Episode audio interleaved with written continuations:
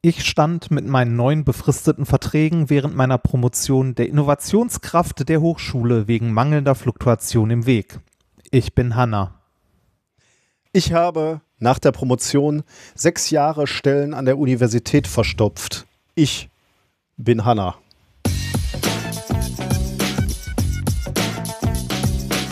If, if, you, if you base medicine on, on science, you cure people. If you base the design of planes on science, they fly. Um, you base the design of rockets on science, they reach the moon. It works. Methodisch inkorrekt Folge 193 vom 15.06.2021 direkt vom Zeitgesetz der Wissenschaft. Mit mir heute wieder mein befristet angestellter Moderator Rainer Tremfort. Werde ich noch bezahlt? Werde ich noch bezahlt? Und ich bin der Stückevertrag der Wissenschaft Nikolaus Wörl. Glück auf. Für diese Sendung wirst du noch bezahlt, aber da muss ich erstmal wieder gucken. Ja, tut mir leid, mir sind da die Hände gebunden. Ich habe ja. ja. auch, kann ja auch nur mit dem wirtschaften, was ich habe. Ja, oder weniger. Außerdem habe ich ein bisschen Sorge, dass du dich äh, zu sehr ausruhst da drauf, wenn du weißt, ähm, da, wenn du einen langfristigen Vertrag hast, dann performst du einfach nicht mehr so. Das ist meine große das, Sorge. Du hast, da ist leider was dran. nee, aber ja. Äh, meinst, meinst du im wissenschaftlichen Kontext ist da was dran? Äh, oder meinst du jetzt bei dir? Also war das jetzt ein bei dummer mir. Scherz? Oder, nee, ähm, bei, bei, bei, mir, bei mir persönlich ist da was dran. Äh, Im wissenschaftlichen, also im gesamten Kontext finde ich das immer noch ein Skandal und immer noch eine Riesenscheiße. Ähm, dabei dabei geht es nicht mal um das, was wir jetzt thematisiert haben, irgendwie die Promotion oder so, dass man da meinetwegen Arbeitsvertrag für drei bis fünf Jahre, je nachdem wie lange die Promotion wirklich auch dauert, dauert, bekommt, finde ich das okay. Ähm, ne, wenn jetzt sagen wir mal, du machst eine Promotion. Äh, lass uns mal eben, lass uns mal eben, du gehst in die Details, lass uns mal eben kurz Kontext geben für die Leute, die nicht wissen, wovon wir sprechen. Äh, das bezieht sich auf unser Intro jetzt gerade. Und das wiederum bezieht sich auf Wissenschaftszeitgesetz. Äh, und das äh, sieht verschiedene Maßnahmen vor, unter anderem, dass Arbeitsverträge ähm, des wissenschaftlichen und künstlerischen Personals im akademischen Mittelbau äh, befristet sein kann und zwar äh, deutlich, also stärker befristet sein kann, als es normalerweise die Beschränkung des, des Teilzeit- und Befristungsgesetzes vorsehen. Ähm, und das ist, ähm, ich glaube, seit 1999 oder so im Wissenschaftsbereich umgesetzt. Und das führte wiederum, also das äh, führte unter anderem dazu, dass es so, so eine 6 plus 6 Jahre Regelung gibt. Du darfst bis zur Promotion sechs Jahre brauchen. Also von, von dem Moment, wo du sagst, ich fange jetzt an zu promovieren, bis du äh, die Promotion abschließt. Ähm, und ähm, sechs Jahre danach darfst du doch irgendwie an der Uni beschäftigt sein und dann gibt es tausend Ausnahmeregelungen, Drittmitteljahre, die du auf Drittmittelgeldern sitzt, zählen dann wiederum nicht und dann glaube ich auch ah, du, Elternzeit gibt es dann glaube ich noch Regelungen. Du darfst auch so länger, also das klingt jetzt so, als ob man nicht länger als sechs Jahre angestellt sein dürfte. Natürlich darf man länger angestellt sein, nur dann darf man nicht mehr befristet werden. Ja, richtig, ja, genau. Okay, ja. Da Und das führt recht. dazu, dass man dann einfach nicht mehr angestellt wird. Ne? Äh, das stimmt, ja, genau. Und um jetzt die, die Vorgeschichte abzuschließen, äh, du, äh, also äh, es ist ein Video aufgetaucht, was du mir dann äh, im letzten Stream gezeigt hast und was aber auch auf den sozialen Medien ein bisschen rumging, offensichtlich, äh, unter dem Hashtag Ich bin Hanna. Ähm, ein Video von 2018, wo das BMBF mal erklärt hat, was hinter diesem Wissenschaftszeitvertragsgesetz steht und was die Absicht ist und warum das alles äh, sehr, sehr gut ist. Ähm, wir gucken da jetzt in das Video nicht rein, aber wir können das gerne verlinken. Ähm, in dem Video spielt die Biologin Hanna eine Rolle ähm, und es wird aus ihrer Sicht erklärt, was das Wissenschaftszeitvertragsgesetz Gutes tut für Sie? Äh, für, für, uns alle, für den gesamten wissenschaftlichen ja. Betrieb. Und das größte Problem an dem Video ist, glaube ich, ähm, die Sprache, die gewählt wurde. Denn da wird tatsächlich das äh, formuliert, was wir jetzt gerade schon äh, benutzt haben. Ähm, es, es, wird davon gesprochen, dass die Befristungen nötig seien, äh, damit neue Kräfte nachrücken und nicht, und jetzt zitiere ich, eine Generation alle Stellen verstopft verstopfen finde ich jetzt ein bisschen hart, aber also mhm. ähm, äh, das sind ja alles Leute, die da mit, mit viel Energie, Leidenschaft und intrinsischer Motivation antreten. Da in so einem Video von Verstopfen zu sprechen, finde ich wirklich, äh, das ist eine, eine Missachtung der, der Leistung vom wissenschaftlichen Mittelbau, der wirklich wehtut. Und da hat sich der, das BMBF natürlich keinen Gefallen getan. Und auch die, das Zweite, was wir gerade zitiert haben, ähm, was war das, äh, was haben wir gerade noch gesagt, ähm, mangelnde Fluktuation war ja auch irgendwie so ein, äh, ähm, so, ein, äh, so ein Argument in dem Video. Also dieses Zeitgesetz äh, sieht halt vor, dass es ordentliche Fluktuation gibt. Man braucht immer neue Studierende.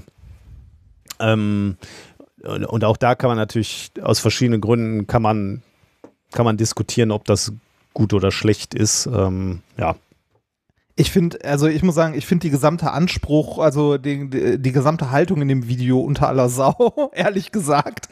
Nicht nur einzelne Begriffe, sondern äh, auch so, so Szenen, äh, wo, wo Hannah dann dabei bei der Hochschulkarriereberatung sitzt und äh, die Stimme aus dem Off sagt, Hannah weiß, dass sie sich früh informieren muss, um eine Wissenschaft, also nee, nicht früh informieren, sondern dass sie eine wissenschaftliche Karriere früh planen muss. Und da denke ich mir so, nein, das wissen die meisten Leute nicht zwingend, wenn sie gerade daherkommen kommen, es sei denn, sie haben Eltern, die aus dem gleichen Betrieb kommen, die das schon mitgemacht haben oder Verwandte. Die anderen wissen das nicht. Und selbst wenn man es weiß, da ist nicht zwingend viel mit Planung. Mhm. Ne? Da, das ist halt Glücksspiel am Ende.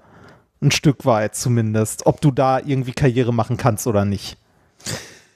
Ja, das ist, äh, das ist ein guter Punkt, ja. Also insgesamt ist die akademische Laufbahn, äh, wie du gerade schon richtig sagst, äh, schwer planbar und insgesamt jetzt auch nicht mh, sehr sozial verträglich, sage ich mal vorsichtig, und führe, ja, und, und, führe das noch ein bisschen aus. Ähm, denn äh, du musst halt, wenn du wirklich Karriere machen willst, wenn du wirklich irgendeine Professur anstrebst, dann musst du halt schon Kompromisse eingehen, was deine restliche Lebensplanung angeht. Und das äh, finde ich halt, also ein, ein paar Dinge äh, bei diesem äh, Wissenschaftszeit, also prinzipiell, dass man versucht äh, zu erreichen, dass Menschen nicht immer und immer weiter auf Stückelverträgen äh, sitzen, ist ja prinzipiell erstmal eine gute Idee. Die Frage ist, genau. mit welchen Mitteln willst du das erreichen? Ne? Wenn, äh, wenn du das und, und, darüber kann man jetzt du, äh, durchaus diskutieren. Also äh, man kann halt diskutieren, ob es eine gute Idee ist, zu sagen, nach sechs Jahren nach der Promotion ist Schluss. Und es gibt keine, ähm, also, wie du schon gesagt hast, es gibt nur eine, eine Möglichkeit, dann weiter beschäftigt zu sein, nämlich mit einer Festanstellung. Dafür gibt es aber natürlich kein Geld im System. Und du kannst dich natürlich auch wirklich auf den Standpunkt stellen, wie, wie das BMBF das in diesem Video macht und sagt, wir wollen diese Menschen gar nicht dauerhaft an der Universität haben. Die Universität ist ein Durchlauferhitzer. Da kommen Menschen hin ähm, und werden hoch ausgebildet und äh, nach einer gewissen Zeit schmeißen wir sie raus und äh, die gehen dann in die Wirtschaft oder ins Ausland oder wo auch immer hin. Das kannst du ja, also das kann ja dein Anspruch sein. Das kannst du ja sagen, äh, das ist unser Ziel. Ich fände es nur ganz gut, wenn das dann auch so formuliert wird. Also ich finde es halt ein bisschen blöd, wenn dann gleichzeitig aber uns so ein Anstrich gegeben wird, wo man sagt, äh, wir sind extrem familienfreundlich, die Universitäten und ähm, äh, ähm, äh, inklusiv auch. Und das ist natürlich ein bisschen schwierig, ne? weil das stimmt natürlich so nicht. Also jemand, der gleichzeitig irgendwie noch eine Familie gründen will, der wird es halt ein bisschen schwierig haben, wenn er nach sechs Jahren nicht weiß, wo er dann als nächstes hingehen muss und so. Das heißt, eigentlich musst du deine persönliche Familienplanung oder Lebensplanung komplett diesem wissenschaftlichen äh, System äh, unterwerfen, weil es halt ins, insgesamt zu unflexibel ist es ist, ich finde es auch schwierig, das zu, also das so zu formulieren, zu sagen, wir wollen halt die Leute ausbilden und nach sechs oder zwölf Jahren oder wann auch immer raushaben. Dann muss man den Leuten aber auch irgendwie eine Alternative in diesem Alter geben, ne? Weil wenn du jetzt nach der Promotion noch sechs Jahre an der Uni geblieben bist, dann bist du Anfang 40 oder so ähm, und hast im Wesentlichen geforscht. Mhm. dann dann wird es halt schwierig, irgendwie außerhalb noch was zu finden. Da können wir jetzt sagen, ja, dann musst du dich halt eher drum kümmern, ja. Ähm, aber es gibt ja auch durchaus äh, Fachrichtungen oder auch äh, Gebiete, in denen man irgendwie forschen kann, wo exzellente Forschung gewünscht ist, wo die Leute aber nicht länger beschäftigt werden. Ne, ähm, wo man halt nicht nach fünf Jahren mit so einem Forschungsprojekt komplett durch ist oder mit einem Themengebiet, wo man halt länger braucht. Und ich denke, wir sollten uns als Gesellschaft das durchaus leisten wollen, ähm, wenn wir Grundlagenforschung in dem Bereich haben wollen, das auch zu finanzieren. Das, äh, ja, ne, ist ein also, guter Punkt. Also ist, ist ein guter Punkt, den ich selber bei mir äh, erlebt habe. Also ähm, also Planungssicherheit gibt es natürlich mit dem äh, Wisszeit VG nicht unbedingt. Ne? Ist ähm, mhm. schwi schwierig. Also so, da, und mit Planungssicherheit meine ich jetzt verschiedene Ebenen. Für die Uni ist das schwierig, weil du ständig Leute verlierst, die du vielleicht in der Lehre brauchst, die vielleicht auch gut eingearbeitet ja. sind in der Lehre. Ne? Also jemanden zu finden, der deine Praktika oder Übungen äh, kontinuierlich äh, trägt und veranstaltet, ist halt schwierig. Und du musst immer wieder neu, neue Leute einstellen und das ist halt mitunter mit viel Reibungsverlusten verbunden. Aber natürlich auch mit Planungssicherheit meine ich natürlich auch für den äh, Individuellen, für den Menschen. Äh, der hat natürlich auch wenig Planungssicherheit.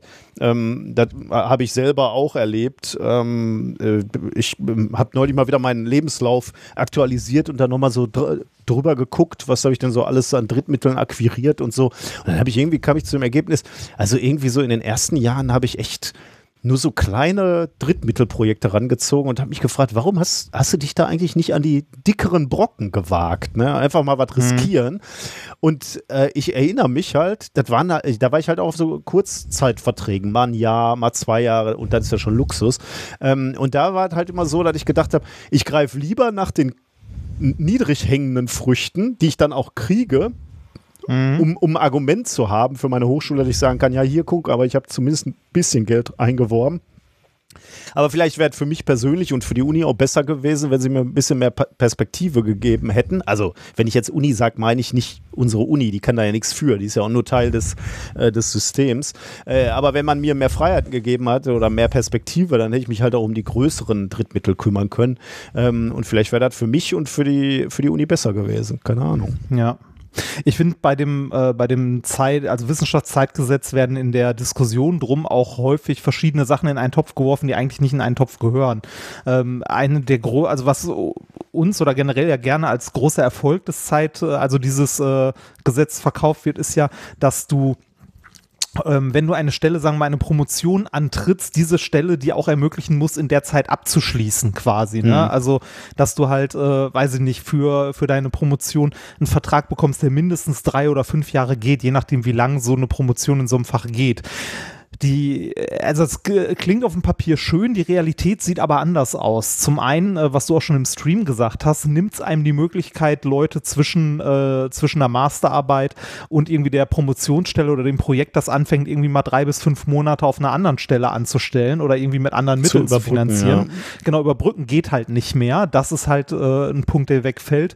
Und äh, ich kenne genug Leute, also reichlich Leute aus meinem direkten Umfeld, die auch eine Stelle für drei Jahre hatten oder so so. Und in der Zeit war gar nichts mit Promovieren oder wenig. Die haben halt gearbeitet und zusammengeschrieben, ähm, wurde dann nachher in der Arbeitslosigkeit, was eigentlich in manchen Fächern schon fast Standard ist. Mhm.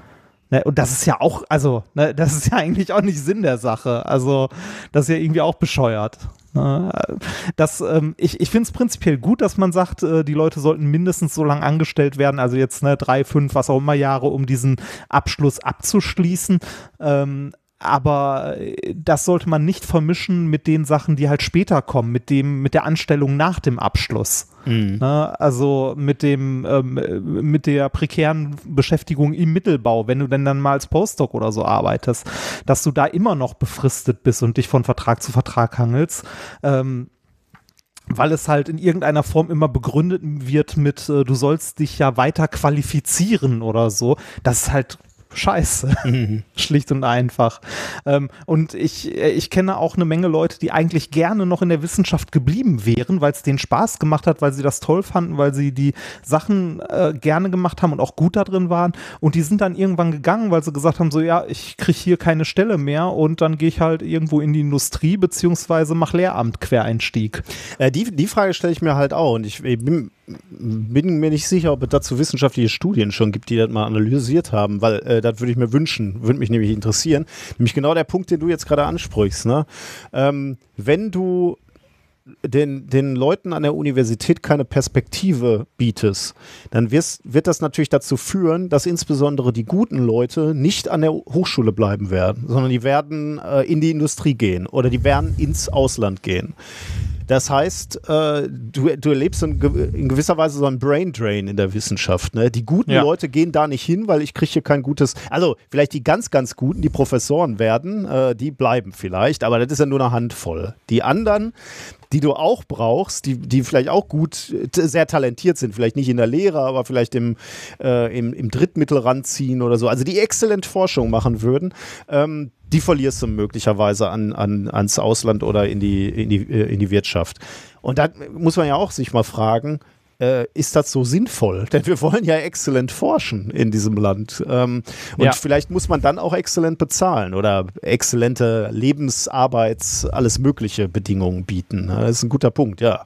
Weiß ich nicht, ja. äh, ob, ob man sich dann Gefallen tut. Müsste man sich mal Studien zu angucken. Und, äh, und ein Punkt, den wir jetzt gerade nur gestriffen haben am Rand, also den du gerade vorhin äh, kurz genannt hast, der komplett runterfällt dabei, ist Familienplanung. Mhm. Geht halt eigentlich gar nicht, ne? Weil das machst du, äh, also du, du, du, du bist ja als junger Mensch irgendwie so, weiß ich nicht, Anfang Mitte 30 bist du äh, oder äh, kurz davor, bist du gerade so in dem Bereich, wo man vielleicht drüber nachdenkt, Kinder zu bekommen oder nicht. Und wenn du dann siehst, ja, ich habe einen Arbeitsvertrag für die nächsten zwei Jahre und meine Frau eventuell auch oder so, dann überlegst überlegst du dir das halt. Ja. Ne? Oder überleg mal, du hast pflegebedürftige Eltern oder Verwandte ja, oder so, um die ich kümmere, da muss er auch äh, Sicherheit haben.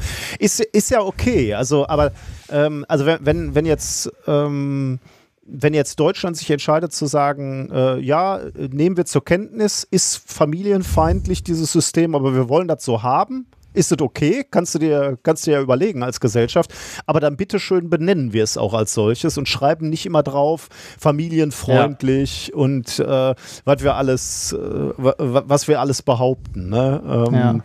Das, das war übrigens bei einer meiner DPG-Tagungen, bei denen ich war, der mit Abstand am besten besuchte Talk, den ich je gesehen habe auf so einer Tagung. Da ging es um Vereinbarkeit von äh, Promotion, war es, glaube ich, und Familie. Ja, sehr gut. Und der, der, der Hörsaal war voll und das war in irgendeinem Abseits Arbeitsbau irgendwo in Berlin, also nicht da, wo alle Vorträge waren, sondern irgendwie ein Gebäude nebenan und die Leute standen noch draußen. Mhm. Es war einfach voll.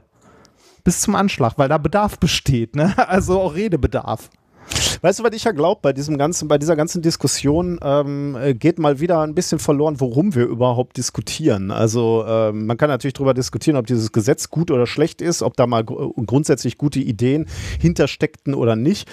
Aber eigentlich, eigentlich geht es um was ganz anderes, nämlich um die Frage, ob junge Wissenschaftlerinnen und Wissenschaftler ausgebeutet werden an der Universität oder nicht. Und das kannst du tun mit diesem Wissenschaftszeitvertragsgesetz äh, oder ohne. Also so ja. oder so kannst ja. du Leute ausbeuten. Und das muss halt, äh, dagegen muss halt vorgegangen werden. Und äh, das fand ich halt bei der Diskussion auf Twitter, äh, wo, wo extrem spannende Beiträge unter diesem Hashtag Ich bin Hanna äh, gepostet worden, worden sind, wo man ja nur mit den Ohren schlackern kann kann, äh, was teilweise abgeht. Ne? Also ähm, wir beide waren ja in, bei unserem alten Prof wirklich in einer wie sagt man, in Abrahams Schoß. Also der, der, hat sich halt immer drum. Also Reini und ich, wir waren immer auf Stückelverträgen, ähm, aber dieser Professor hat sich halt immer bemüht, ähm, äh, Geld aufzutreiben für seine Leute und das ist ihm auch immer gelungen. Also ich kann mich nicht ja. erinnern, dass das irgendwann mal schiefgelaufen ist. Also ähm, ich, ich weiß noch, die, die ersten ein, zwei Male, als mein Vertrag ausging, habe ich mir echt Sorgen gemacht, so, oh, ne, weil, weil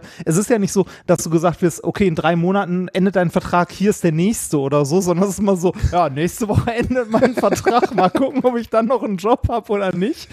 Also äh, man lernt irgendwann auch, dass man beim äh, sich hier arbeitslos melden prinzipiell auch per Telefon oder online mittlerweile machen kann.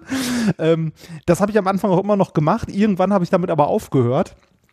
Ähm, nach dem dritten, vierten Vertrag oder so, weil ich wusste, da kommt irgendwas. Ich mhm. weiß nicht was, aber irgendwas wird schon, irgendwas wird schon gehen irgendwie. Also auf der naja. anderen Seite äh, muss, muss, also muss, muss man auch ganz klar sagen, diese, diese Stückelverträge oder auch diese Drohne, also hier jetzt beim, beim Wissenschaftszeitvertragsgesetz, dieses drohende Ende. Ne? Man läuft dann ja irgendwann auf diese sechs Jahre Frist nach der Promotion hinaus äh, und damit auf den äh, kommenden Rausschmiss sozusagen. Und ja. das macht natürlich auch was mit einem Menschen. Also wenn du irgendwie dir zwölf Jahre oder was auch immer den Arsch aufreißt und dir Mühe gibst und ähm, äh, auch gut forscht, gut publizierst, Drittmittel ran äh, schaffst und es droht trotzdem dieser Rauswurf, dann äh, ist ganz klar, das macht etwas mit dir als Mensch, weil du ja. eben keine Anerkennung kriegst, weil am Ende die Leute sagen, ja, wir können nichts machen. Äh, danke nochmal. Äh, du findest die Tür. Und das ist wirklich, ja. äh, da darf man nicht vergessen, da gehen Menschen kaputt dran. Und äh, sage ich voller Verständnis. Also es ist überhaupt kein Wunder, dass Leute daran kaputt gehen.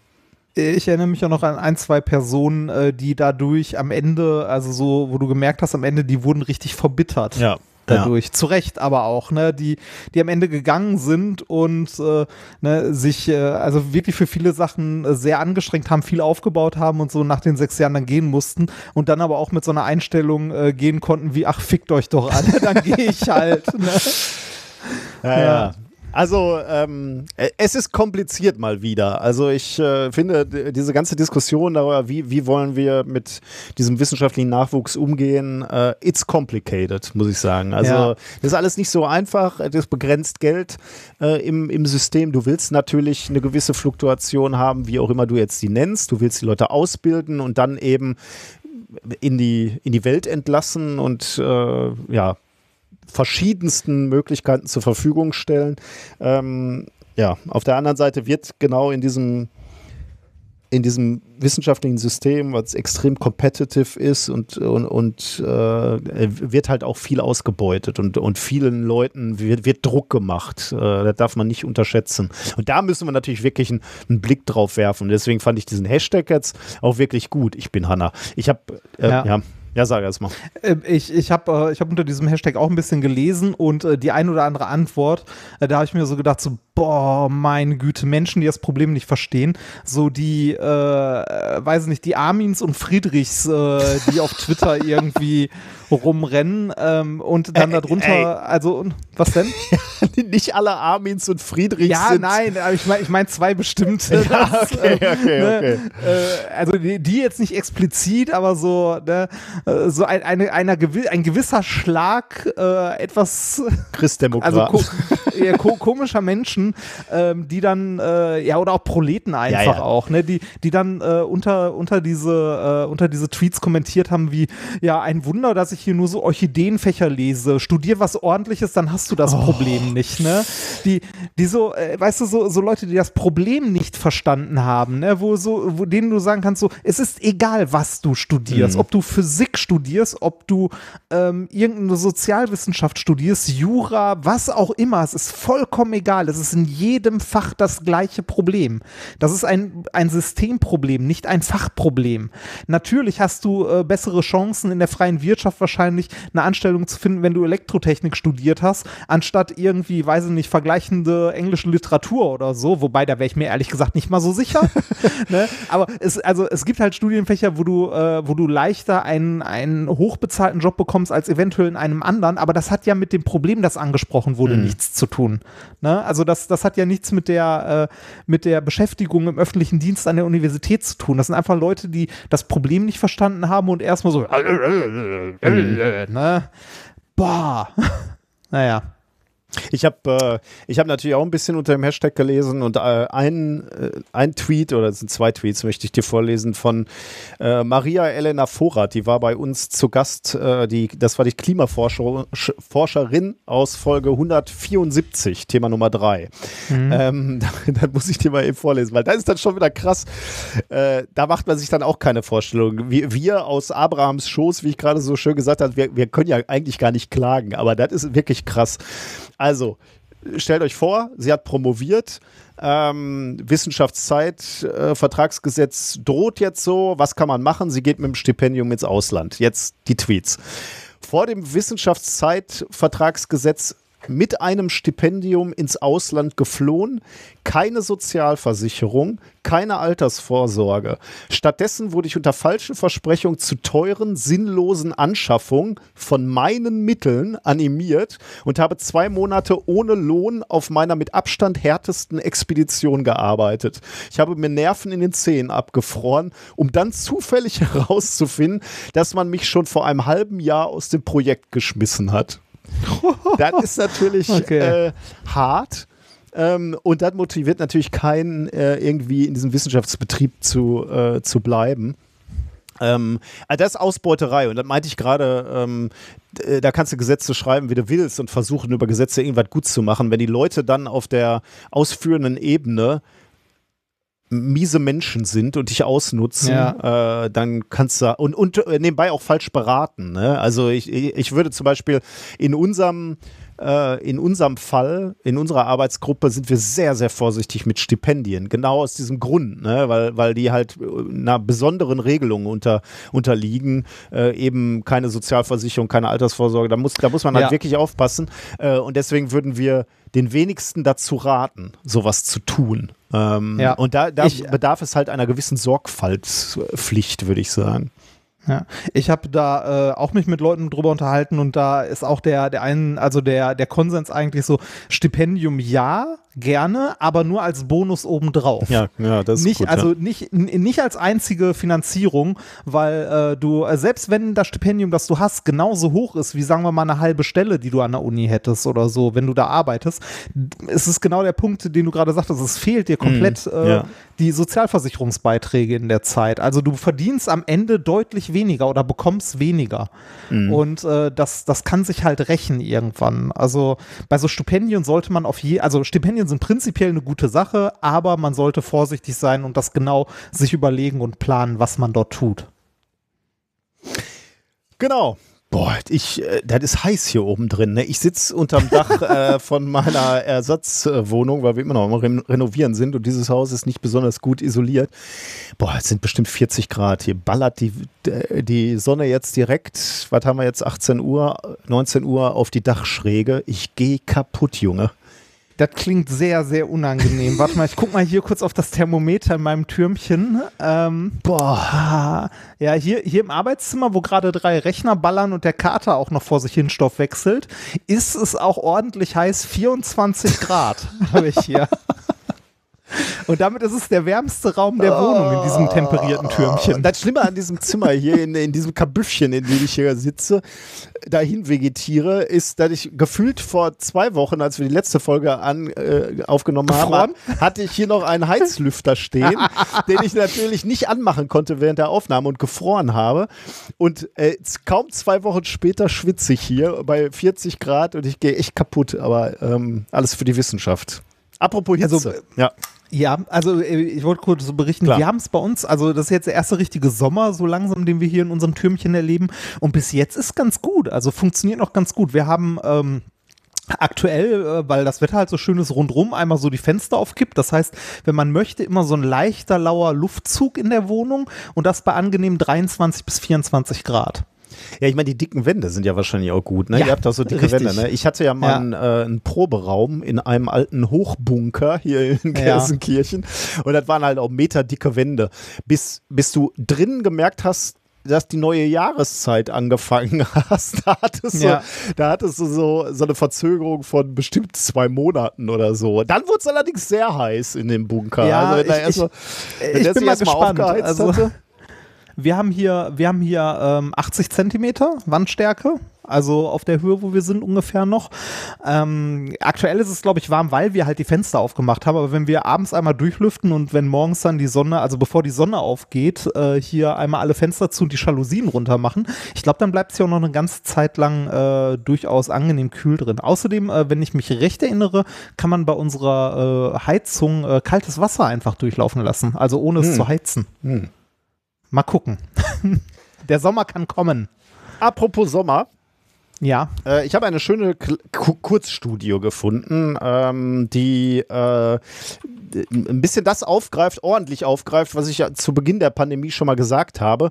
Ähm, da, oder was, was wir schon mal geäußert haben und uns gefragt haben, ob das ein, äh, eine Auswirkung haben könnte.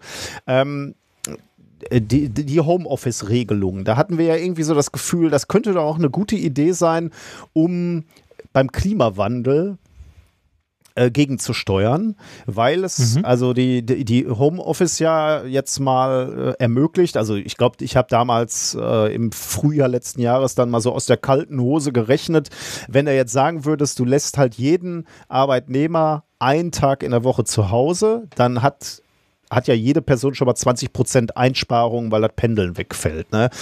Jetzt ist natürlich klar, kann nicht jeder äh, zu Hause bleiben, so ein Schreiner muss Schreinern und so oder ähm, ist, ist mir schon klar, aber dann sagen wir mal nur jeder Zweite oder ich habe keine Ahnung, wie die Quote in Deutschland wäre, die realistisch ist, dann, dann bist du nur noch bei 10 Prozent, aber dann machst du zwei Tage Homeoffice, dann bist du irgendwie bei 20 Prozent Einsparung wieder. Also mit anderen Worten, egal jetzt mal die Zahlen, die ich damals abgeschätzt habe, aber prinzipiell ist das ein Konzept und ein einleuchtendes Konzept, wie ich finde, dass man sagt, ähm, Homeoffice ist eine sehr einfach umzusetzende Maßnahme für, ähm, für die Klima äh, Klimawandelbekämpfung. Lässt einfach Leute zu mhm. Hause. Mhm. Und jetzt haben wir auch die Techniken entwickelt, äh, mit denen das geht. Und wir haben gesehen, dass Homeoffice im Prinzip geht und wir nicht total misstrauisch den Arbeitnehmern gegenüber äh, sein äh, müssen. Und familienfreundlicher, weil wir es heute angesprochen haben, wäre sowas, glaube ich, auch noch, weil äh, mal einen Tag zu Hause zu sein, um den Kindern äh, mittags was zu kochen, ist ja auch nicht das äh, Schlechteste. Du kannst ja einfach etwas freier die Arbeitszeit ähm, mhm. äh, einteilen. Natürlich, alles, was ich damals gesagt habe oder was wir gesagt haben, war natürlich absolut grob abgeschätzt äh, und man müsste das mal ordentlich machen und das wurde jetzt ordentlich gemacht, ähm, glaube ich zumindest. Ich habe mir die Statistiken mal angeguckt. Ähm, äh, ein, bisschen gebiased könnte man meinen, ist, äh, ist, ist die Studie, weil wenn man sich anguckt, von wo sie kommt. Die kommt nämlich vom Vodafone Institute for Society and Communications. ja. Hm. Hat's, äh, haben sie aber im Auftrag gemacht der britischen Umweltorganisation Carbon Trust. Also ähm, Okay. Also ähm, müsste, also ich, äh, die, die Zahlen sehen schon sehr, sehr gut aus. Äh, ähm, ist auch ein sehr schöner Bericht, kann man sich wirklich mal angucken. Ist, äh, ist jetzt nicht viel, nicht nur Text, sondern auch viele Diagramme, wo man mal locker durchblättern kann. Haben wir in den Show Notes. Also falls euch das interessiert, kann man sich das mal angucken. Ähm, da haben sie sich halt angeguckt, wie ha hat sich denn die CO2-Bilanz der deutschen Wirtschaft verändert, dadurch, dass wir im Homeoffice waren. Und sie haben sich dann einen Zeitraum angeguckt von März 2020 bis März 2021, ähm, haben dann sich die Zahlen angeguckt und haben gesagt, 18,4 Millionen Menschen waren durchschnittlich 3,5 Tage pro Woche im Homeoffice. Ähm, das sind Zahlen, die sie wohl vom Statistischen Bundesamt haben und vom Bundeswirtschaftsministerium und vom Digitalbranchenverband Bitkom. Also die Zahlen sind jetzt nicht einfach nur aus, äh, aus, dem, aus der Tasche gezogen, sondern die, die haben äh, Basis quasi. Und da kommen mhm. sie mit diesen, mit diesen Zahlen kommen sie auf eine Berechnung, dass der CO2-Footprint äh, jedes einzelnen Berufstätigen um 72 Prozent geschrumpft ist. Das ist ja irgendwie ganz ähm, das ist schon ordentlich. Erfreulich. Ja. Äh, jetzt ja. sind natürlich dreieinhalb Tage pro Woche wahrscheinlich utopisch für die Zukunft, für eine Nicht-Pandemie-Zeit. Aber es Warum? zeigt. Ja, gut, äh, kann, die Frage kann man stellen, ja. Ich glaube, ich, also ich stelle jetzt einfach mal die These in den Raum, darüber können wir aber diskutieren, dass das Menschen gar nicht wollen, so, so viel, dreieinhalb Tage. Manche schon natürlich, aber nicht alle. Ich glaube, du kommst nicht auf dreieinhalb Tage pro Woche aber weiß ich nicht. Interessant. Interessante Frage. Ähm, Habe ich jetzt wirklich nur so behauptet. Du, du glaubst, Leute wollen dauerhaft äh, fünf Tage pro Woche im Homeoffice sein, wenn sie können? Mm, äh, fünf Tage vielleicht nicht, aber ich kann mir vorstellen, dass, äh, dass viele Leute so, weiß ich nicht, ein bis zwei Bürotage maximal als angenehm empfinden würden. Mhm. Also, dass man die Wahl hat. Ich glaube, das äh, schon. Wobei ich aber auch glaube, dass jetzt mit äh, zunehmender Aufhebung von Einschränkungen und so weiter ähm, die äh, wahrscheinlich in großen Unternehmen gerade doch äh, zu einem Großteil wahrscheinlich äh, sehr konservativen Führungskräfte äh, oder Etagen ähm, so nach und nach wieder darauf drängen werden, dass die Leute zurück in die Büros gehen. Ja, ähm da gehe ich auch von aus. Aber äh, ist, ist interessant, was eigentlich die, ähm, was eigentlich die Arbeitnehmer gerne machen würden. Würde mich, mich mal ja. interessieren. Auch gerade jetzt ähm, na, di äh, direkt nach der Pandemie ist wahrscheinlich die Wahrnehmung nochmal eine andere als vielleicht nochmal in, in einem halben Jahr weiter. Also ich glaube jetzt. Ja, das denke ich auch. Jetzt werden die Leute erstmal sagen, sie sind auch froh, wenn sie mal wieder ins Büro können und mal andere Menschen sehen. Aber möglicherweise ist das, siehst du das in einem Jahr oder zwei Jahren auch wieder anders. Genau, Schnauze voll von, äh, von zu Hause sitzen. Ja. Äh, ich sehe das ja bei mir, ne? Also jetzt die, die Arbeiten, die ich mache, ähm, ich kann ja viel davon zu Hause machen. Also schreiben, Anträge schreiben, ja. äh, auch, auch Meetings machen oder so. Ist alles gut. Und ich bin auch froh für jede Wegstrecke, die ich nicht machen muss. Also da bin ich auch wirklich, da, da hoffe ich, da schneiden wir uns als Gesellschaft besonders viel von ab, dass man sagt, also zu Meetings fahren ist wirklich absurd. Ähm, ja. Und da sage ich dir gleich nochmal, äh, auch nochmal eine Zahl dazu, äh, was das denn eigentlich bedeutet, wenn man äh, zu einem Meeting fährt. Ähm, aber ähm, auf der anderen Seite gibt es halt Situationen, also mit Studierenden sprechen, mit, äh, mit äh, Doktoranden sprechen, ähm, äh, auch mal was im Labor machen. Das merke ich, bleibt jetzt halt wirklich auf der Strecke. Ne? Also ich komme zur Uni jetzt gerade so zwei Tage in der Woche. Da kann ich gerade mal ein paar Sachen reparieren oder so oder Leuten helfen und dann sind die zwei Tage vorbei. Ne? Und dann hast du noch nichts Kreatives gemacht. Und das fehlt mir schon, ne? auch in der, in der Uni ein bisschen kreativ ja. arbeiten und da sein. Ja, das äh, verstehe ich. Also ich, äh, äh, ich kann mir vorstellen, dass durchgehend zu Hause sein halt auch blöd ist. Ähm, vor allem, äh, glaube ich, äh, möchten viele Leute auch wieder äh, mehr und andere soziale Kontakte und mhm. vielleicht auch mal Abstand von der Familie und so. Ne? Also, dass man nicht durchgehend aufeinander hockt, sondern das ist, ist ja auch manchmal ganz schön, wenn man einfach mal einen halben Tag weg ist. Mhm. Ne? ja. Also 72 Prozent schrumpft dein CO2-Fußabdruck oder schrumpfte der von, äh, von jedem einzelnen Berufstätigen in Deutschland. Ähm, kann man sich fragen, warum? Äh, leuchtet natürlich eigentlich direkt ein, nämlich äh, vor allem durch weniger Pendelei. Natürlich genau das Argument, was wir auch hatten. Ähm, äh, gleichzeitig allerdings natürlich auch äh, der gesunkene Energieverbrauch in den Büros. Ne? Also wenn du, wenn du ganze Büros geschlossen hast, ähm, müsste man sich jetzt mal für unsere Uni angucken, aber da waren ja halt auch wenig Leute da, dann äh, hat das natürlich auch zusätzlich nochmal den Energieverbrauch gesenkt. Jetzt könnte man sagen, ja, aber Moment, die Menschen waren ja zu Hause, haben da gearbeitet. Ja, das nennt man Rebound-Effekt. Also was passiert denn dadurch, dass sie nicht in den Büros sind und dafür zu Hause ihr, ihr Homeoffice ähm, betreiben müssen, sage ich jetzt mal. Ähm, das haben die Leute sich hier in der Studie auch angeguckt und haben dann gesehen, sehen, dass dieser Mehraufwand, der mehr, Energieverbrauch in der Heimarbeit nicht die Ersparnis im, ähm, im Büro äh, ausgeglichen hat. Also ähm, das heißt, der gesunkene Energieverbrauch im Büro war größer als das, was du zusätzlich noch zu Hause an Energie verbraucht hast. Und damit hast du eben mhm. die Pendelei gespart und noch den Energieverbrauch äh, in den großen Büros. Allerdings muss man dazu sagen, das muss nicht immer so sein, ähm, sondern äh, im Winter kann das äh, auch genau umgekehrt sein. Im Winter kann Büroarbeit sogar ener energieeffizienter sein.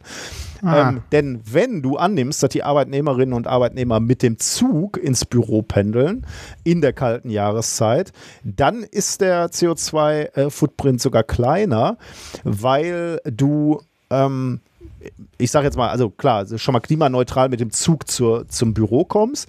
Dort wird nur in Anführungsstrichen ein großer Raum geheizt, in dem alle sitzen. Ähm, also ein, ein großer Raum für alle geheizt und nicht ganz viele kleine Häuser zu Hause, die über den ganzen Tag geheizt werden müssen. Das heißt, im Winter kann es sogar genau umgekehrt sein. Da wäre es besser, wenn die Leute klimaneutral ins Büro reisen, damit der CO2-Footprint reduziert ist. Und jetzt noch eine hm. Einschränkung. Das gilt natürlich nur für Deutschland. Wenn du dir jetzt ja. andere Länder anguckst, und das haben sie hier gemacht, sie haben sich Großbritannien angeguckt, Schweden, Italien, Spanien, Tschechien, dann stellst du fest, diese Tendenz, die ich jetzt gerade gesagt habe, im Winter besser ins Büro fahren, klimaneutral und im Sommer zu Hause bleiben, mehr Homeoffice machen, ähm, äh, das gilt ganz insbesondere für Deutschland, weil da die Temperatursprünge relativ groß sind. Das gilt aber nicht beispielsweise für andere Länder wie ähm, Schweden. Ähm, warum nicht für Schweden? Weil äh, wir im Vergleich zu Schweden einen relativ hohen Anteil fossiler Energiequellen im Strommix haben. Schweden macht viel mit Wasserenergie. Da ist es egal, wo du heizt, ob zu Hause oder in, äh, im Büro. Deswegen können die auch besser im Winter zu Hause bleiben. Und wo es natürlich auch nicht gilt, ist Spanien oder Italien. Die, bei ja, denen klar. ist es äh, im Winter immer noch schön warm. Allerdings ist es da im Sommer extrem heiß und die brauchen Klimaanlagen. Und das ist genau umgekehrt. Für die ist es besser, im Sommer äh, im Großraumbüro zu sitzen und das zu klimatisieren, als, ähm, als zu Hause sitzen und jeder hat seine eigene Klimaanlage an. Hm. It's complicated. Ja, ja, offensichtlich. Aber äh, was ich super spannend finde, ist an so einer Studie, ähm, ist, dass man schon wieder sieht, um die nächste große Katastrophe zu, äh, zu überleben, nämlich die Klimakatastrophe, da muss man wirklich so ein paar Dinge neu denken ne? und auch diese Mechanismen sich einfach mal angucken. Also wo verbrauchen wir eigentlich viel Energie? Ähm, wir müssen halt so solche Sachen wie Mobilität und Arbeit vielleicht völlig neu denken im, im äh, Angesicht dieser Klimakatastrophe. Ja, ja, das, äh, das ist ja so ein Ding, was wir generell bei Städten und Mobilität haben, dass man äh, eigentlich das komplette Konzept mal neu überdenken müsste. Ne? Also das äh, ist bei der Mobilität ja sehr offensichtlich oder wird immer offensichtlicher und dringlicher, aber auch bei der gesamten Arbeitswelt ja, ist ja. es eine Frage, ob man das nicht mal grundlegend überdenken sollte. Mhm. Ich habe mit, äh, mit meiner Liebsten gestern, vorgestern irgendwie, ich glaube, in der ähm, ich glaube, es war die ARD-Mediathek, äh, so eine kurze Dokumentation über äh, Mobilität und also übers Fahrrad quasi okay. geguckt ähm, wo, also die teilweise so ein bisschen, hm, weiß ich nicht, äh, so boulevardesk möchte ich mal sagen, war, wo du, wo du einmal irgendwie einen Berliner Taxifahrer nimmst und dann äh, eine Dame vom ADFC dazu setzt und die mal beim Au bei ihm mitfahren soll, um mal zu gucken, wie denn, wie das denn für die Autofahrer ist, wenn die äh, wenn die Fahrradfahrer so doof sind und danach ist er mit ihr mit dem Fahrrad mal rumgefahren, um zu gucken, wie doof ja die Autofahrer zu den Fahrradfahrern hm. sind. Ne? Wo ich so denke, so ja, das hätte man sich auch einfach mal sparen können, weil das ja mehr als offensichtlich, dass jeder das aus seiner Perspektive einfach mal komplett anders beurteilt ne? und dass beide sich nicht äh, vorbildlich verhalten, mit dem kleinen Unterschied, dass der Fahrradfahrer das meistens mit einem höheren Preis bezahlt. Hm. Ne, als, der, als der Autofahrer. Aber nichtsdestotrotz, da ist natürlich auch raus, rausgekommen, beide verhalten sich nicht, äh, nicht richtig. Ne? Äh, der Fahrradfahrer oder die Fahrradfahrerin fährt häufiger mal hier und da über Rot und äh, der Autofahrer hält nicht genug Abstand oder parkt auf dem Fahrradweg oder was auch immer.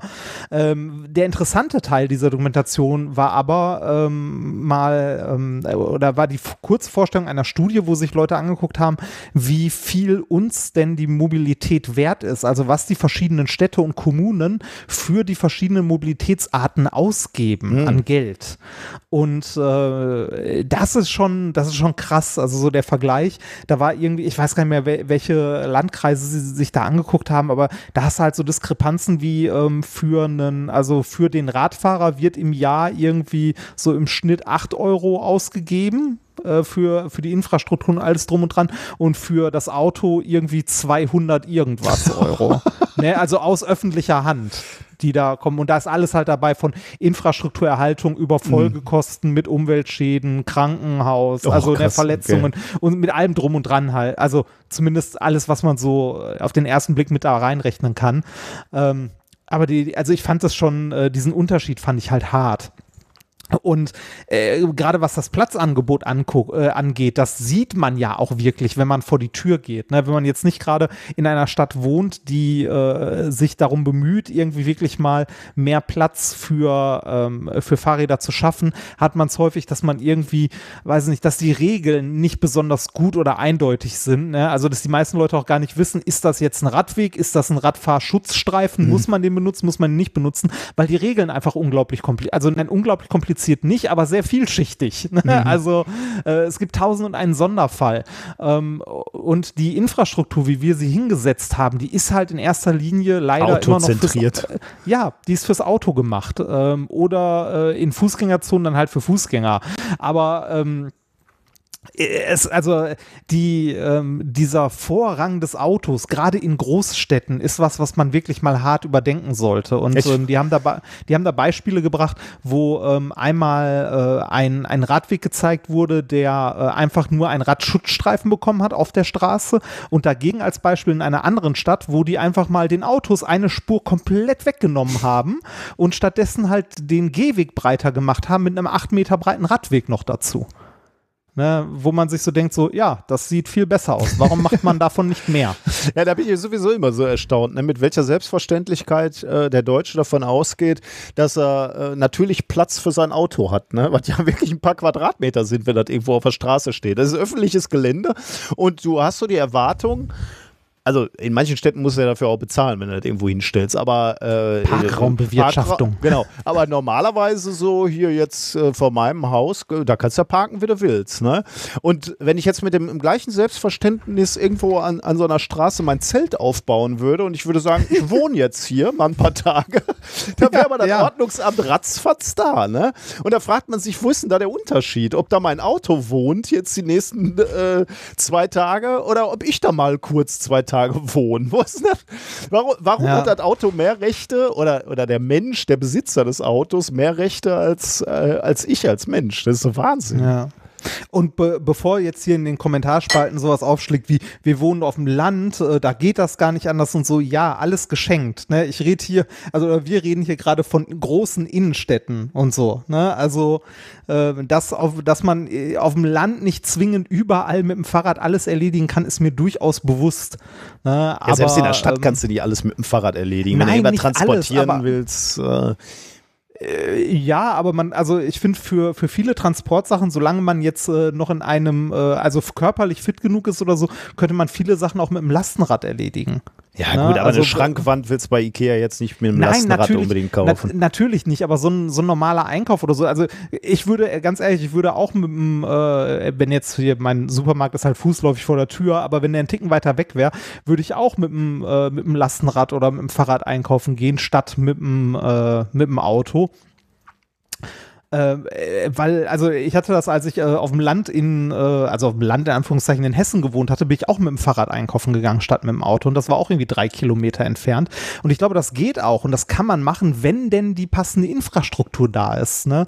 Also sich irgendwie äh, durch Gelsenkirchen oder Essen mit dem Lastenrad auf einer fünfspurigen Straße mit dem Wocheneinkauf durchzuquälen, nee, das würde niemand machen. Das ist auch nicht gut und auch nicht auf einem auf einem Radweg, wo irgendwie noch fünf Autos parken, drei Bäume wachsen und irgendwie irgendwie alle zwei, äh, alle zwei Meter irgendwie eine Straße kreuzt oder so, da halt auch nicht. Mhm. Aber ähm, wenn jetzt zum Beispiel äh, so eine Strecke hast wie in Essen von der Uni ähm, Richtung Duisburg oder so, da entlang irgendwie auch mal was mit einem Lastenrad oder mit einem Fahrrad mit Anhänger zu transportieren, würde ja gehen, so auf dem Radschnellweg. Ja. Ähm, oder als ich in, äh, als ich mal für, für so einen Science Slam Vortrag in Kopenhagen war, da waren auch unglaublich viele Leute äh, halt mit Fahrrädern unterwegs, die ich zu der Zeit hier in Deutschland noch nie gesehen habe sowas wie Lastenräder mhm. zum Beispiel. Äh, wobei das, ich finde, Lastenräder klingt immer so wie ein LKW, ne? als ob man da mit so einem riesen Ding rumfährt. Aber das ist im Wesentlichen eigentlich auch nur ein Fahrrad, wo irgendwie mal vier, also wo rein theoretisch irgendwie vier Kästen Bier drauf packen, äh, passen vorne oder halt zwei Kinder oder so. Aber es fährt sich schon ein bisschen wie ein LKW. Bist du mal so ein Lastenrad gefahren, was voll ja, war? Ja, bin ich. Aber, aber da sind wir ja auch mittlerweile bei, bei was angekommen, wo man auch sagen kann, so, die Dinger gibt es ja dann auch mit Elektrounterstützung und so. Also, ich, ich, bin jetzt kein Verfechter davon, der immer sagt, so, wir müssen alles mit dem Fahrrad machen, aber, äh, aber generell mal. Nee, wir über, müssen einfach also Mobilität also, äh, nachdenken nochmal. Ne? Wir können ja, halt auch genau. nicht alle, genauso wenig soll, sollst du alles mit dem Auto machen. Das ist halt der Punkt. Ne? Wir müssen ein bisschen gucken, wann, wann brauchen wir eigentlich welches Mobilitätskonzept. Und natürlich brauchst du in der Stadt ein anderes Konzept als auf dem Land. Natürlich braucht ein Junger ein anderes Konzept als jemand Altes. Äh, äh nur wir müssen von diesen Generallösungen, jeder fährt zwei Autos. Davon müssen wir weg, weil das geht nicht mehr mehr. Ja, das, also, äh, und ähm, gerade in, in den Großstädten merkt man das ja schon, ne? Also, Klar. wenn ich irgendwie, ähm, wenn ich zu, wenn ich zu dir fahre, zum Beispiel hier aus der Gegend, äh, und wir irgendwie Sachen halt mitnehmen oder so, dann fahre ich natürlich auch mit dem Auto, nicht mit der Bahn. Aber ich weiß auch, dass ich, äh, dass es in Gelsenkirchen am Stadtrand man, also ich das jetzt noch ohne Probleme irgendwo hinstellen kann. Aber wenn ich zum Beispiel irgendwie, weiß ich, den Basti besuchen fahre oder so, äh, Köln Innenstadt, habe ich gar keinen Bock mit dem Auto hinzufahren. Auch als ich selber in Köln gewohnt habe äh, oder am Kölner Stadtrand stand mein Auto die meiste Zeit nur da rum, weil ich gar keinen, also ich hatte keinen Nerv in Köln Auto zu fahren, geschweige denn einen Parkplatz zu suchen. Ja, naja. wird, wird alles komplizierter. Ach. Äh, eine Sache noch, ähm, wir hatten in der Folge 191 äh, darauf hingewiesen, äh, da hatten wir Filipa Stojanova zu Gast. Sie hat gesprochen über ähm, die Frage, wie Technik uns geholfen hat bei der Kommunikation während der äh, Pandemie. Und sie hatte damals schon angedeutet, dass sie zwar schon die Uni verlassen hat, aber ihre Professorin eine Nachfolgestudie macht, äh, Frau Professorin Nicole Krämer an der Universität Duisburg-Essen. Und diese Nachfolgestudie ist jetzt gestartet. Falls ihr da teilnehmen wollt und eben Daten-Input geben wollt, dann wäre das jetzt möglich. Wir haben mal die, ähm, den Link zu dieser Umfrage in die Shownotes gehämmert. Das wäre doch schön, wenn ihr dort mitmacht und ähm, die Ergebnisse präsentieren wir dann hoffentlich auch wieder hier. Ähm, man, man, hat uns geschrieben, dass der Fragebogen auszufüllen etwa 15 Minuten dauert. Ich habe ein bisschen Rückmeldung bekommen aus der Community, weil ich das schon auf Twitter geteilt habe, dass es deutlich länger dauert. Weiß ich jetzt nicht, woran das lag. Ich habe es selber noch nicht gemacht. Ähm, also ähm, nehmt euch, ihr müsst vielleicht ein bisschen Zeit haben, um das auszufüllen. Aber würde mich trotzdem freuen, wenn ihr das tut. Genau, ja, das noch so als Hinweis. Citizen Science hm. sozusagen. Ihr seid die Daten. Äh, genau, das war's, äh, was ich eigentlich hatte für, für die fürs Vorgeplänkel. Ich weiß nicht, hast du noch was zu erzählen? Nee, ich habe auch nicht viel gemacht. Also wir, wir haben ja Sachen gemacht zusammen, über die wir nicht reden. Mhm. Äh, also noch nicht reden. Ansonsten habe ich äh, mein Bad fast fertig renoviert. Das ist äh, nah dran. ich, ich habe äh, mein Bad fertig. Ich dachte, was macht er jetzt noch? Augenlasern, Glatze nee, und jetzt hast du noch einen Bart. Ja, noch ein nein, nein, Bart. das Bad. Nein, nein, das Bad. Das Bad. Äh, die, die Nasszelle. oh, schönes, schönes deutsches Wort auch, oder? Ja, Nasszelle. Ja, ja, hm, nein, das klingt schon nach Wellness. ich finde, ich find Nass, find Nasszelle klingt immer nach diesen Badezimmern aus so einem Ibis Budget oder so. Also die, diese, die, die auch wirklich, glaube ich, als Einheit da reingebaut werden, diese Plastikdinger, die Plastikdinger ne? wo, wo Klo und die, Dusche das gleiche ist eigentlich. Ne? ja, genau. Wo, wo, wo am Ende, also ich glaube immer, wenn ein Gast wechselt, dann ist entweder so eine Selbstreinigung oder die werden einmal mit dem Wasserschlauch komplett mit, abgespritzt. Kercher, ne? Aber ich glaube ja. auch, das ist eher so wie, wie dieses Suicide Booth in, in Futurama. Da geht die Tür ja. einmal zu und dann wird da so ein automatisches Waschprogramm durchgefahren äh, und danach ist es keimfrei, ja. Genau. Die Nasszelle, ja. Das ist, ja. ja, das, ähm, äh, also unsere Nasszelle ist fast fertig. Ich äh, ziehe gerade die, ich ziehe gerade die letzten Silikonfugen glatt und ich hasse es. Also es ist wirklich nicht schön. Ich bin noch nicht gut da drin, aber ist egal. Vom Weitem sieht es gut aus. Ähm, und ansonsten, ähm, ja, ich, äh, wir haben ja unseren Stream, unseren letzten, ein bisschen nach hinten gezogen. Der ist mittlerweile aber jetzt auch auf YouTube, weil die 24 Stunden um sind. Also ihr könnt ihn auch dort nachgucken, wenn ihr möchtet. Äh, und ich habe an meinem Streaming-Setup ein bisschen rumgebaut.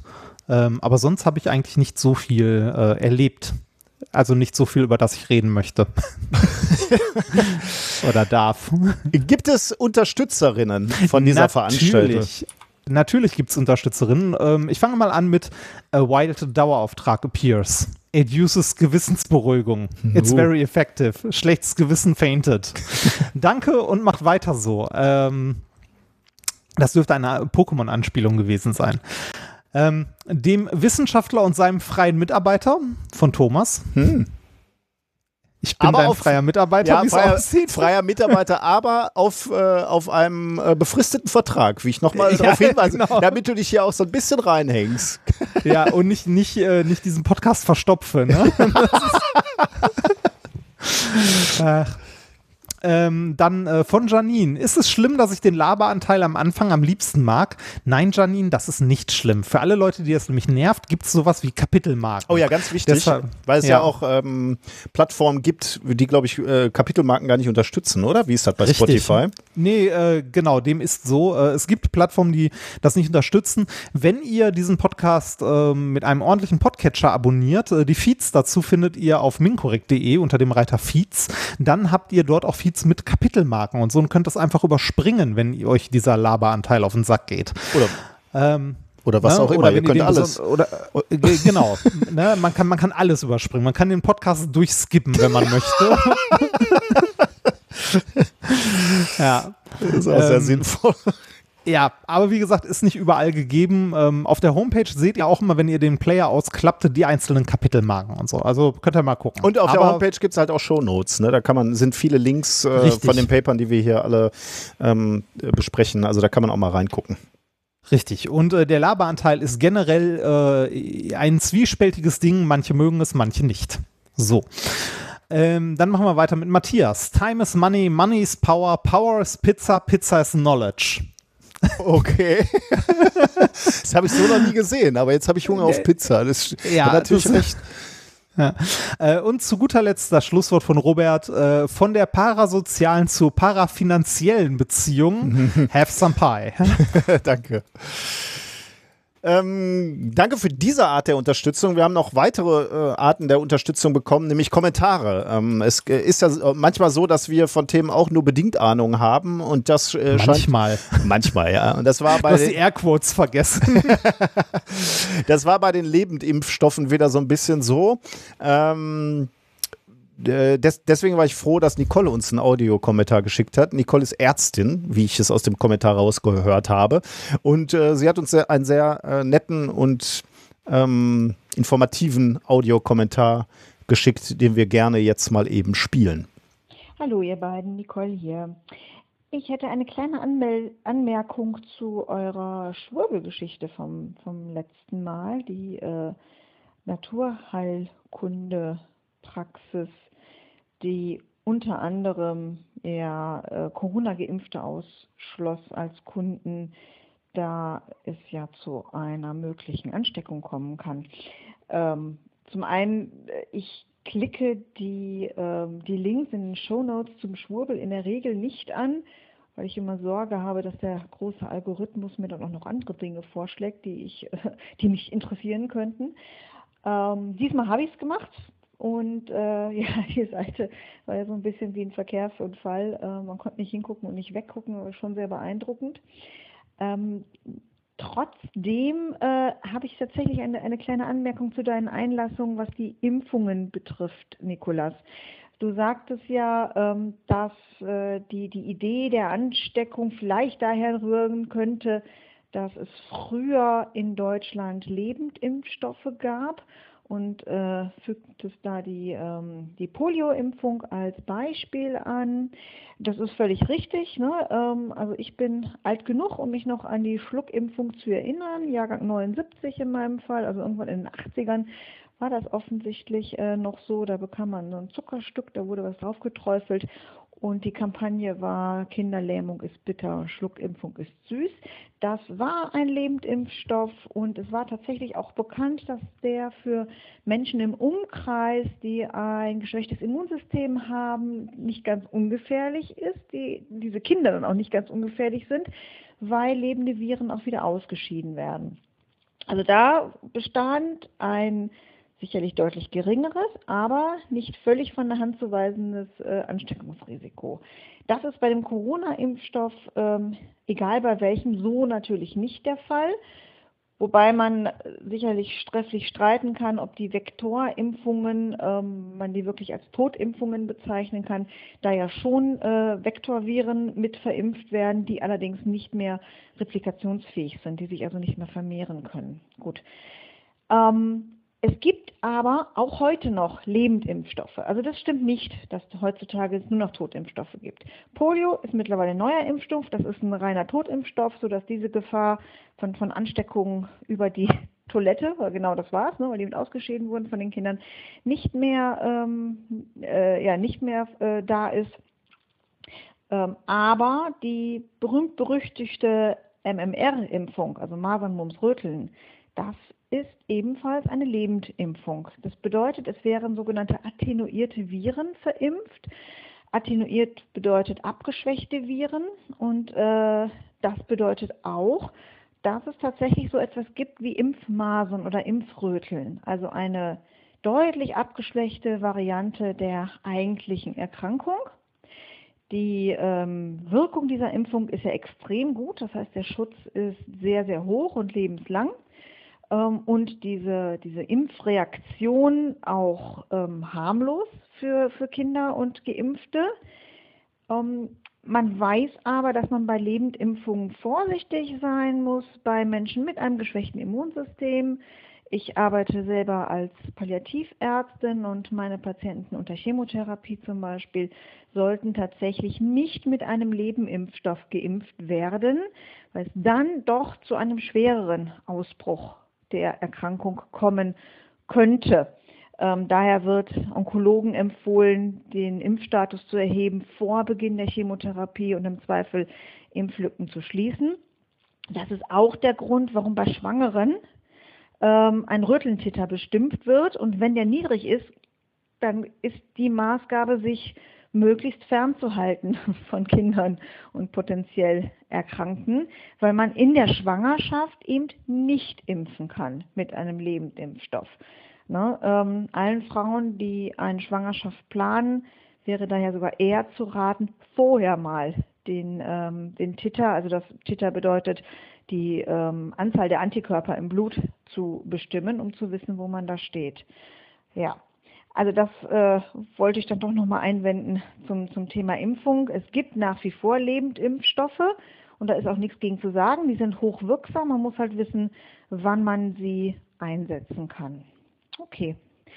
Schöne Grüße aus Köln und vielen Dank für den schönen und tollen Podcast. Ja, vielen Dank, Nicole. Da freuen wir uns mal sehr, wenn es Aufklärung auf der, aus der Community gibt, äh, insbesondere von den Experten, weil das ist uns natürlich alles klar. Zu jedem einzelnen Thema, was wir hier erzählen, gibt es dort draußen Menschen von euch, die mehr Ahnung haben. Damit muss man auch erstmal klarkommen. Aber so ist es. Ja, aber das ist gut so. Man kann ja nicht alles wissen. genau. Ich habe ich hab letztens dem, äh, dem Basti äh, sehr spontan, äh, sehr durch versucht zu erklären, was ein Parsec ist und habe dabei äh, verpeilt, ihm richtig zu erklären, was eine Bogensekunde ist und habe ihm im Wesentlichen eigentlich nur einen Grad erklärt. aber ist egal. Das ne, passiert halt auch. Aber manchmal ist das auch erstaunlich, ne? Man, äh, wenn man sehr unvermittelt irgendwas erklären soll, ähm, dann macht man schon mal Fehler. Also, äh, also ja, hier, hier diese Themen schnell. Äh, bereiten wir ja zum Teil auch vor und da will ich jetzt nichts schönreden. Wenn wir dann Fehler machen, dann ist es manchmal auch echt äh, äh, unsere Schuld und man, man hätte dann vielleicht ein bisschen besser recherchieren können oder warum auch immer Fehler passieren. Fehler passieren halt. Aber ich, ich war neulich auch wieder erstaunt, äh, als wir über äh, Laserleistung und Laserklassen gesprochen haben. Ne? Ich bin ja Laserschutzbeauftragter und ich mache Laserschutzunterweisungen häufig. Also sagen wir mal einmal im Jahr oder so. Äh, äh, ja. Aber als wir dann über Laserleistung gesprochen haben, da musste ich kurz überlegen. Ne? Das war kurz wie so eine Prüfungssituation. Da du gesagt hast, so, äh, was sind denn so gefährliche äh, Laserleistungen? Und dann war ich kurz am Stocken so, als ich dann, äh, weil ich weiß nicht, in so einer Situation muss man immer erstmal, also ich weiß nicht, es ist wahrscheinlich so eine Art Prüfungssituation. Ne? Wenn du unvermittelt ja. etwas gefragt wirst, dann, dann äh, kann es auch passieren, dass du in einem Thema, wo du wirklich Ahnung hast, ins Straucheln gerätst. Hatte ich in der Vorlesung letztens. Ähm, ich habe meinen äh, Studenten gerade beigebracht, was ein starrer Körper ist. Also wir haben uns äh, diesem Modell des starren Körpers genähert. Und äh, ich nehme als Beispiel dafür mal, weil ich das schön in die Kamera halten kann, hier so ein Kristallgitter. Mhm. Ne? Also ich nehme nehm hier eins meiner Diamantgitter, die hier so rumliegen, die man halt so als Physiker zu Hause rumliegen hat. Ne? Ähm, halte die in die Kamera und erzähle denen halt immer so, hier, da sind einzelne Massenpunkte, aber die ändern ihren Abstand zueinander nicht. Deshalb kann man das ganze Ding irgendwie als starren Körper betrachten und so. Und äh, habe denen dann noch was zu Kristallgittern erklärt und habt denen gesagt, die hattet ihr in Werkstofftechnik auch schon, da habt ihr nur andere Abkürzungen. Ihr nennt das zum Beispiel, ähm, wie, wie heißt das bei denen nochmal? Ähm, kubisch flächenzentriert, also Kfz-Gitter. Hm. Oder äh, kubisch raumzentriert sind halt KRZ-Gitter. Okay. Ähm, und da habe ich denen gesagt, ähm, äh, guckt euch mal die englischen Bezeichnungen an, weil die werdet ihr in Veröffentlichungen so deutlich häufiger finden, ja. damit ihr wisst, was damit gemeint ist. Ne? Also kubisch flächenzentriert zum Beispiel auf Englisch ist das FCC. Mhm. Ne? Und dann fragt einer, was ist denn dann das kubisch raumzentrierte? Und ich habe auf dem Schlauch gestanden und meinte so, äh, äh, äh, weil so lange nicht mehr benutzt, ne? das ist mir in dem Moment nicht eingefallen. Eine halbe Stunde später hat es so Peng gemacht, so, ah, Body Center ne? Cubic. Ja, ja, ja genau, genau. Aber es ist mir in dem Moment auch nicht eingefallen. also Wahnsinn, es ne? war auch ein kurzer peinlicher Moment. Ja, interessant, ne? Wie, wie so diese im gesamten Leben so Prüfungssituationen gibt, wo man kurz auf dem Schlauch steht. Ähm, ja. Braucht einen, glaube ich, nicht zu verunsichern. Nee, kann, kann passieren. Nee. Ah, äh, wichtig, äh, ich finde immer wichtig ist, dass man, dass man auch dazu steht und sagt so, ja, habe ich vergessen, weiß ich nicht. Also, ne, dass man, dass man halt Fehler auch eingesteht, dass man mal einen Fehler gemacht hat und nicht äh, die ganze Zeit sagt so, nein, das habe ich richtig gemacht, das siehst du falsch. Ne? Das würde ich ja sagen. Vielleicht sehe ich das etwas zu idealisiert, aber das würde ich sagen, unterscheidet, unterscheidet die Wissenschaftswelt von der äh, Politik beispielsweise. In der Politik ist es ja eher ein Zeichen der Schwäche, wenn man einen Fehler zugibt und sagt, ähm, äh, also diese äh, Doktorarbeit habe ich nicht selbst geschrieben genau. oder so. Das würde, das würde man ja in der Politik nicht machen, also einen Fehler zugeben. Dann, dann lamentiert man lieber rum und erklärt, warum es dazu kommen konnte und warum andere schuld sind oder äh, warum alle das falsch verstanden haben. Während ich sagen würde, in der in der Wissenschaft gibt es eigentlich eine etwas bessere Fehlerkultur. Da kann man darüber diskutieren, wie gut die Fehlerkultur ist und ob sie nicht viel, viel besser sein könnte und müsste. Aber prinzipiell leben wir äh, in einem System, was auch von Fehlern lebt. Ne? Also Experimente, die misslingen, tragen ja wertvolle Informationen und, äh, das, äh, und selbst wenn man einen Fehler macht ähm, bei einem Experiment, kann, da, kann man daraus ja etwas lernen und deswegen werden, glaube ich, Fehler zu, in der wissenschaftlichen Welt etwas mehr umarmt. Das, dazu sollten wir, glaube ich, insgesamt gesellschaftlich etwas mehr kommen, dass man ähm, Fehler mehr als Chance sieht als als als ähm, Fehler. Ja, genau, aber Fehler in dem Sinne äh, als, ja, ja. als persönlicher Fehler, ne? als, als Missstand der Person oder als, äh, als ja, äh, also dass du irgendwie weniger wert bist oder so. Das finde ich halt irgendwie total bescheuert. Na gut, okay, haben wir das auch. Diesen moralischen haben wir noch schnell ausgepackt. Kommen wir zu Themen der, der heutigen Sendung. Was haben wir denn heute für schöne Themen vorbereitet, mein lieber Padawan? Thema Nummer eins habe ich genannt, ich pausiere für die Prüfung. Äh, schön. Das heißt, äh, dass dieses typische, äh, ich muss jetzt noch nicht lernen, das mache ich später, ne? Gucken wir mal. Ähm, Thema Nummer zwei, Mathe Gabba Gyrus. Ich verstehe wieder überhaupt nichts, aber ich bin mal gespannt, in welche Richtung das geht. Thema Nummer drei, fiel mir nichts Schlaues ein, deswegen habe ich es einfach genannt Zoom Fatigue. Ich möchte nämlich nochmal, ich nenne es mal Zoom Fatigue Reloaded, weil äh, ich habe ja schon mal über Zoom Fatigue gesprochen, aber jetzt gab es eine neue Publikation und da wollte ich nochmal mit dir kurz drüber sprechen. Okay, dann äh, schließe ich ab mit äh, sinnvoller Abstand. Und du hast noch ein Experiment vorbereitet, ne? Es stimmt, ich habe noch ein Experiment vorbereitet. Also es steht noch in der Küche, ich müsste es gleich mal holen. Aber ja. Möchtest du noch sagen, was man bereit ähm, falls, könnte? Falls, falls man das Experiment selber machen möchte, das ist eins, das mehrere Stunden dauert. Das heißt, das also das Ergebnis des Experiments werden wir hier nicht sehen oder hören, sondern auch wieder im nächsten Livestream. Aber du erklärst heute zumindest schon mal, ne? Aber ich, ja, ja, ich, ich erkläre, äh, was, was wir sehen und erwarten und dann gucken wir mal, ob das auch eintritt. Ähm, ihr braucht dafür einen Plastikbecher, also irgendwie einen alten Joghurtbecher oder sowas, wenn ihr habt. Kein Glas, sondern wirklich irgendwas aus Plastik, was dünnes ähm, Gips oder Motofil oder irgendwas, was man so anrühren kann, so in der Richtung. Und äh, Hülsenfrüchte. Erbsen, Bohnen, hm. irgendwas in Trocken. Ich bin gespannt. Meine Oma hat jo. übrigens immer Joghurt gesagt. Meine Mutter glaube ich auch. Also meine Mutter hat bei, bei, also oder meine Eltern generell, ich glaube, das ist so ein Ruhrpott-Ding. Ja, ja, Die haben bei, ähm, bei, äh, bei vielen Sachen äh, die ganz komisch betont. Und äh, manche, also und manche Begriffe sind mir später erst irgendwie bewusst geworden, dass die so aus der äh, aus der Nachkriegsbesatzungszeit kommen. Zum Beispiel meine meine meine Oma oder meine älteren Tanten haben zu äh, zu äh, zu kleinen Jungen häufiger sowas gesagt wie Sonny Boy.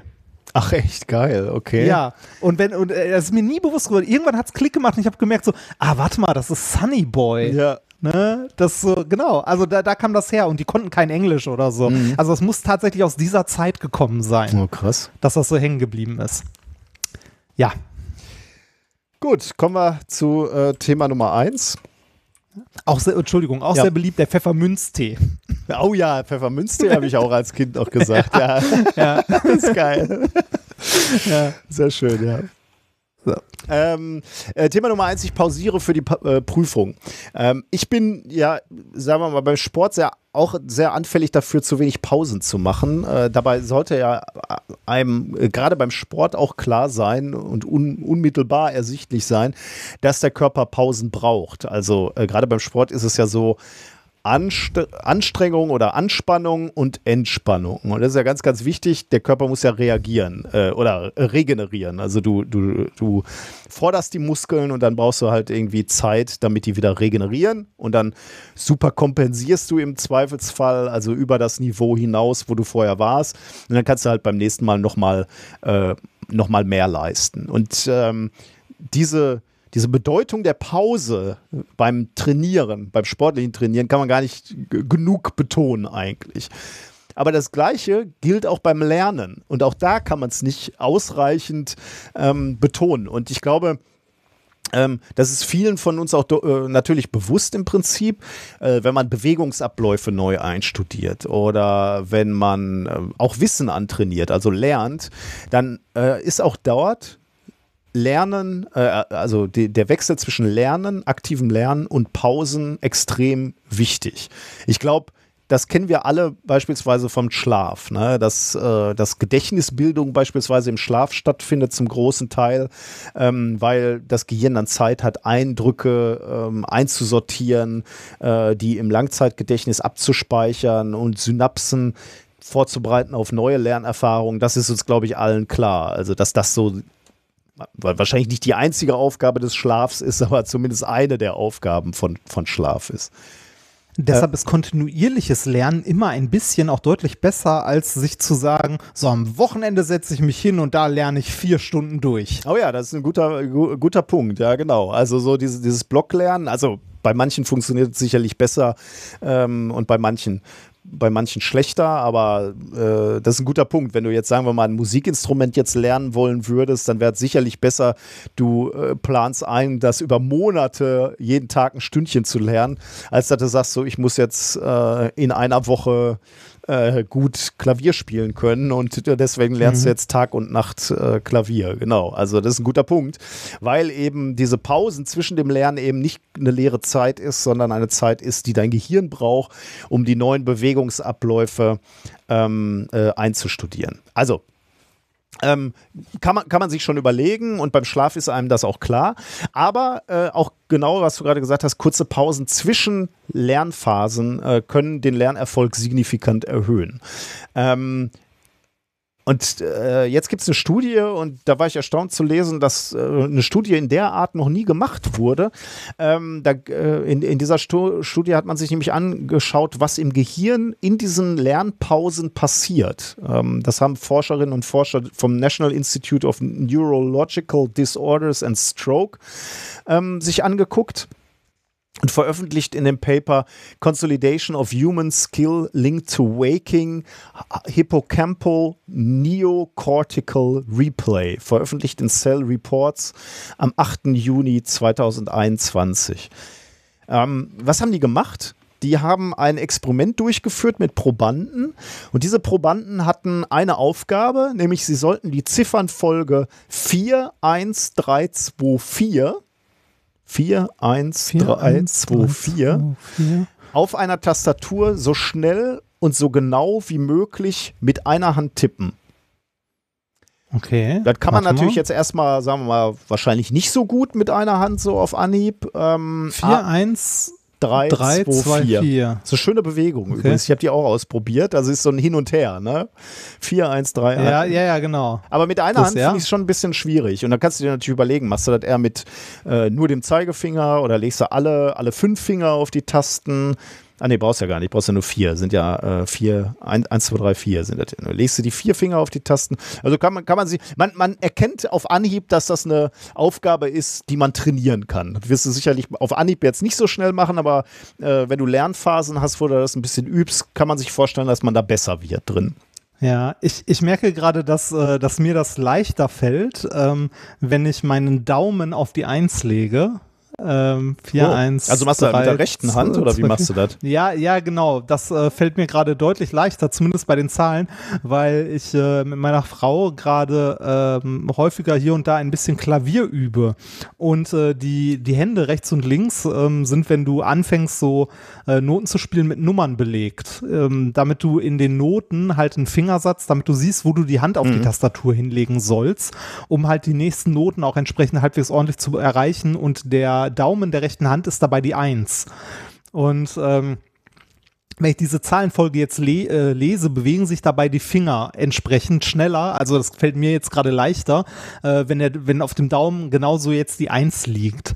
Wenn ich das mit, äh, wie es ja wahrscheinlich intuitiver wäre, mit der rechten Hand, sagen wir, mit dem Zeigefinger auf der Eins machen würde, mhm. dann ist das alles um einen versetzt ah, und ja. mein Gehirn muss, äh, muss dabei umdenken. Das ist komisch. Aber ja, ähm, es, ist eine, es ist eine Aufgabe, die man definitiv sehr gut trainieren kann. Ich habe übrigens gerade äh, Sorge gehabt, äh, dass sich jetzt gleich der Kosmos auflöst, weil ähm, wir in, in einer der, wahrscheinlich in der ersten Folge, äh, Minkorrekt, hast du erwähnt, dass du Klavier lernst. Ja, und da sehen wir mal, wie, wie gut ich dabei geworden und, bin. Und ja, über acht Jahre. Äh, genau, über lernt. acht Jahre kam immer mal wieder die Frage von, von Hörerinnen und Hörern ja. per E-Mail, was ist eigentlich aus dem Klavierspiel geworden? Man hat so wenig davon gehört und ist nie wieder erwähnt worden. Und jetzt nee, erwähnst du das. Äh, und ich immer, hab, ich immer hab, mal wieder. Es sind halt Pausen beim Lernen, ne? Ich habe jetzt wirklich einen kurzen Moment befürchtet, dass es Puff macht und dieses Minkorrekt-Projekt ist damit abgeschlossen. Das war das, äh, das eigentliche, äh, die, die eigentliche Klammer äh, zwischen diesen acht Jahren. Nee, aber es scheint weiter wenn es zu. Endet, wenn es endet, dann mit dem Knall eines Eis. so wie es angefangen hat. Das wäre auch schön. Ja. Das merken wir uns schon mal für die allerletzte Folge. Wenn wir das wirklich machen, dann, dann lassen wir noch mal ein paar Eier explodieren. Sehr gute Idee. Über Straußeneier sprengen. Ah, sehr gut. Wahrscheinlich, naja, gucken wir mal. Okay, äh, genau. Also diese Ziffernfolge schnell zu tippen und akkurat äh, bedarf ein, ein wenig Übung und deswegen haben die Probanden auch Übungszeit bekommen nämlich 36 zehnsekündige Übungsphasen. 36 Mal durften sie 10 Sekunden üben. Und dazwischen, zwischen den Übungsphasen, gab es ebenfalls 10 Sekunden Pause. Also 36 hm. Mal 10 Sekunden üben und 10 Sekunden Pause. Und dann äh, haben die Forscher ähm, mithilfe von Magnetoenzephalographie sich angeschaut, was passiert eigentlich gerade in den Gehirnen der Testpersonen. Also was, was misst du mit diesem Verfahren? Du misst im Wesentlichen magnetische Felder und kannst eben gucken, ich sage es jetzt mal lapidar, in welchen Gehirnregionen ist jetzt gerade was los? Wo, wo gibt es äh, erhöhte Hirnaktivität? Und dann kannst du halt, ähm, du siehst im Wesentlichen dann Muster und kannst dann relativ gut nachvollziehen, also Experten können das, welche neuronalen Prozesse da gerade ablaufen. Ähm, dadurch, dass du weißt, in welcher Region läuft das gerade ab und wie, wie laufen die gerade ab, welche Muster laufen da gerade durch, können die wohl irgendwelche Aussagen äh, darüber ähm, äh, machen. Ähm, die erste Erkenntnis, die sie bei der Auswertung hatten, äh, war schon mal, dass während der Lernpausen das Gehirn der Probanden sogar noch aktiver war als in den aktiven Übungsphasen. Also wo man jetzt sagen würde, okay, das Gehirn entspannt sich gerade mal so ein bisschen in der Pause, war dort überhaupt nicht zu sehen. Also die, äh, die Muster waren dort ausgeprägter, waren intensiver. Also offensichtlich ähm, ist da viel los in der Pause, was ja wieder die Hypothese so ein bisschen ähm, äh, ähm, stärkt, stärkt dass äh, gerade da in diesen Pausen äh, auch viel Lernaktivität äh, abläuft.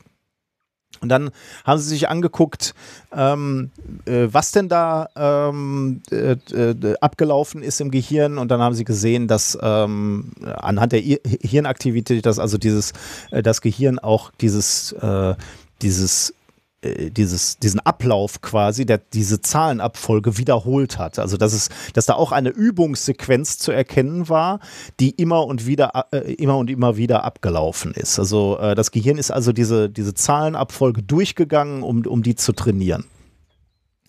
Ähm, was mich wirklich überrascht hat, war, ähm, dass das laut der Autorin hier von diesem Paper die erste Demonstration überhaupt ist, ähm, äh, äh, die erste Demonstration, äh, wo man beobachtet hat, wissenschaftlich beobachtet hat, dass Menschen im Wachzustand Fertigkeiten im Gehirn rekapitulieren in einer Pause. Das ah, äh, hat mich jetzt überrascht. Das finde ich also, aber auch verwunderlich. Da hätte ich gedacht, das hat man doch, hätte man doch längst mal, äh, also vielleicht habe ich es auch falsch verstanden, ne? aber so, so habe ich es verstanden, dass das ähm, zum ersten Mal so, ähm, so beobachtet wurde hm. und aufgezeichnet wurde. So, was haben Sie jetzt noch? Äh, ja, mh, mach erst mal. Hätte ich, auch, hätte ich auch früher erwartet. Naja, ich meine, Lernen also, ist doch so, so essentiell und auch äh, ja. Lernsteigerung ist doch auch etwas, was, äh, wonach wir immer streben, oder? Also nach der Frage, wie können wir effizienter äh, lernen, wie können wir äh, schneller äh, lernen, hätte ich gedacht, da ja. steckt auch viel Geld drin, aber äh, okay, also scheinbar nicht. Ja. Ähm, so, also das war das Erste, was Sie gesehen haben. Aha, in den Pausen ist das äh, Gehirn sehr beschäftigt damit und rekapituliert diese, diese äh, Zahlenabfolge. Das nächste, was Sie gesehen haben, war, dass äh, Sie, jetzt haben Sie sich das, das, die große Entwicklung angeguckt. Also nicht von, von einer Lernphase zur Pause, was passiert dazwischen, sondern über die ganzen 36 Lernphasen, wie, wie hat sich da diese Rekapitulation des Gelernten im Gehirns entwickelt? Und da haben sie gesehen, dass zu Beginn der Übungsphase, also bei den ersten Durchlaufen, dass da das Gehirn am intensivsten rekapituliert hat. Ähm, und äh, später, in den späteren Wiederholungen, äh, in den 30ern, dann etwas schwächer diese Re Rekapitulation im Gehirn zu sehen war. Ähm, und das erklärt sich so, oder das erklären die Forscherinnen und Forscher so, dass sie sagen, ähm, das ist eben genau die Phase, wo die Testpersonen die, üblicherweise die größten Fortschritte erzielen. Wenn du das 36 Mal übst, 10 Sekunden, dann ist ja irgendwie klar, dass du bei den ersten 10 Mal die größten äh, Fortschritte und Entwicklungen zeigst. Und dann nachher wird es eher so ein graduelles, ähm, hm, kleines, Langsam immer besser ein bisschen werden, verbessern. Ja. Ja. Genau das zeigt sich eben auch im Gehirn. Ne? Also äh, in, in der Phase der größten äh, Sprünge hast du eben auch die größte Gehirnaktivität. Mhm. Ähm, genau. Ähm, was habe ich noch aufgeschrieben? Ja, klar, also sowas wie je, je, häufiger das Gehirn die Übungssequenzen in den Lernpausen wiederholt, desto schneller und besser lernen die Finger die richtige Tippabfolge ähm, äh, abzufeuern quasi. Erinnert mich auch ein bisschen an mein Leben, ähm, denn äh, als ich noch, noch mehr Schlagzeug gespielt habe, da war es halt auch so, dass ich mir neue Rhythmen und, und Abläufe, Bewegungsabläufe halt auch vorgestellt habe. Also ich konnte im Bett liegen, ohne dann die Arme und Beine zu bewegen, sondern mir nur vorstellen, welche Beine und Arme ich gerade wie bewege. Und da habe ich auch gemerkt, dass dieses Durchgehen von Bewegungsabläufen äh, ohne wirklich die Bewegung auszuführen, äh, geholfen hat, um äh, Rhythmen, Bewegungen zu lernen und dann beim nächsten bei der nächsten Probe besser zu sein in, in den Rhythmen. Und das gleiche ist mir beim Tippen, Tippen lernen, zehn Finger Tippen lernen jetzt neulich auch wieder aufgefallen. Da konnte ich auch im Bett liegen und Texte imaginär tippen, ohne die Finger zu bewegen, aber ich, ich, ich habe halt gespürt, wo die Finger sind äh, oder wo die Tasten sind. Und dann konnte man diese Bewegungsabläufe durchgehen. Fand ich, finde find ich auch spannend. Und das sehen Sie hier halt auch. Je mehr das Gehirn eben diese Bewegungsabläufe durchgeht, desto äh, besser kannst du nachher diese Zahlenabfolge oder je, desto schneller kannst du diese Zahlenabfolge tippen. Äh, mir ging das beim Vokabelnlernen früher so. Also ich äh, konnte, äh, ohne die Vokabeln halt da zu haben, äh, alleine da, also ich habe halt im Bett gelegen oder sonst wo und drüber nachgedacht, über die Vokabeln, die ich an dem Tag gelernt habe und dadurch die halt vertieft. Hm, okay. Ja, kann man sich das, auch vorstellen. Äh, also ohne sie nochmal wirklich lesen mhm. zu müssen. Das, äh, und wenn ich dann über welche gestolpert bin, die mir äh, zum Verrecken nicht eingefallen sind, äh, da bin ich, also das hat mich so genervt, dass ich aufgestanden bin, um nochmal nachzugucken. okay. Ähm, Jetzt noch, noch äh, vielleicht zwei überraschende Sachen, die sie ge gefunden haben. Das, das erste, ähm, jetzt haben wir schon gesagt, das Gehirn äh, vollzieht ja quasi diese Fingerbewegung in den Pausen nach, ne? aber nicht mhm. im normalen Tempo. Also du siehst ja auch eine Gehirnaktivität in, in der Lernphase, wo du die Finger bewegst. Da siehst du eben, äh, wie lange brauchst du, um diese Zahlen zu tippen und äh, dementsprechend siehst du natürlich auch ein entsprechendes Muster im Gehirn. Das war so typischerweise, sagen wir jetzt mal bei den Probanden, eine eine Sekunde, um diese fünf Zahlen zu tippen. Mhm. Äh, diese Rekapitulation dieser Bewegung äh, im Gehirn geht aber deutlich schneller. Die dauert nämlich nur 50 Millisekunden und damit ähm, etwa 20-fach schneller als die äh, tatsächliche Bewegung der Finger. Das heißt, diese mentale Wiederholung lässt das Gehirn viel schneller ablaufen und damit auch häufiger. Ähm, du, du kannst also diesen Bewegungsablauf offensichtlich äh, ja, schneller und damit effizienter äh, dir einprägen, das Gehirn, ähm, weil, weil du nicht darauf angewiesen bist, dann wirklich diese Finger zu bewegen. Oder was auch immer du gerade versuchst zu memorieren. Also das Gehirn ist im Lernen eigentlich schneller, macht schnellere Wiederholungen als, ähm, als die eigentliche Bewegung. Hm. Ähm, und was auch noch spannend war, ist das, das letzte, was Sie gesehen haben, diese mentalen Schnelldurchläufe, die laufen nicht in den gleichen Hirnregionen ab wie das Üben selber. Denn das Üben selber, da bewegst du ja diese Finger, da, da ist primär ähm, äh, sind primär diese motorischen Schaltkreise äh, des Gehirns aktiv. Äh, wo liegen die? Die liegen in der Großhirnrinde. Also das heißt, äh, da haben sie beim Messen äh, in diesen aktiven Phasen, wo du wirklich die Bewegung ausgeführt hast, haben sie eine aktive Großhirnrinde gesehen. Bei der Rekapitulation scheint das aber sind, scheinen das zwei andere Areale zu sein, nämlich zum einen der Hippocampus, der, der, gilt sozusagen als Gedächtniszentrum, also da, wo du sowas abspeichern würdest, so Bewegung. Ähm, und zum anderen im entorhinalen Kortex äh, im Schläfenlappen. Das äh, gilt so als die Verbindungsstelle zwischen dem Hippocampus, also dem Gedächtniszentrum, und der Großhirnrinde, wo dann wirklich gesagt wird, bewege jetzt den Finger, bewege jetzt den Finger. Also äh, diese Verbindungsstelle und das Gedächtniszentrum wird vor allem trainiert. Also äh, das ist ja auch irgendwie interessant, dass du also in der Lernphase wirklich dieses motorische Zentrum ähm, äh, übst und in der in der Pausenphase wird es dann quasi, also ich sag's jetzt, ich bin kein Gehirnforscher und ich sag's jetzt wahrscheinlich falsch, aber wird es dann quasi abgespeichert im Hippocampus. Das finde ich irgendwie total äh, spannend ähm, und, und vielleicht auch überraschend für die Forscher, dass sie diese Aktivität dort gesehen haben. Hm. Spannend. Also also, äh, das, und, und, das ist das Ergebnis sozusagen, das ist der letzte Satz, den ich sage, und dann, dann kannst du äh, das gerne bewerten, äh, dass äh, diese Forscherinnen und Forscher sagen eben, äh, so diese abstrakteren Informationen über die Übungssequenz, ne? also so, so das Metaverständnis, sage ich jetzt mal, für diesen, diesen Ablauf der Bewegung, der wird eben im Hippocampus gespeichert, während die, die wirkliche Bewegungsabfolge, wenn du dann wirklich sagst, so, okay, jetzt wird, werden Finger bewegt, dann bist du wieder in diesem sensorimotorischen Kortex, wo, wo dann die Sachen ausgeführt werden. Aber man, man lernt dann wieder so ein bisschen so, wie, wie das Gehirn äh, funktioniert, offensichtlich. Hm.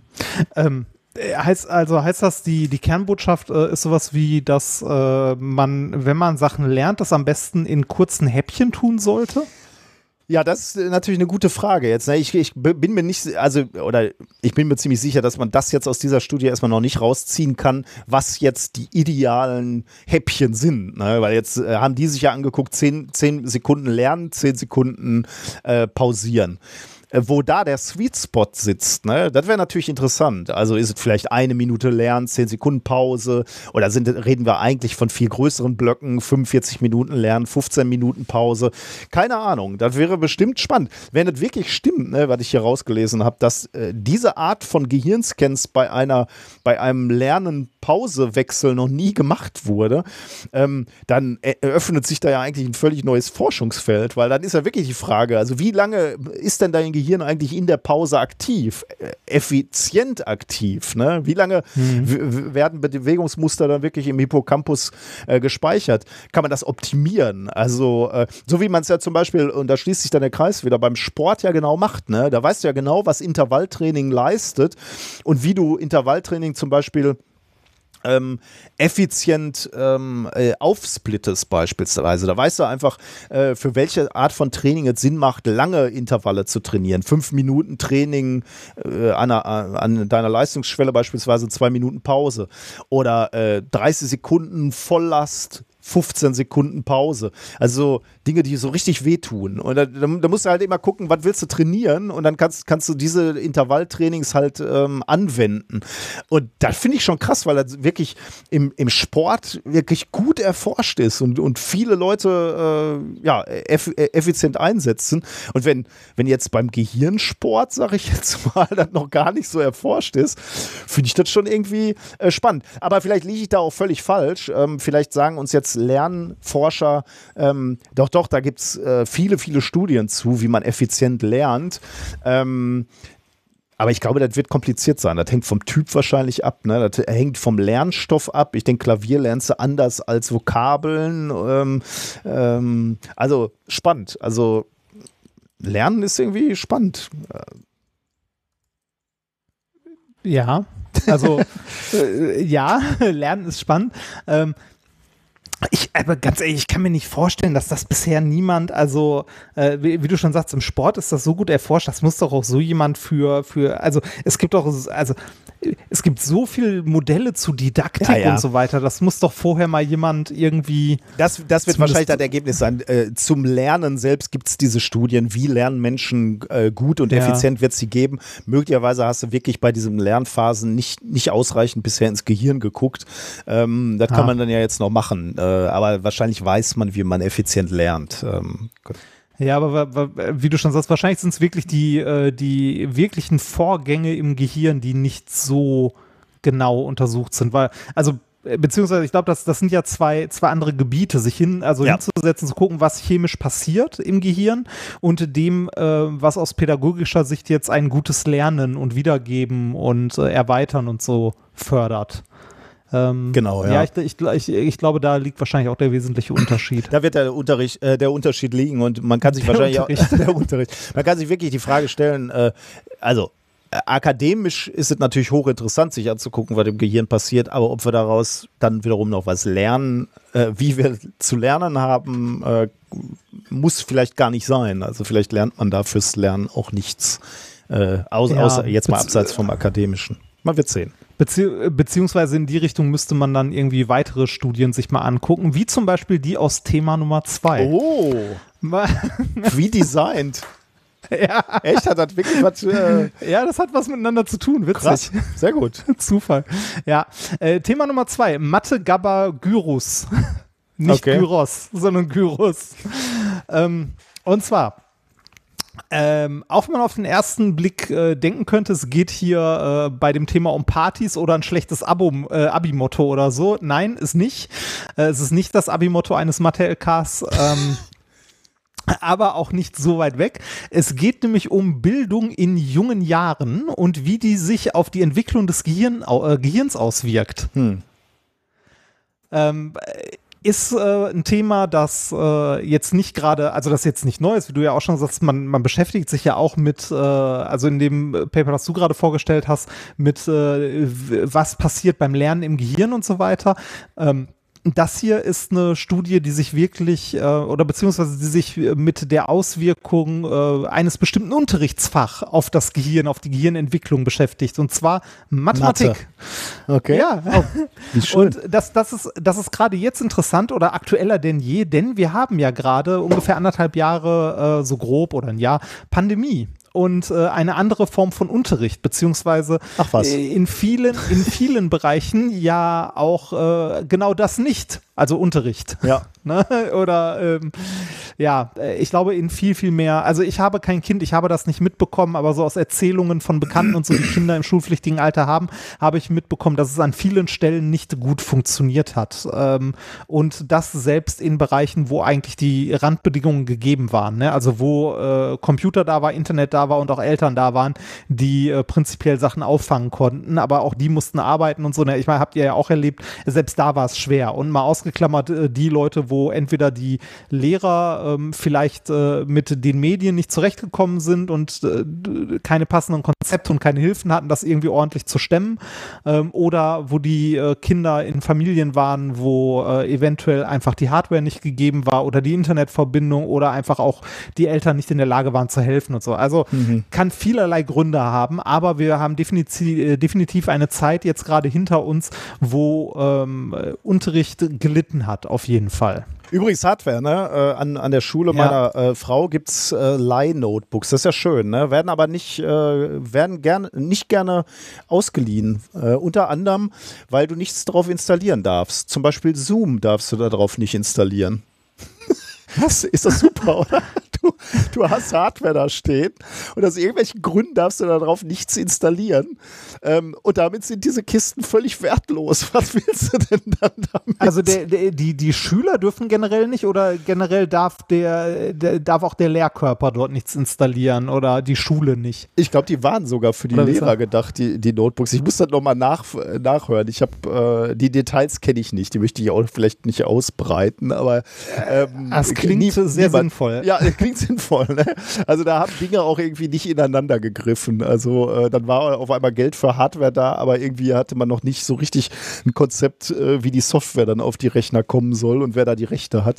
Also da, da knirschte et, äh, es etwas. Aber ähm, naja, es ist besser geworden, glaube ich, über die Pandemie und ähm, viele Leute haben sich viel, viel Mühe gemacht, äh, da was Sinnvolles. Also, also gerade auch die Lehrer haben natürlich unter unglaublichen Bedingungen äh, viel, viel geleistet. Das muss man schon sagen. Das war jetzt keine also einfache also, Zeit die Pandemie hat ja an vielen Stellen, äh, gerade im, im Bildungssektor oder in der Infrastruktur, die dem Bildungssektor gegeben ist, einen Finger, einen salzigen Finger in die Wunde gelegt. in die klaffende ne? Wunde, ja. Ja, also äh, wenn ich mir das angucke, bei, bei meinem Bruder in der Schule war es so, und das äh, ist eigentlich sonst eine Schule, die ganz gut aufgestellt ist, dass die ähm, einen Breitbandanschluss haben sollten. Also sie sollten tatsächlich ans Glasfasernetz angeschlossen sein ne, irgendwann äh, im Sommer, ist, glaube ich, bis heute noch nicht so richtig passiert. ja, ähm, was, ab, äh, ne, was, äh, was, aber schon passiert ist, ist, dass die ähm, ihren eigenen Schulserver und so weiter dahingestellt haben, auf dem halt alles ablaufen sollte. Ist nur kacke, wenn der halt nicht gut angebunden ist. ne? ähm, das, das, das ging irgendwann äh, so weit, dass es äh, ähm, und ich glaube, das ist in vielen Schulen so gewesen, dass es irgendwann problematisch wurde, ähm, die ähm, äh, äh, Videokonferenzen ähm, aufrechtzuerhalten, die für die Hälfte der Klasse außerhalb der Schule notwendig war. Und zwar, also äh, da ist, also da hat man viel gesehen, da ist viel, äh, also da ist viel passiert, aber da ist auch viel nicht passiert und da liegt noch eine Menge im Argen. Ja. Ähm, ich glaube, es wird spannend sein zu sehen, wie sich, äh, also ein spannend ist hier vielleicht die falsche Frage, wir benutzen dieses Wort vielleicht ein bisschen inflationär, aber ähm, äh, es ist ein unfreiwilliges Experiment, sage ich mal, zu sehen, wie sich dieser Jahrgang, also wie die Folgen dieses Jahrgangs aussehen werden, also was da passiert. Mhm.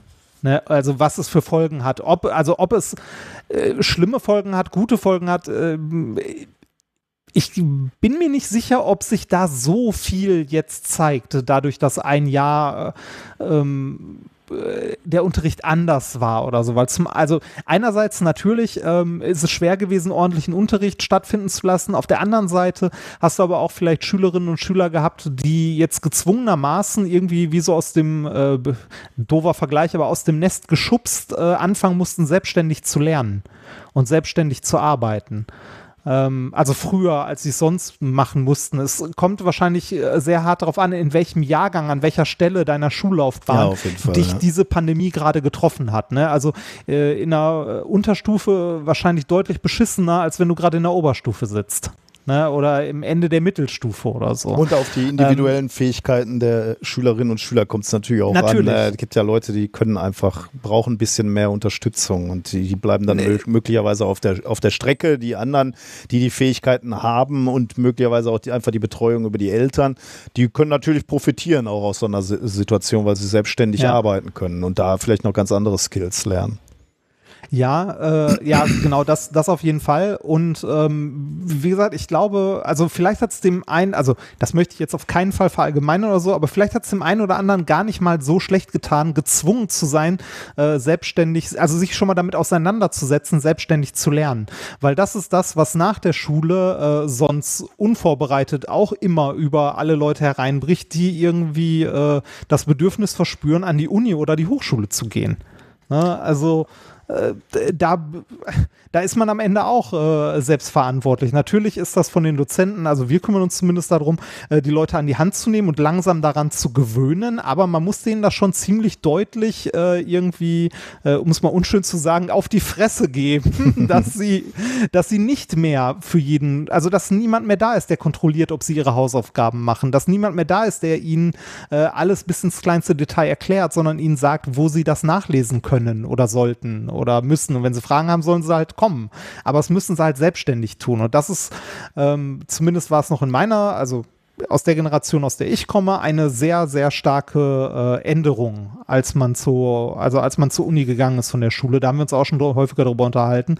Ich musste das äh, erst, also ich musste das lernen und zwar auf die harte Art. Und zwar habe ich am Anfang nichts hinbekommen. Das sollte äh, allerdings äh, mittlerweile auch ein bisschen besser sein, weil eigentlich ähm, du mittlerweile mit äh, Lernplänen arbeitest, äh, schon in der Grundschule, wo die Kinder dann wirklich auch Aufgaben für die ganze Woche beispielsweise haben und sich das einteilen müssen und sollen. Also man, man, also da, da arbeitet man dran sozusagen. Also ist okay, etwas ja, besser geworden als im Vergleich zu, äh, zu der Zeit, wo wir in der Schule waren. Also äh, da, dafür brauchst du nicht zwingend die Pandemie. Ja, aber Nein, ich, ich sage ich sag jetzt nee, nicht, nee, dass man die brauchte oder so, aber es ist, hat vielleicht dem einen oder anderen äh, so beschissen wie alles war, auch irgendwie geholfen, äh, halt früher. Also wie gesagt, immer sehr, kommt sehr hart drauf an, an welcher Stelle in seinem Lernprozess man gerade ist und was für ein Typ man persönlich auch ist. Vielleicht hat es dem einen oder anderen gar nicht so schlecht getan, äh, halt selbstständig sich um Sachen zu kümmern. Manche kommen damit ja auch besser zurecht. Ne? Also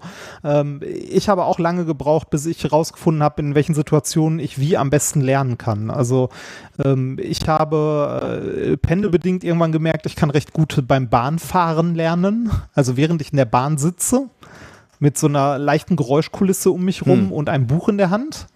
Äh, oder in irgendwie, weiß nicht, zu Hause in der Badewanne. Einfach, mit, also auch mit, mit einem Buch in der Hand halt was lesen und darüber nachdenken, hat bei mir deutlich besser funktioniert als zum Beispiel Videoaufzeichnungen von Vorlesungen. Habe ich mir auch angeguckt, bin ich aber nach einer halben Stunde meistens eingepennt. also das war irgendwie also ist halt nicht mein Ding. Also da, da muss jeder auch gucken, wie er selber zurechtkommt. Ähm, aber da, auf das Thema, das wollte ich gar nicht so breit ich wollte treten, wollte nur sagen. Von deiner Selbstreferenz ja. jetzt zurück wo, äh, zu Mathe. Was hat, was hat das mit Mathe zu tun? Ähm, es, äh, also es, es, geht nicht nur um Mathe, es geht vor allem um Mathe in jungen Jahren, also während der Schulzeit. Es haben äh, schon mehrere Studien gezeigt, und es ist auch nicht erstaunlich, dass wir als junge Menschen, also in den jungen Jahren, deutlich einfacher und besser Sachen lernen, als äh, wenn wir älter sind. Das hat sich ja sogar in, das hat sich ja sogar in Sprichworte äh, gebrannt. Ne? Was Hänschen nicht lernt, lernt Hans nimmermehr. Stimmt, ja. Ähm, und du kannst das, also ich habe keine Kinder, aber du kannst das wahrscheinlich auch bei deinen Kindern bestätigen, dass sie in ja. jungen Jahren äh, sehr schnell sehr viel lernen. Die hören Lieder oder? zweimal und können den gesamten Text. Ne? Ich, äh, wir beide sind ja gelegentlich mal in der Situation, dass wir mal kurze Texte auswendig lernen müssen, die ja. wir dann aufsagen. Ja. Ne? Wir, wir, hatten ja, neulich mal so eine Situation. Und meine Güte, sind wir schlechter drin geworden. Ja. Und äh, die Kinder unfassbar. Die können ganze Liedtexte äh, auswendig. Äh, und, und ich habe das Gefühl, die haben die zweimal gehört. Also Kinder sind Schwämme. Ja, ist, äh, ist krass. Also eine, eine Frage, die man sich dabei äh, stellen kann, ist ja, ob man das irgendwie auch belegen kann. Also kann man das messen? Mhm. Ne? Oder kann man das sehen, weil ich äh, hätte jetzt gesagt so, ja, ja, weiß man ja, ne? aber die Frage ist, hat das mal jemand ordentlich untersucht? Kann man das wirklich messen? Und genau damit hat sich die Studie beschäftigt und zwar mit dem Bereich, den ich gerade schon äh, erwähnt habe, mit Mathematik. Hm. Das äh, Paper, das jetzt veröffentlicht wurde, hat den wundervollen Namen The Impact of a Lack of Mathematical Education on Brain Development and Future Attainment. Okay. Erschienen ist das Ganze in den äh, Proceedings of the National Academy of Science am 15.06. und es sind Forscher aus dem United Kingdom. Warum das United Kingdom? das United Kingdom hat eine Besonderheit, die diese Studie begünstigt hat. Und zwar im Schulsystem in UK gibt es die Besonderheit, äh, dass man mit circa 16 Jahren, also äh, in seiner Schullaufbahn, im Alter von 16 Jahren in etwa, Mathe als Schulfach abwählen kann. Oh, war echt? Okay. Ja. Mit 16, äh, hast glaub, du gesagt? eher so, also, äh, also es wird ja nicht an ein, äh, also es ist, äh, ich, also das, was ich gelesen habe, das stand mit 16, aber es wird halt nicht am Lebensalter Klar. fest sein, ja, sondern ja. irgendwie an der, an der ja. Stufe, in der man gerade ist. Ne? Aber so im, im, Schnitt mit 16 Jahren kann man, wenn man möchte, Mathematik als Schulfach abwählen. Oh, interessant, Und ja. Äh. Plötzlich wundert man sich nicht mehr über den Brexit. So, ähm, Interessant. Äh, böser Vergleich. Aber äh, ja, fand, fand ich auch interessant, weil hier geht das nicht. Ne? Also ähm, egal welchen Schulabschluss du machst, soweit ich weiß, du musst Mathe immer bis zum Ende durchmachen. Wahrscheinlich Oder? schon, ja. Ich überlege gerade. Ähm, gut, ich hatte Mathe LK, das, das heißt, das ja, war für, stand für ja. mich überhaupt nicht äh, zur Debatte, aber ähm, ja, und ich überlege gerade, ob, ob ich das sinnvoll oder weniger sinnvoll finde, aber so ein, so ein gewisses grundlegendes Verständnis von Mathematik ist, glaube ich, schon sehr hilfreich im Leben, oder? Ja, das äh, glaube ich auch. Also ich finde es ja ähm, generell äh, schwierig oder ähm, fraglich, ähm, welchen Fächern in, äh, in welchem Maße Stunden äh, gewidmet werden, so im Lehrplan. Mhm. Äh, aber das ist wahrscheinlich auch was, was einen persönlich, ne, also ich zum Beispiel, also es mag jeder sehen, wie er möchte, aber ich zum Beispiel fände es durchaus wichtiger, dass die Leute vielleicht ein bisschen mehr Bruchrechnung lernen und dafür nicht zwingend Faust gelesen haben müssen. Ne, aber das ist, äh, wie gesagt, persönliche, persönliche Note. Also ich finde es zum Beispiel äh, sehr schade, ähm, was für einen geringen Stellenwert in vielen äh, Lehrplänen Naturwissenschaften an sich einnehmen. Also äh, Physik, Chemie, gibt es, aber das ist immer so nebenbei, so da mal zwei Stunden, dann mal wieder nicht oder sonst was. Ne? Also also die, ist aber persönlicher Geschmack. Ja, die Reduktion oder den, den, direkten Vergleich von Bruchrechnern und Faust. das ist natürlich jetzt auch ein bisschen reißerisch, weil äh, ich weiß jetzt nicht, ob Faust unbedingt das germanistische Äquivalent zu, zur Bruchrechnung Nein, ist. Dann, äh, dann, dann meinetwegen, äh, ob man irgendwie äh, verschiedene, also ich, also ich fände es zum Beispiel wichtiger, aber wie gesagt, persönlicher Geschmack, ne, ob man äh, sowas wie lineares Wachstum und exponentielles Wachstum unterscheiden kann oder ob ich unterscheiden kann, ob ein Gedicht aus der Romantik oder aus der späten irgendwas kommt. Mhm. Kann ich nicht mal, ne? Also äh, das äh, ist, wie gesagt, sehr persönlich geprägt, ne, was ich für wichtig halte oder was nicht. Das mag jeder anders bewerten. Ähm, aber äh, ich glaube, ein Großteil unserer Lehrpläne, was da welches Gewicht einnimmt, ist historisch gewachsen und äh, viele Sachen, die sich gerade in den letzten Jahrzehnten entwickelt haben, kommen, glaube ich, durchaus zu kurz in der Schule oder in, in den meisten Lehrplänen. Sowas wie das Informatik, also zumindest zu meiner Schulzeit war Informatik ähm, ein, ein Bonusfach, wenn man wollte, als äh, Special Interest hier und da. Mhm. Ne? Oder sowas wie Technik gab es gar nicht. Oder gab es, aber wurde nicht angeboten, weil es nur ein Wahlfach war, das irgendwie, weiß nicht, zwei von zehn Leuten gewählt haben. Naja, und so, so ein Grund grundlegende, also ich, ich finde, dass man da durchaus mal drüber nachdenken könnte, ähm, und das wird wahrscheinlich auch getan, ich bin da nicht drin, ich bin ja kein Lehrer, ähm, aber zumindest meiner Schulerfahrung nach, äh, das, was ich in der Schule noch hatte, ich äh, hätte mir gewünscht, dass da ein paar Sachen auch mal anders gewichtet werden oder gewichtet werden Jetzt. könnten, dass man wenigstens die Möglichkeit hat, das zu tun. Ja, das gibt viele Kommentare und viele Mails. Ja, und äh, zwei Dinge will ich dazu noch sagen, ist egal, dann kommen halt die, die Mails, ist, ist ja auch gut. Also wir wollen ja auch äh, diskutieren ja. Und, und andere Meinungen äh, sind ja auch hochinteressant. Äh, deswegen mache ich jetzt auch zwei Positionen auf. Einmal äh, spreche ich dagegen und, und dann springe ich die aber wieder zur Seite. Äh, einmal dagegen argumentiert, ähm, könnte man sich natürlich auch überlegen, ob es vielleicht sind, müssen wir denn alle gleich gebildet sein oder wäre es nicht auch gut, dass, dass Menschen sich entsprechend ihrer Vorlieben und entsprechend ihrer ähm, Neigungen bilden können und sagen, okay, Mathe liegt mir jetzt nun mal gar nicht, aber ich bin musisch sehr begabt ähm, und könnten wir uns nicht auch Menschen leisten, die dann halt musisch extrem gut ausgebildet sind, aber eben mathematisch äh, vielleicht etwas weniger äh, und eher bei den Basics geblieben sind. Ähm, das könnte man mal überlegen. Aber sehr, ja, ja äh, sehr gerne. Aber dann äh, wäre es schön, wenn wir ähm, bis, also wenn wir allen eine gewisse Grundbildung ja, an, äh, genau. also ne, angedeihen lassen, die dann aber auch die Sachen, die wir an Grundbildung angedeihen lassen, auf einem gleichen Level halten, also gleich priorisieren und sich die Leute dann entscheiden können, wo sie denn eventuell speziellere Interessen hätten und dort gefördert werden und dort was tun. Ähm, vielleicht war ich auch einfach auf der falschen Schule oder so. Ähm, das äh, kam mir in meiner Schulzeit zumindest nicht so vor, dass und, die Sachen äh, gleichgewichtet waren letzte Kommentar dann, dann dazu, weil äh, das ist, glaube ich, auch noch, äh, das, das hast du gerade gesagt, du, du willst jetzt äh, prinzipiell die Naturwissenschaften halt wichtig finden. Und da spricht die natürlich zur Seite, aber das überrascht natürlich jetzt wahrscheinlich auch nicht.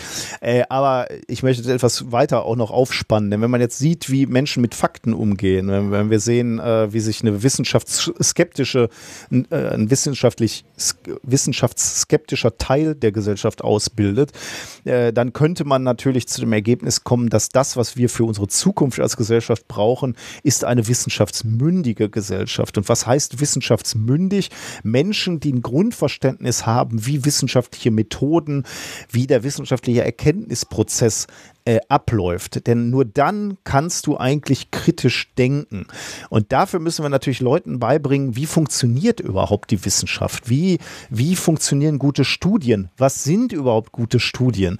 Und da gebe ich dir natürlich recht, da macht Sinn, dass man in der Schule mal Physik gelernt hat, mal selber Experimente durchgeführt hat, sich sicherlich auch sogar mit, was, was glaube ich auch zu kurz kommt, sich mit aktuellen Studien mal beschäftigt hat. Ne? Was, was, was, was haben eigentlich Wissenschaftler gerade neu rausgefunden und was lernen wir für die Gesellschaft daraus? Das, was wir hier eigentlich bei methodisch inkorrekt machen, finde ich, müsste man auch schon in der Oberstufe oder viel, viel früher machen, sich mal mit aktueller Forschung beschäftigen. Ähm, wie funktioniert die und was und wie funktioniert die vor allem nicht? Ne? Also wenn Leute über, über äh, informiertes Wasser schwurbeln, dann kann er sich ja mal angucken, wie sehen die Studien denn aus und wo sind da die Fehler? Was ist da schiefgelaufen bei Dr. Emoto? Also wer bei uns in der Show war, weiß, mhm. wovon ich spreche. Ähm, und da gebe ich dir absolut recht. Wissenschaftsmündige Gesellschaft läuft darüber, dass man eben auch Wissenschaft lehrt an, an deutschen Schulen. Und das geht sicherlich ganz gut bei, ähm, also da geht, glaube ich, besser mit, mit Naturwissenschaften als mit Germanistik. Aber okay.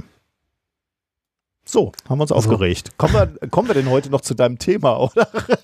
Sagen wir so, wir bekommen jetzt ganz viele Mails ohne Rechtschreibfehler. So, ähm, ah, das ist auch wieder böse. Nee, ähm, ich, ich will da auch gar nicht, äh, gar nicht groß drüber streiten oder diskutieren und so. Ähm, ich fände es nur gut, also wie, du schon gesagt hast, wenn man so ein wissenschaftliches Grundverständnis in der Schule lernen würde oder da halt ähm, da einen, ähm, einen Fokus drauf setzen würde. Und dafür muss man ja nicht mhm. mal Mathe machen. Ja. Ne? Aber kommen wir zurück zum Thema. Also in den, äh, im United Kingdom kann man mit 16 Jahren Mathe abwählen, wenn man möchte. Und äh, frühere Studien, die dieser hier vorhergegangen sind, haben ergeben, dass Schülerinnen und Schüler die Mathe mit 16 abgewählt haben, im Schnitt ein 11% geringeres Einkommen haben oh, als die Schülerinnen, was? die das nicht getan haben, bei gleicher sozialer Stellung vorher. Ne? Also, okay, das ist ja mal krass. 11%? 11% geringes Einkommen, das ist bei keinem anderen Fach so deutlich. Wie hier. Puh. Okay. Ja, in der Studie, die wir hier haben, haben die Forscher untersucht, welche Auswirkungen die Bildung im Bereich Mathematik auf die Entwicklung des Gehirns hat. Also kann man da im Gehirn wirklich irgendwas messen? Und sieht man einen Unterschied bei Leuten, die Mathe früher abgewählt haben, äh, also die Leute, die Mathe abgewählt haben oder die Leute, die Mathe durch, also Mathematikunterricht bis zum Ende durch hatten? Also hat der Matheunterricht einen messbaren Einfluss auf die Entwicklung des Gehirns? Hm, das ist natürlich interessant, mhm. weil äh, diese, diese Studie, die du vorher äh, benannt hast, da könnte man natürlich diskutieren, äh, ist das Korrelation oder Kausalität? Ne? Äh, verdienen die ja, weniger, weil sie, weil sie Mathe äh, abgewählt haben oder gibt es andere Gründe, die da drüber liegen? Also kommen die richtig. eh aus ähm, intellektuell schwächeren Milieus und deswegen. Äh, ja, gleiche soziale Stellung. Achso, hast du gesagt, ja, stimmt. Mhm. Ja, das stimmt. Ja. Das so einfach Aber kann trotzdem, nicht nee, kann aber trotzdem noch andere Gründe haben. Mhm. Ne? Also ja, das ja. habe ich jetzt auch nicht genauer nachguckt, das hatte ich nur als Randnotiz gesehen. Ähm, das ist wohl einer der Gründe gewesen, warum die sich überhaupt hier mit beschäftigt haben. Also warum haben sie sich überhaupt ähm, das angeguckt, also wie äh, der Mathematikunterricht auf die Entwicklung des Gehirns eventuell Einfluss haben mhm. könnte. Weil wir haben ja äh, ganz am Anfang schon gesagt, gerade in jungen Jahren ändert sich viel ja, ne, im Gehirn. Oder ist das Gehirn sehr flexibel, mhm. sehr plastisch und ähm, äh, die haben hier den Matheunterricht genommen, weil man den halt abwählen kann und weil man so äh, Bereiche im Gehirn, die für äh, räumliches Vorstellungsvermögen oder für, äh, äh für logisches Denken und so weiter zuständig sind, sehr gut benennen kann hm, oder halt okay. messen kann. Und hm. deshalb haben sie sich hier das angeguckt und im Gehirn genau genommen zwei Regionen, die sie genauer in den Fokus genommen haben. Und zwar ähm, beide Regionen, die für, also die mit mathematischem Verständnis assoziiert sind. Zum ersten den äh, linken mittleren frontalen Gyrus. Gyros. Und das ist ganz witzig, als ich das das erste Mal gelesen habe, habe ich Gyros gelesen, der mittlere frontale Gyros. Ich glaube, bei manchen also, sieht das Gehirn auch so aus wie Gyros. Ja. Also, ja, so einer Partynacht. Ja. Ähm, die, dieser Teil, also der mittlere frontale Gyrus, ist ähm, äh, verbunden, also ist, äh, da ist das Arbeitsgedächtnis, äh, Gedächtnis, das logische Denken ähm, und das Lernen von Problemlösungen beheimatet mhm. in dem Bereich. Den zweiten Teil, den sie sich angeguckt haben, ist der intrapartielle Sulcus. Der ist für räumliche Wahrnehmung und Abschätzung zuständig. Okay. Also diese beiden Bereiche haben sie sich angeguckt. Ähm, jetzt haben sie in einem ersten Teil der Studie 87 Jugendliche genommen im Alter zwischen 16 und 18 Jahren und haben die in ein MRT gesteckt und äh, Rechenaufgaben lösen lassen und währenddessen äh, diese beiden Regionen im Gehirn beobachtet und dort die wichtigsten äh, Neurotransmitter, die dort ähm, halt arbeiten, mhm. Äh, gemessen. Und zwar ist das einmal Glutamat und einmal GABA. Das steht für Gamma-Aminobuttersäure, nicht die Musik. Ah, okay.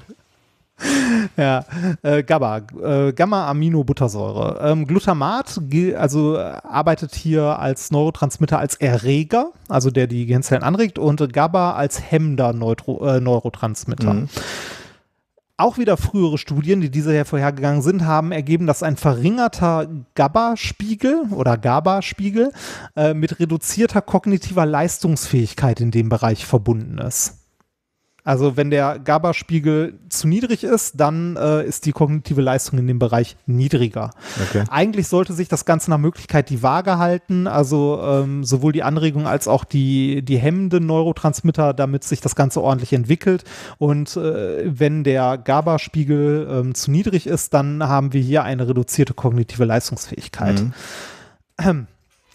Bei den Leuten, die sich ähm, gegen Mathe entschieden hatten, also das mit 16 abgewählt hatten, hat man eine äh, geringere Leistungsfähigkeit bei mathematischen Aufgaben gemessen, was jetzt nicht verwunderlich ist. Die hatten halt okay. weniger Mathe. Ja. Ne? Äh, und in einem zweiten Test, also einer Befragung, eine, äh, einen höheren Wert für die Angst vor mathematischen Aufgaben. Hm. Also äh, ne, so Befragungen, dass sie sich eher unwohl fühlen ja. dabei.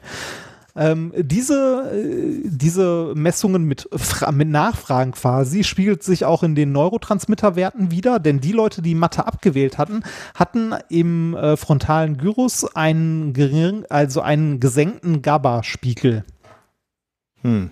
Also auch diese, äh, das, was in früheren ja. Studien schon rausgefunden wurde, das verringerte, also ein verringerter Spiegel dieses Neurotransmitters ist mit äh, reduzierter kognitiver Leistungsfähigkeit in dem Bereich assoziiert. Und genau das hat sich auch hier wieder gespiegelt bei den Leuten, die halt Mathe abgewählt hatten. Die hatten einen geringeren Spiegel von diesem Neurotransmitter und dementsprechend auch eine geringere Leistungsfähigkeit. Mhm. Was jetzt interessant ist, ist, dass ähm, die Forscher anhand der Konzentration dieses Neurotransmitters Vorhersagen machen konnten, wie gut die Schüler in einem 19 Monate später stattfindenden Test abschneiden werden. Wow. also die, äh, die konnten Vorhersagen machen. Ähm, ja.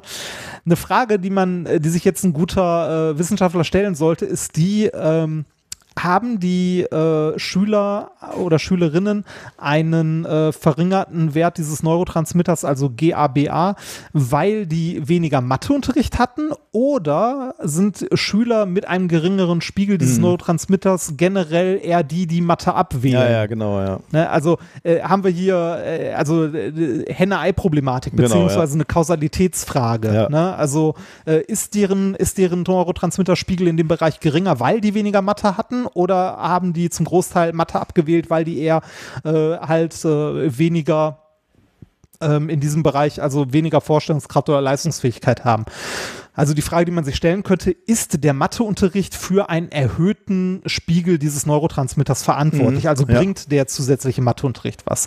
Und dafür haben sie einen weiteren Test gemacht und haben sich Schüler, äh, Schülerinnengruppen genommen, die zwar schon gewählt hatten, ob sie Mathe abwählen wollen oder nicht, ne, aber zur Zeit der Untersuchung noch äh, Matheunterricht hatten. Okay, was würde man denn da erwarten? Aber wenn die da jetzt auch schon eine Ablehnung gegen Mathe haben, dann wäre dein GABA-Spiegel ja schon. Ja, die, äh, die, die Frage, also äh, was man damit rausfinden kann, ist, du hast Leute, die Matheunterricht alle haben ne, mhm. und du mhm. hast einen gewissen Teil davon, der Mathe abwählen möchte. Mhm. Wenn jetzt der ah, Matheunterricht ähm, für eine äh, Erhöhung dieses äh, Neurotransmitterspiegels verantwortlich ist, müssten die alle den gleichen haben, egal ob die Mathe abwählen wollen oder nicht. Okay. Mhm. Ja. Ne? Und äh, dementsprechend könnte man dann sagen, wenn die alle den gleichen haben, dann ist äh, der Matheunterricht halt für eine erhöhte Ausschüttung oder für eine erhöhte Aktivität dieses Neurotransmitters in dem Bereich verantwortlich. Also quasi das, äh, der Matheunterricht bringt etwas, auch bei Leuten, die eigentlich keinen Bock drauf haben, sozusagen. also der, der Matheunterricht ähm, äh, fördert halt die Entwicklung des Gehirns in diesem Bereich. Mhm, ja. So. Ähm, Jetzt mal kurz gucken, jetzt bin ich in meinen Notizen ein bisschen versprungen. Ähm, so, äh, die Absenkung dieses Neurotransmitterspiegels konnte erst nachgewiesen werden, wenn die Schüler und Schülerinnen tatsächlich kein Mathe mehr gemacht haben. Ähm, während die noch Mathe hatten, auch wenn sie schon sich entschieden hatten, es abzuwählen, hatten die einen, äh, alle einen ähnlichen ähm, GABA-Spiegel. Mhm. Das heißt, ähm, dieser Mathematikunterricht ist wirklich dafür verantwortlich, dass äh, dieser Teil des Gehirns aktiver ist. Und das nimmt ab, wenn man aufhört damit, also mit dem Matheunterricht in den, also in diesen jungen Jahren. Interessant ist dabei, oder was ich ein bisschen komisch finde, ist, dass das bei anderen Fächern so nicht messbar war, auch nicht bei Physik. Krass, also Jetzt würde man äh, naiv wie wir sind ja sagen, Mathe, Physik ist alles das Gleiche. Aber das ist vielleicht äh, auf Schulniveau äh, oder in der Schule tatsächlich nicht so, weil äh, wenn ich mich an meinen Physikunterricht hm, zurückerinnere, ja. da hat man halt Formeln und so gelernt, aber man hat nicht ähm, also es war anders als später Physik in ja, der ja, Universität. Ja, würde ich auch sagen. Also ich glaube, Physik in der Schule kannst du unterschiedlich lernen. Du kannst eher so die Phänomene ja. dir angucken und trotzdem in der Schule gut sein, weil du viel erklären kannst, was deine Erwartungen sind. Du kannst ein Gefühl für Physik en entwickeln, würde ich sagen. Ähm, aber du kannst natürlich Physik auch über Formeln, übers Mathematische lernen. Also da gibt es ein, ein Spektrum. Während Während Mathe, würde ich auch sagen, ist schon sehr die reine Lehre, ne? also die reine Logiklehre. Ähm, du kannst, also da ist nicht viel Interpretation. Da kannst du natürlich auch versuchen. Du kannst natürlich auch über, über schöne Textaufgaben oder äh, ja. Aufgaben, die, die sehr viel Kontext liefern, äh, aus, aus dem Leben gegriffen sind, sozusagen, kannst, kannst du wahrscheinlich auch ein bisschen dich weg entfernen von dieser ganz reinen, harten Lehre. Aber ähm, ja, ist schon interessant, dass scheinbar Mathematik so, so anders wahrgenommen wird oder so fast, fast binär wahrgenommen wird. Ne? Du magst es oder du hast es. Das ist schon irgendwie ja. krass. Äh, bei, bei Mathe finde ich auch, ähm, äh, hast du ja ein, ein Konzept, das du nicht sehen kannst, also nicht direkt sehen kannst. Bei Physik hast du Phänomene, die du dir anguckst und so, und bei Mathe baust du ein, ein Konstrukt irgendwie auf, das erstmal komplett nur in deinem Kopf passiert. So mit, mit Flächen mhm. und, äh, und Zahlen und Mengen und so. Und ich glaube auch jeder von uns ähm, hat äh, eine andere Art von Vorstellung, was Zahlen sind oder was anderes im Kopf, wenn er an bestimmte Zahlen denkt. Ähm, zumindest so äh, auf, dem, auf dem Schulniveau und so noch. Ähm, ich kann das nicht mal genau beschreiben, aber wenn ich zum Beispiel an, äh, an sowas wie die Zahl 5 oder so denke, habe ich immer diese fünf Augen vom Würfel vorm Kopf. ne? Und ähm, wenn ich irgendwie, ähm, wenn ich in meinem Kopf Zahlen addiere, dann gibt es so äh, Zahlen, die wie Formen zusammenpassen so, so drei, drei und, und sieben, zwei wahrscheinlich auch. Naja, drei und sieben, okay, ja, das kann ich ja, verstehen, so, ja. Äh, also, also wenn, wenn, ich, wenn ich jetzt Zahlen addiere, wie zum Beispiel 17 und 13, dann weiß ich, okay, die zwei Zehner ergeben 20 und das andere ist, also ich stelle mir nicht wirklich Formen vor, aber das ist in meinem Kopf wie so zwei Formen, die, die so ineinander passen, also wie, wie so ein Puzzlestück und zusammen noch eine 10 mhm. ergeben. Also ohne darüber nachdenken zu müssen, welche Zahlen das überhaupt sind, habe ich so, äh, so ein Gefühl von Formen in meinem mhm. Kopf, die zusammenpassen oder nicht. Das ist bei mir bei glaub, äh, geraden und ungeraden geraden Zahlen so. Äh, gerade Zahlen sind bei mir weich und rund und äh, ungerade Zahlen sind eckig und kantig. So, die mag ich nicht so besonders. Deswegen mag ich lieber gerade Zahlen. Ja, das, äh, ich, das ist schön. Wir klingen wie zwei bescheuerte Nerds. Aber ähm, ich, ich glaube, wir sind ich zwei glaube, bescheuerte Nerds. das, das kann auch sein. Aber ich, ich glaube, dass, dass dieses Gefühl für Mathematik ähm, bei jedem anders ist und jeder das anders irgendwie wahrnimmt ähm, und je nachdem, wie das ist, man besser oder schlechter damit zurechtkommt. Mhm. Das, ja, ja ähm, glaube ich auch. Ja. Naja, also äh, da, da tut sich auf jeden Fall ordentlich, also bei Mathe tut sich auf jeden Fall ordentlich was im Gehirn. Das ist bei Sprachen wahrscheinlich ähnlich, wenn man da eher ein Talent für hat, dass man dann auch ein Gefühl für eine Sprache entwickelt. Mhm. Ähm, aber hier bei, ähm, also bei der Mathematik hat man es auf jeden Fall mal gemessen und äh, daraus gelernt, dass ähm, der Mathematikunterricht auf jeden Fall die äh, Hirnchemie der Jugendlichen äh, massiv beeinträchtigt, also äh, beziehungsweise massiv ändert, anregt oder was auch immer. Und äh, unter dem Gesichtspunkt sollte man halt auch, denke ich, über äh, das mal für verschiedene Sachen untersuchen und auch über Lernarten oder mhm. Lernpläne nachdenken nachdenken und auch darüber, dass man vielleicht, äh, wenn man sieht, dass dieses, äh, diese Aktivität in diesen zwei Gehirnregionen so wichtig ist, dass man alternative Angebote schafft mhm. ähm, an Fächern oder so für, für Kinder, die jetzt mit äh, reiner Mathematik äh, halt nicht so viel anfangen können oder kein Interesse mhm, daran ja. haben. Also etwas, das eventuell die gleichen Regionen anspricht, aber was anderes ist. Mhm. Na, also ähm, äh, du, man kann den Kindern ja trotzdem irgendwie Logik oder so beibringen und muss das nicht unbedingt mit, mit, mit Mathe in die reinprügeln, sondern irgendwie mit anderen Sachen.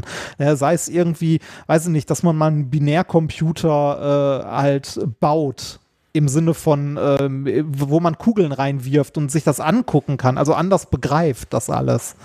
Ähm, also, dass, dass man da auch äh, drauf eingeht, weil man sieht, dass es halt äh, massive Folgen haben kann. Unter dem Gesichtspunkt wird es ähm, äh, ja, wird's irgendwann ähm, ich will nicht wieder spannend sagen, weil das klingt wie ein, wie ein Menschenversuch oder so, äh, wird es irgendwie aber trotzdem interessant zu sehen, was denn äh, diese, diese Pandemie, also diese äh, unfreiwillige Umstrukturierung kurzzeitig von Lernmöglichkeiten äh, in der Zukunft, also hm. jetzt nach sich trägt. Ja? Also ich, ich habe das ja in der Lehre selbst miterlebt an der Hochschule. Ich habe ja jetzt mein, äh, ich glaube mein, ist das mein drittes? Ja, mein drittes Corona-Semester, das ich gerade unterrichte. Also das dritte Mal ein erste, äh, ein Erstsemesterjahrgang, den ich Grundlagen Physik beibringe. Und ich merke, dass das ähm, über die drei Semester, ich, ohne die jetzt beurteilen zu wollen, aber nicht besser geworden ist. okay. Also es ist, vielleicht ist die Methode, vielleicht machen wir das alle äh, nicht ordentlich oder so, aber ähm, es, ich merke, dass es sehr, sehr schwierig wird ähm, oder schwierig ist, gerade das zu vermitteln, was wir vermitteln wollen. Ähm, ohne da ein bisschen mehr, äh, also ohne die sonstige Betreuung den Leuten angedeihen zu lassen, die wir sonst den Leuten angedeihen lassen können. Mhm. Tja. Naja. Menschen brauchen Menschen. Hm. Ist ja auch irgendwie gut. Ja. Okay, dann ähm, sind wir damit durch, oder? Also kommen wir, ja, kommen wir, wir zu durch. etwas Praktischen. Machen wir ein kleines Experiment. Dafür brauchen wir, wie schon am Anfang erwähnt, einen, äh, einen Behälter aus Plastik am besten. Also irgendwas, was äh, nicht splittert, wenn Druck drauf ist. Joghurtbecher. Also, zum Beispiel ein Joghurtbecher. Ger Gerne könnt ihr vorher noch einen Pfeffermünztee daraus trinken. ähm, äh, ich habe hier einen, äh, so einen großen Plastikbecher von so, also sieht aus wie ein großer Joghurtbecher, war aber Skier, glaube ich, drin. Ähm, dann braucht ihr irgendwas, was man mit Wasser anrühren kann. Besonders gut soll das gehen mit Gips. Ich habe deshalb im Baumarkt, als das letzte Mal da war, extra noch Gips eingekauft, Modellier-Gips ein bisschen. Wie, aber was heißt denn irgendwas, was ich mit Wasser anrühren kann? Kann ich da jetzt ja, Kakao anrühren oder? Ja, äh, das, nein, irg irgendwas, irgendwas, was aushärtet danach. Ich ah, weiß ja okay. nicht, was ihr für einen Kakao Beton trinkt. zum Beispiel. Da, da wenn ich Beton. draußen an der Baustelle noch ein bisschen Beton habe, könnte ich auch Beton nehmen, oder? Ja, kannst auch Beton nehmen. Oh, äh, ansonsten so, so Spachtelmasse oder sowas. Ja. Irgendwas, was halt, äh, irgendwas, was halt austrocknet. Ähm, ich habe es in diversen Kinderexperimentierbüchern gesehen und ähm, dort wurde häufig Gips benutzt. Deshalb benutze ich jetzt Gips. Dazu ein Joghurtbecher, äh, Joghurtbecher und, äh, und Hülsenfrüchte, Linsen oder Bohnen in trockener Form. Ich okay. habe hier Linsen bei mir. Mal gucken, ob das gut funktioniert. Jetzt äh, nehmen wir unseren Joghurtbecher und füllen da etwas Gips ein. Ich mache den mal so, weiß ich nicht, halb voll. Ah, vielleicht auch, oh, das war ein bisschen viel Scheiße. das, ich versuche mal ein bisschen, ja, ich versuche mal ein bisschen was zurückzukippen. Äh, das ist ja immer dann die ganz schlechte Idee. Ne? Das ist dann da, wo die richtige Sauerei passiert. So, ah, i, warum geht denn, ach Mist. Ähm, oh Kater, ich brauche auflecken. ja, ach Gott, jetzt habe ich hier, jetzt habe ich hier Gips in meinem Arbeitszimmer. Egal, da muss ein bisschen mehr, dann wird es ein bisschen mehr, äh, bisschen mehr Gips. Die Frau spielt zum Glück gerade und hört mich nicht. So, ähm, dann. Sie wird's, äh, sie wird's spüren.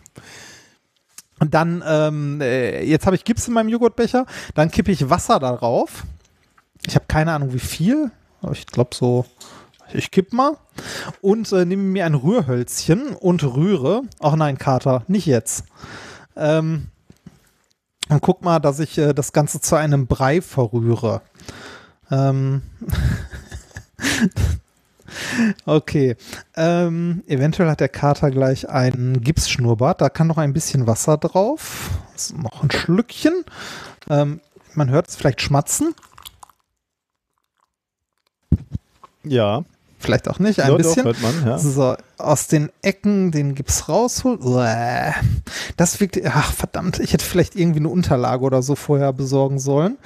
Ähm, so, ähm, ich habe hier unten, ach, kennst du das so wie beim, beim Kakao, wenn sich unten so äh, noch so Brocken bilden? Natürlich, ja. Die, die man sonst immer so, hm, lecker, also auf die man es als Kind ja manchmal auch anlegt, dass die entstehen. Ja, natürlich, ja. Oder wie bei der 5-Minuten-Terrine war das auch immer so, wenn du da Wasser drauf kippst und dann nicht gut umrührst, dann bildet sich unten so eine ganz äh, dicke äh, ein, Würz, ein würziger Bodensatz. Sehr schön. Genau, das war, das, das war genau das Wort, ja. Jetzt muss ich gucken, dass hier nicht zu viel Wasser drin ist. Ah, diese Klumpen.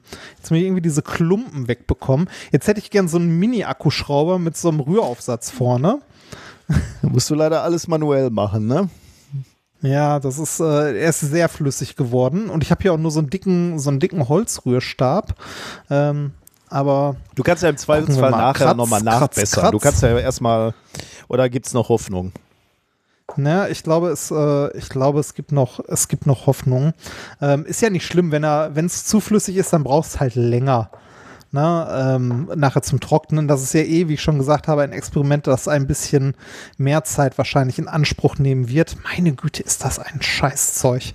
Bin ich froh, dass ich das, also, dass ich das nicht hauptberuflich irgendwie machen muss, weil dazu bin ich ungeeignet, wie es offensichtlich aussieht. ähm, das Zeug anzurühren. Das ist auch immer so, wenn ich irgendwie, wenn ich so äh, Uniflot oder irgend so ein Scheiß, um Sachen abzuspachteln, also auszuspachteln, anrühren muss, ist auch immer ein Desaster. Ich bin dafür einfach nicht gemacht. So. Ich habe jetzt hier eine, äh, ich nenne sie mal sämige Masse mhm. an Gips äh, angerührt die äh, jetzt im Laufe des Experiments irgendwann austrocknen muss. Aber bevor wir das aber tun, so, gut durchgerührt, ähm, nehmen wir uns, äh, wir haben ja noch, ein Ex also noch eine Komponente in diesem Experiment und zwar die Hülsenfrüchte. Mhm. Wir nehmen uns jetzt Hülsenfrüchte und äh, schmeißen noch eine Hand Hülsenfrüchte mit in unseren Gips. Und okay. danach erkläre ich, warum. So, ich nehme jetzt mal eine Hand Hülsenfrüchte, also so eine Handvoll ja, vielleicht ist das sogar ein bisschen viel, vielleicht ein bisschen weniger. So, ja, so, einen, so einen guten, guten Esslöffel oder zwei Teelöffel, vielleicht. Ja. Ähm, schmeiß die in den Gips und rühr die da mal rein. Also so grob runter. Und das Ganze, unser Gips-Linsengemisch, lasse ich jetzt trocknen. Und zwar ähm, mehrere Stunden, bis es hart geworden ist. Mhm. dann gucken wir mal, was dort passiert und was wir dabei lernen oder ob wir da etwas draus lernen. Es sollte, wenn alles gut funktioniert, folgendes passieren. Der Gips ähm, reagiert und trocknet aus, also unter leichter, äh, unter leichter Wärmeentwicklung sollte der aushärten. Ja? Und ähm, wenn er das getan hat, ist er äh, tada, hart, aber auch sehr spröde geworden. Mhm. Und die Hülsenfrüchte, die wir eingerührt haben, die ähm, nehmen auch Wasser auf aus dem Gips. Also es dampft nicht alles weg, sondern es reagiert hier und da ein bisschen und die Hülsenfrüchte nehmen Wasser auf und quellen. Mhm. Und die quellen auch noch dann weiter auf, wenn der Gips schon lange getrocknet ist. Oh, okay. Was, das dann kommen wahrscheinlich also, Spannungen zustande, oder? Genau, genau. Die äh, quellen und fangen an zu keimen. Und das erzeugt einen erstaunlich hohen Druck, also einen wirklich sehr großen Druck, der im äh, Idealfall am Ende so groß wird, dass äh, unser Plastikbecher, deshalb soll es auch ein Plastikbecherchen sein, am Ende aufplatzen wird an der Seite. Oh, krass. Also, dass äh, der Gips wird trocknen und die Hülsenfrüchte werden im trockenen Gips ähm, äh, aus der Restfeuchtigkeit immer noch weiter quellen und so einen Druck aufbauen, dass das den Gips sprengen wird und äh, damit dann, weil der Gips halt schon fest ist, auch diesen äh, Plastik äh, ja, Plastikbecher sprengen wird. Krass. Diese, äh, diese erstaunliche Kraft, die in diesen Hülsenfrüchten steckt, also diese Quellkraft, wenn man sie so nennen möchte, äh, die da drin steckt, die ähm, war schon den, ähm, ich sage mal, Wissenschaftler und Philosophen in der Antike bekannt. Die haben das nämlich schon benutzt, um ähm, Sachen von Felsen, also um Gesteine zu spalten und wegzusprengen, indem sie ähm, beispielsweise in Felsspalten Hülsenfrüchte geworfen haben und dann Wasser drauf drauf. Ja, oder, geil. oder etwas, oder etwas, äh, etwas gezielter und ein bisschen ähm, äh, ein bisschen äh, kontrollierter, also wozu ich dann auch Quellen gefunden habe, zu den, äh, das mit den Hülsenfrüchten in den Feldspalten habe ich leider nur gelesen, habe ich keine Quelle zu gefunden. Also irgendwie ein äh, alter Text, in dem das erwähnt wird, habe ich nicht gefunden. Was es aber gibt, sind Texte, in denen äh, das gleiche Prinzip genutzt wird, ein bisschen anders, indem man einen, äh, einen Holzkeil in äh, eine Felsspalte schlägt und den nass und macht. Den, und den nass macht. Ah, genau. okay. Ist am Ende mhm. ist am Ende das gleiche Prinzip. Der quillt auf und dabei entsteht so viel Druck durch das Aufquillen, dass der den Stein spalten kann. Und das äh, wussten schon äh, die Leute in der Antike, dass man so Felsen spalten kann. Ja, krass. Und das, also, was wir jetzt hier im Experiment machen, ist am Ende äh, physikalisch das gleiche Prinzip. Also durch das Aufquellen sprengen wir den Stein. Ich meine, man kann sich schon irgendwie vorstellen, dass äh, diese Quellkraft, wie du sie so schön genannt hast, natürlich in der Natur ver veranlagt ist, weil du willst natürlich genau das, äh, dass ähm, der Spross die, die, die Erde aufbricht und wieder äh, an die Erdoberfläche kommt. Ne? Ansonsten wäre das ja irgendwie äh, alles vergebens, wenn, wenn, wenn die Dinger ja, äh, ja, ja. Zu, zu schwach ähm, in, in, in der Erde liegen würden.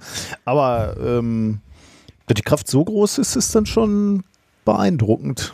Äh, Ich habe es auch noch nicht ausprobiert. Ich bin auch, äh, ich bin auch wirklich ein bisschen gespannt, wie gut das funktioniert. Ich habe jetzt hier den, den angerührten, äh, den, an, den angerührten Gips stehen. Ich muss mal gucken, dass ich noch den, äh, den Holzstiel, den ich da drin hatte, den, äh, das würde ja das Ganze verfälschen ein bisschen, dass ich den da mal raushole. Nicht, dass man nachher sagt, der quillt auf. Aber wenn du jetzt Ähm. gerade sagtest, äh, dieses Experiment braucht ein paar Stunden, äh, das kann ja durchaus auch Tage dauern, oder? Wenn, äh, wenn, wenn man jetzt sagt, okay, klar, der Gips muss erstmal aushärten, das geht innerhalb von ein paar Stunden. Aber wenn, wenn dann der äh, die Hülsenfrucht dann noch aufquellen muss, äh, das kann Ja, auch muss wahrscheinlich auch Tage dauern, oder? Äh, Also ich habe es, wie gesagt, selber noch nicht ausprobiert. Das ist jetzt äh, ein Live-Experiment quasi. Ähm, äh, bei dem, was ich so gelesen habe, war immer äh, angegeben ein paar Stunden. Ah, okay. Also ähm, wahrscheinlich werden wir morgen da schon ein Ergebnis sehen. Müssen wir mal schauen. Ja, ich bin, bin, selber ein bisschen gespannt. Vielleicht, ich weiß nicht, ob ich den Gips jetzt zu dünn angerührt habe oder so, aber wir werden es ja sehen. Also trocknen wird er ja so oder so. Genau, wenn, Schauen wir wenn, mal. Ansonsten probieren wir es nochmal. wenn er zu dünn ist, dann äh, bricht er wahrscheinlich nicht, ne? weil, das, weil dann die äh, Hülsenfrüchte schon aufquellen können, bevor, bevor richtig hart ist. Aber dann können wir halt ja nochmal aufsetzen. Das kann sein, genau, das kann sein. Das äh, testen wir mal aus. Äh, ich lasse das jetzt mal trocknen, stelle es heute Abend in die Spüle, falls es wirklich irgendwie aufplatzt oder so. Und äh, dann schauen wir uns das über die nächsten Tage mal an Toll, bin und gespannt. schauen, was passiert. Ja, ich auch. Ich auch. Vor Und allem, jetzt habe ich hier alles voll mit weißem Pulver an meinem Schreibtisch. Bah. als wäre das so das, äh, ungewöhnlich. Ja. Doch, das ist ungewöhnlich. Ich kokse nicht. Nicht während der Arbeit. Nein, generell nicht. Okay. Ähm, sollen wir weitermachen noch? ja, bitte. Machen wir noch, ne? Äh, machen wir Thema Nummer drei. Ähm, warte, ich muss eine Kapitelmarke setzen. Thema Nummer drei, Zoom Fatigue Reloaded. Es geht also wieder um, äh, um äh, Zoom Fatigue, also die Müdigkeit, die man nach Videokonferenzen verspürt. Ähm, es, soll eine beobachtende Studie sein ähm, und es soll jetzt nicht, natürlich nicht die Videokonferenz äh, schlecht reden, denn wir haben ja gerade schon darüber gesprochen, dass auch Videokonferenzen ein probates Mittel gegen den Klimawandel sein kann. Ähm, ich, äh, ja, hier hatte ich übrigens die Zahl, die ich gerade eigentlich schon äh, nennen wollte. Äh, es gibt nämlich eine Studie, die gezeigt hat, dass Videokonferenzen weniger als 10 Prozent der Energie verbrauchen, die für ein persönliches Meeting benötigt wird. Das inkludiert natürlich alles, ne? auch die Anreise von den Personen Personen, die da hin, äh, hinfahren, ähm, äh, dann wundert es nicht, dass man irgendwie für eine Videokonferenz deutlich weniger Energie braucht, natürlich. Aber trotzdem, das muss man sich ja mal alles vor, vor Augen führen, quasi, ähm, dass das eine zu einer deutlichen Reduktion von ähm, äh, emittierten CO2 führen kann, wenn man mehr Videokonferenzen macht. Mhm. Aber man beobachtet natürlich auch an sich, dass Videokonferenzen anstrengend sind. Darüber haben wir schon mal gesprochen. Ähm, Zoom-Fatigue, ich weiß gar nicht mehr, in welcher ähm, Folge wir das hatten, das ist schon eine gewisse Zeit her. Ich glaube, es war so in der Anfangszeit der Pandemie, hatte ich das an mir beobachtet und dann war, war ich ganz glücklich gelesen zu haben, dass es dafür einen Begriff gibt, nämlich dieses Zoom-Fatigue, also diese Zoom-Müdigkeit. Und ich hatte das aus einem Artikel von einem Autor, äh, es ist ein Forscher namens Jeremy äh, Balanson, und der hat jetzt einen neuen äh, Artikel geschrieben und äh, auf den beziehe ich mich jetzt hier, ähm, wenn ich äh, wenn ich dieses Thema hier vorstelle. Und damals in dem alten Artikel hatte er schon erklärt, wo, woher diese non äh, oder diese diese Zoom-Fatigue herrühren kann und äh, da da hat er sehr drauf abgehoben auf der äh, nonverbalen Überlastung und das haben wir damals auch erklärt, ähm, dass das Gehirn also die ganze Zeit damit beschäftigt ist, irgendwie diese nonverbalen Signale zu sehen und zu dechiffrieren chiffrieren, äh, sich aber bei, bei diesem Zoom-Setup schwer tut, die zu sehen. Also sowas wie Mimik, Gestik, ähm, mhm. wie steht die Person zu mir, dreht die sich zu mir, dreht die sich von mir weg, schaut die mich mal kurz an, schaut die wieder weg. Das sind ja alles so, so Signale, die wir normalerweise wahrnehmen, aber die halt bei, bei Zoom zumindest zum Teil auf der Strecke bleiben. Aber das Gehirn kann nicht aufhören, nach diesen äh, sozialen Signalen zu suchen und dadurch, dass, dass es so angestrengt danach sucht, war die Quintessenz aus diesem Paper äh, aus dem letzten Frühjahr. Ähm, als so angestrengt dabei ist, diese, diese Keys zu suchen, ähm, fühlte man sich so erschöpft nachher.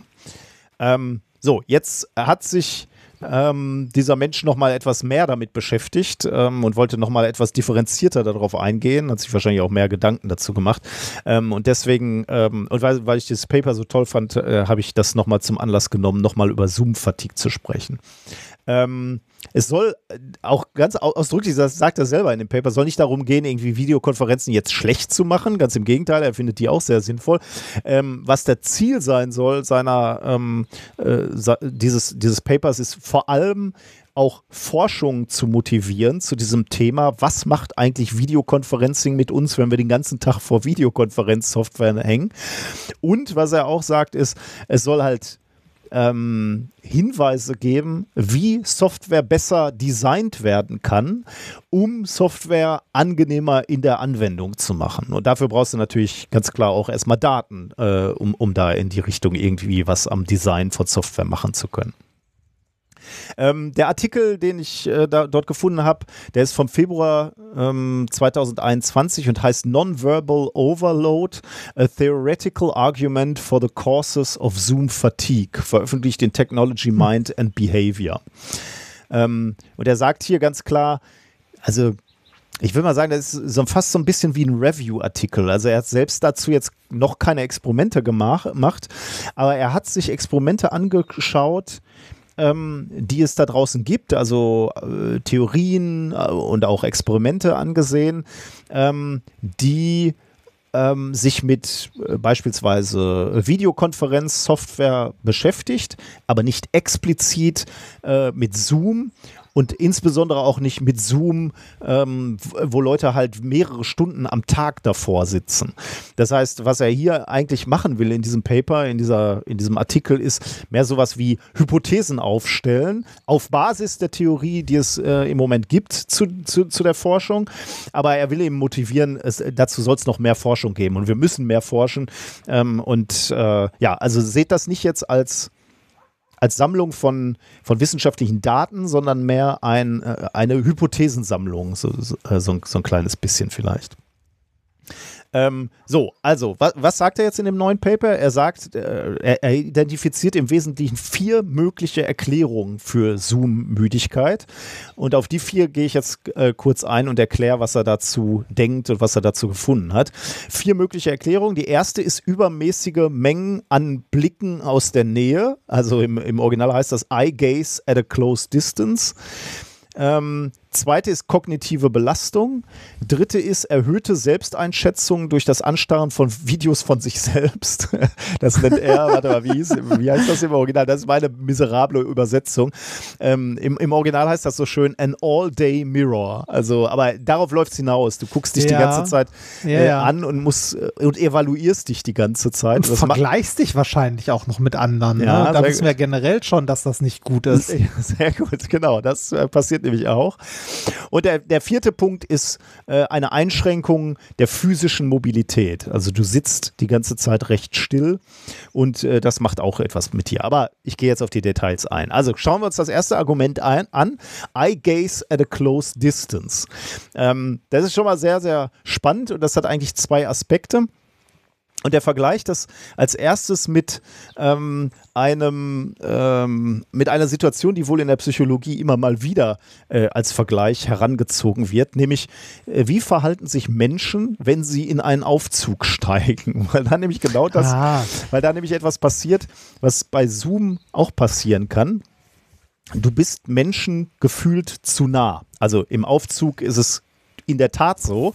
Ähm, du bist, du steigst in einen Aufzug und der Aufzug ist sehr, sehr voll und Menschen stehen auf einmal ähm, in deiner Intimzone so nah, wie du es eigentlich nicht gerne mit Fremden hast. Äh, so, so mhm. nah lässt du vielleicht Familienangehörige und Freunde, aber eben nicht irgendwelche wildfremden Leute im Fahrstuhl.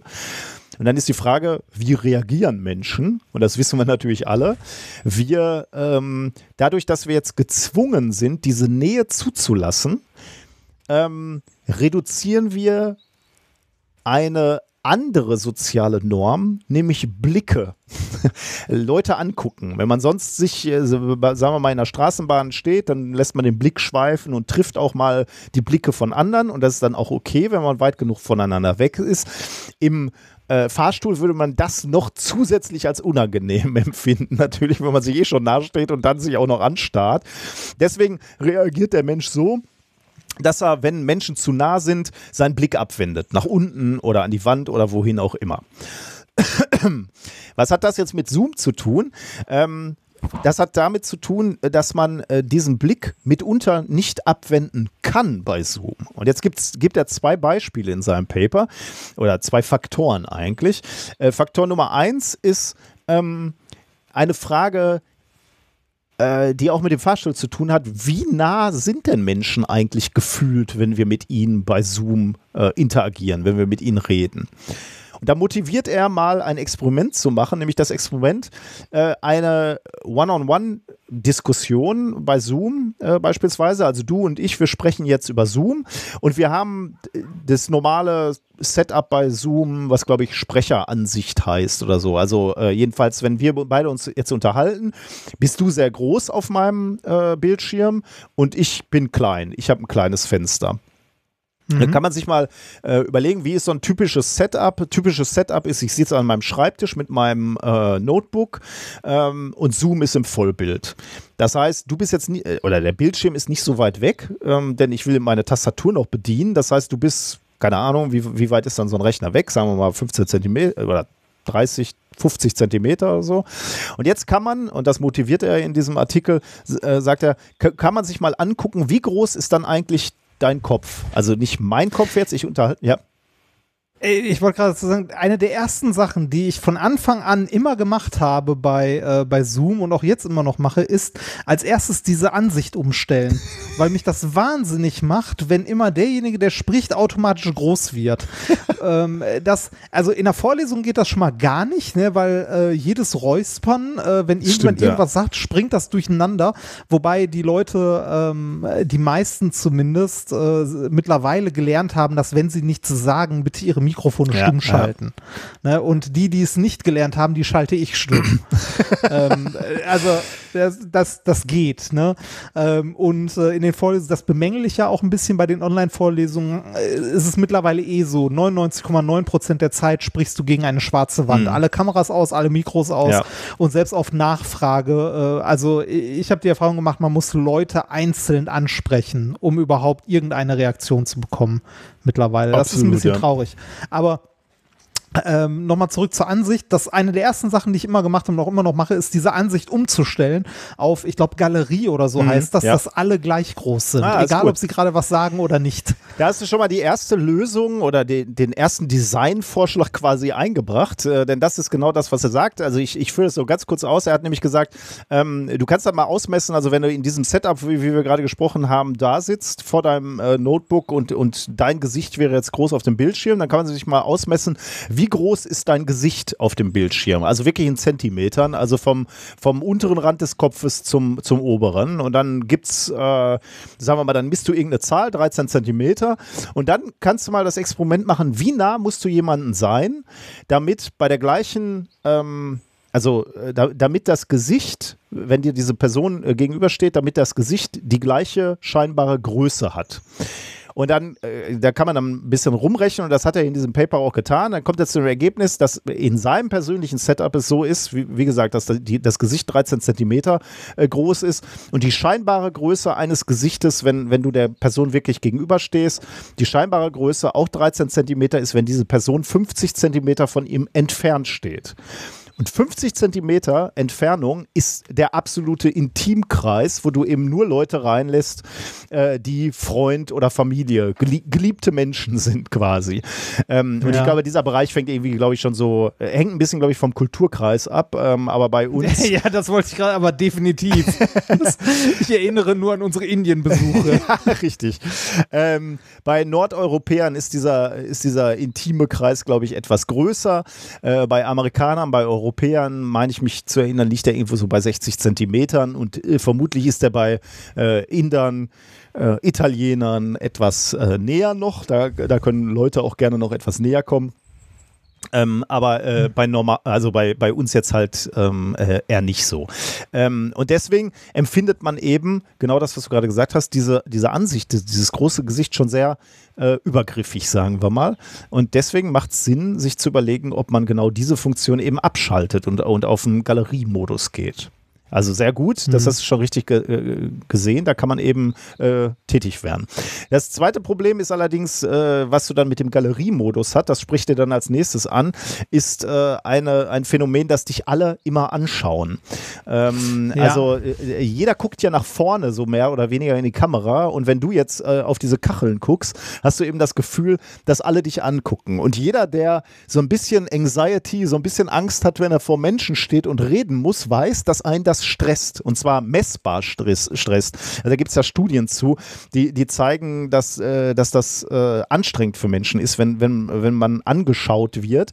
Und es ist auch keine natürliche äh, Situation. Denn sagen wir mal, du würdest mit neun Leuten eine Zoom-Konferenz machen und neun Leute starren dich eine Stunde lang an, dann äh, ist das was anderes, als wenn du mit diesen neun Leuten in einem Raum gewesen wärst. Weil dann starren dich Leute nur dann an, wenn du gerade redest. Und selbst dann gucken die Leute dich nicht die ganze Zeit an. Ähm, wenn jemand anderes redet, sind die Blicke sowieso nicht auf dir. Aber gefühlt ist bei, diesem, bei dieser Grid-View, bei, bei Zoom halt, äh, sind die Blicke immer zu jedem Zeitpunkt auf dir. Mhm. Da bringt er irgendwie noch, ähm, noch Beispiele, wo das wirklich mal untersucht wurde. Das finde ich ganz spannend, äh, wie das ist, wenn sich zwei Leute unterhalten und ähm, du hast äh, ein äh, drittes Objekt noch zur Verfügung, also eine Tafel zum Beispiel. Ähm, ah, äh, dann, dann wie oft Frage, man da hinguckt? Wie, wie oft guckst du überhaupt dann die Person an? Ne? Äh, und dann kommt ah. man, glaube ich, wenn ich das richtig in Erinnerung habe, dass, also wenn du ein Einzelgespräch hast mit einem dritten Objekt, was auch immer das ist, äh, Skizze auf dem Tisch oder Tafel, dann schauen sich die Personen weniger als die Hälfte der Zeit äh, ins Gesicht, obwohl die die ganze Zeit miteinander reden und diskutieren. Also ist jetzt nicht so diese Dozentensituation, sondern ein Meeting, sagen wir mal. Und trotzdem guckst du dich, dich, dir, dich relativ wenig äh, an. Und äh, da, das, ich, ich, ja. Äh, Entschuldige, dass ja, ich unterbreche, aber ich glaube, das ist einer der Gründe, warum sich das Videotelefon nie durchgesetzt hat, oder? Also auch, äh, also das gab es ja schon früh, das war ja schon äh, Ende 80er oder Mitte 80er, dass das Videotelefon mit dazu kam. Ähm, und auch jetzt haben wir sowas wie FaceTime. Trotzdem, wenn du jetzt Leute anrufst, ähm, wie oft benutzt man FaceTime? Absichtlich. Die Betonung liegt auf absichtlich, nicht? ne? Äh, sehr, sehr ähm, guter Punkt, weil das ist nämlich genau, ähnliches. genau, äh, das ist äh, toll, dass du das sagst, weil es das nämlich schließt jetzt nahtlos an, das ist nämlich der zweite große Punkt, den er nennt. Äh, the cognitive load, also die kognitive Belastung. Und das, da zitiert ah. er tatsächlich ein, genau ein Experiment, was dazu schon mal gemacht wurde, ähm, von einer anderen Forscherin, die hat nämlich mal untersucht, also sie hat Videokonferenzen durchgeführt und reine Audiokonferenzen oder Interaktionen, sage ich jetzt mal. Und die Testperson äh, hat also entweder eine Videokonferenz gemacht oder ein eine Audiokonferenz gemacht und musste dabei noch zwei Aufgaben äh, lösen. Eine, eine Hauptaufgabe, das war irgendein Ratespiel ähm, und eine sekundäre Erkennungsaufgabe. Und diese sekundäre Erkennungsaufgabe, ich kann dir jetzt leider nicht sagen, was, was das war, diese sekundäre Erkennungsaufgabe, aber das ist wohl eine der Standardmethoden in der Psychologie, wo ähm, die kognitive Belastung äh, gemessen wird. Also wie viel Gehirnkapazität hast du sozusagen noch frei für diese Erkennungsaufgabe? Und was ist rausgekommen? Natürlich im Prinzip das, was du jetzt gerade äh, vorweggenommen hast, nämlich die Leute, die in der Videokonferenz äh, waren, die hatten weniger Kapazität, äh, Kapazität noch oder die standen unter höherer kognitiver Belastung und konnten diese zweite Aufgabe, diese Erkennungsaufgabe schlechter lösen als die Leute, die äh, sozusagen telefoniert haben, also in dem, in der, in dem Audio-Meeting waren. Das hat verschiedene Gründe. Der, der Kopf ist halt äh, damit beschäftigt, äh, verschiedene andere Aufgaben zu lösen, in dem Moment, wo du noch eine Videoinformation hast. Also da musst du äh, Bild- und Audiolatenz äh, äh, aus äh, oder, oder zusammenbringen, aus schalten sozusagen im Gehirn. Oder du, du musst dir noch äh, nonverbale Kommunikation angucken. Wie, wie schaut gerade einer? Welche Gestik macht er gerade? Wie, äh, wie, wie äh, sitzt er gerade äh, vor dem Bildschirm? Ähm, aber nebenbei auch deine eigene, äh, dein eigenes Verhalten vor der Kamera. Du guckst nämlich die ganze Zeit, sitze ich noch gerade? Gucke ich interessiert? Ah. Ähm, und das sind natürlich. Kann man sehen, dass ich keine Hose anhabe. Scheiße, warum habe ich wieder keine Hose? ähm, genau. Und das sind natürlich alles, und das kann man sich natürlich gut vorstellen, das sind natürlich alles äh, Prozesse, die da ablaufen, die dich stören oder anstrengen zumindest. Ne? Und das führt halt, das summiert sich halt alles auf. Ähm, und das führt eben dazu, dass ähm, the cognitive load, die kognitive Belastung höher ist und damit anstrengender ist. Und, und äh, äh, noch ein Hinweis: äh, Es gibt auch Studien, die zeigen, dass wir lauter sprechen bei Videokonferenzen. Und zwar nicht nur, nicht wenig, sondern 15, 15 Prozent lauter sprechen Menschen äh, im Durchschnitt, wenn sie mit Videos interagieren. Ich habe äh, keine Ahnung, warum das so ist. Vielleicht ist das so ein bisschen so, wie du gerade schon gesagt hast. Man hat ja bei Zoom das Gefühl, man spricht die ganze Zeit ins Leere äh, und keiner hört einem so richtig zu. Und da das vielleicht der Grund ist, warum man die Stimme erhebt und so mit ein bisschen mehr Nachdruck äh, redet. Aber man kann sich natürlich vorstellen, wenn man jetzt irgendwie den halben Tag oder den ganzen Tag Videokonferenzen hat und man spricht die ganze Zeit 15 Prozent lauter, dass das anstrengender ist und du und, und mehr ermüdet, ist, glaube ich, äh, nicht nicht besonders verwunderlich. Hm. Das war, die, das war der zweite Punkt, the cognitive load. Jetzt kommt der dritte Punkt, äh, den er anführt, ist, da haben wir gerade schon gesagt, an all-day mirror. Also die Tatsache, man muss sich das ja mal vor Augen führen, wenn man jetzt wirklich acht Stunden Videokonferenzen hat, dann ist das im Prinzip, als würde man einen Assistenten haben, der die ganze Zeit mit dem Handspiegel hinter einem oder vor einem herläuft und die ganze Zeit musst du dich sehen. Bei jedem Gespräch, bei jeder Tätigkeit, immer siehst du ein kleines Bildchen von dir. Und immer wieder guckst du natürlich in den Spiegel und äh, äh, über und, und äh, checkst dich ab, genau wie du gerade gesagt hast. Ne? Wie sehe ich gerade aus? Äh, ähm, Sitze ich noch gerade vor dem Bildschirm? Ähm, mhm. und, und das natürlich diese permanente Selbstreflexion, äh, die, diese perman dieser permanente Abgleich äh, ähm, äh, mit dir selber, äh, dass der sehr anstrengend sein kann. Und auch dazu gibt es Studien, die nicht mit Zoom durchgeführt wurden, aber mit, äh, mit mit anderen Verfahren, äh, in, in der Tat mit einem Spiegel tatsächlich, ähm, wo Leuten, Leuten ein Spiegelbild gezeigt wurde. Ähm, und, und zwar früh schon, irgendwann in den 70er Jahren. Die mussten dann irgendwie eine, eine halbe Stunde in, in den Spiegel gucken und sich selbst sehen. Und ähm, dann wurde untersucht mit verschiedenen psychologischen äh, Tests, wie sie sich danach verhalten. Und dann ähm, war, äh, kam da raus, zumindest bei diesen frühen Tests in den 1970er Jahren, dass diese, dieser Abgleich mit dem Spiegel, also dass du dich lange vorher selbst gesehen hast, dass das zu zwei Dingen führt. Zum einen ähm, führt das zu prosozialem Verhalten, also du bist du verhältst dich sozialer, aber ah. du bist auch in der Selbstbeurteilung strenger. Also du bist zu dir selbst, bist du härter, aber insgesamt äh, sozialer im, im Umgang mit anderen. Also super spannend eigentlich. Ähm, allerdings muss man hier sagen, äh, all diese, diese Vorarbeiten in den 70ern oder wann auch immer die alle durchgeführt wurden, ähm, sind Tests, wo die Leute maximal ihr Spiegelbild für eine Stunde gesehen haben. Ja. Äh, da, da, war man, da, ja. also da war das, was wir jetzt haben, auch Science Fiction, ne? Ja, natürlich. Ja. Also absolute Science Fiction. Genau, ja. Aber ähm, oder, oder die, die die Lösung dazu oder die Konsequenz ist natürlich jetzt schon wieder klar. Ne? Man kann sich natürlich überlegen, warum haben wir überhaupt dieses kleine Bildschirmchen dann noch an, ne? Äh, wo wir uns selber sehen. Ja. Was soll das? Also wenn, ja, da, stimmt, wenn du stimmt. einmal am Anfang ähm, und, und das ist halt Default bei Zoom, ne? Ähm, äh, warum ist das eigentlich so? Warum sagt man nicht, Default müsste bei Zoom sein, ähm, dass du dich nicht siehst? Oder sagen wir mal vielleicht noch besser, die ersten zehn Sekunden siehst und dann nicht mehr. Weil dann bist du einmal im Bild, du weißt, Kamera ist an, äh, du weißt ungefähr, wie du aussiehst, aber dann brauchst du dein Bild ja eigentlich nicht mehr, würde ich jetzt mal so sagen. Ja, ja, das schon, aber das müsste man, äh, ich glaube, das müsste man kommunizieren, weil wenn die Leute Klar. sich selber nicht sehen, ne, dann so, dann hat man dieses, ist das Mikrofon an? Okay, ja klar. Ne, das, also ähm, dann, äh, dann sind die Leute, glaube ich, verunsichert und finden, also empfinden es als Fehlfunktion oder so, wenn man sich selbst nicht sieht.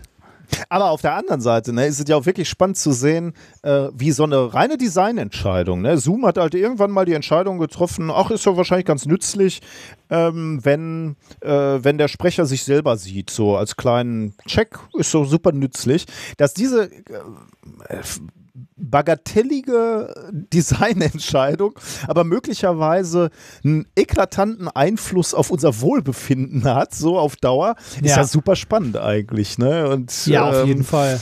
Der, der, Programmierer wird sich gar nicht viel dabei gedacht haben. Der, der, der, hat sich halt überlegt, okay, ich kann jetzt das Videobild auch dem Sprecher zeigen oder nicht. Ja, mache ich mal. Es, es, kann ja nicht schaden, sozusagen. Und äh, schadet vielleicht ja. dann doch. Okay, das waren die ersten drei Punkte. Jetzt kommt der vierte Punkt, der ist auch einfach. Reduced Mobility haben wir gerade im Prinzip schon kurz angerissen. Du sitzt halt in diesem schmalen Kegel, den deine Kamera dir bietet. Und insbesondere, wenn du nah an der Kamera sitzt, äh, dann ist der Kegel, dieser Blickwinkelkegel natürlich relativ schmal. Und du hast eigentlich nicht viel Spiel nach rechts und links zu gehen, weil er dann die Kamera verlässt. Und das kontrollierst du natürlich auch die ganze Zeit und du versuchst in der Mitte der Kamera zu bleiben. Selbst wenn du mehr Platz hättest, also wenn ich drei Meter von meiner Kamera wegsitzen würde, hätte ich irgendwie den Anspruch an mich, ich bleibe in der Mitte sitzen.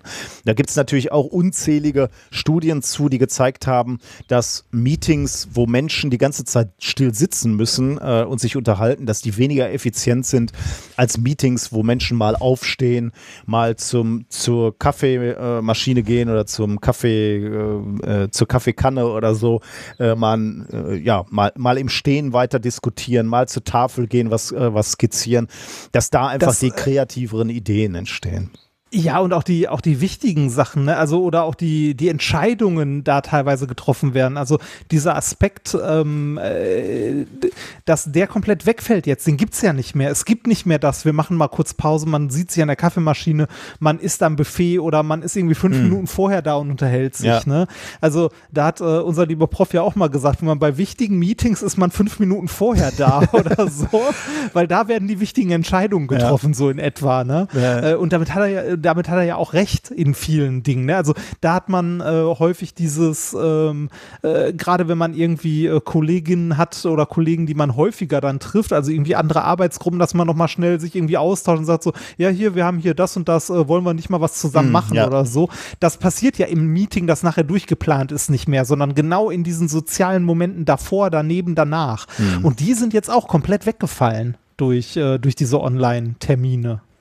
Und ich bin, ich bin äh, also um jetzt nochmal auf diese äh, verringerte Bewegung äh, zurückzukommen, da bin ich auch irgendwie noch total anfällig für. Da muss ich auch selber mir noch als Kritik mitgeben, weil ich, äh, klar, ich sitze schon mal in diesen Zoom-Meetings halt still und bewege mich zu wenig. Und dann kommt noch dazu, dass wenn der Zoom-Meeting dann vorbei ist, dass ich dann denke, oh Gott sei Dank, endlich hat Meeting vorbei. Jetzt kannst du arbeiten. Und dann bleibe ich halt trotzdem ja. sitzen und schreibe dann an einem Text oder E-Mails oder was auch immer. Und dann bewege ich mich wieder nicht. Und ich merke selbst an mir, wie gut es mir tut, dass ich, äh, wenn, wenn ich nach so einem Zoom-Meeting erstmal aufstehe und mir unten Kaffee mache oder mal kurz äh, vors Haus gehe oder so.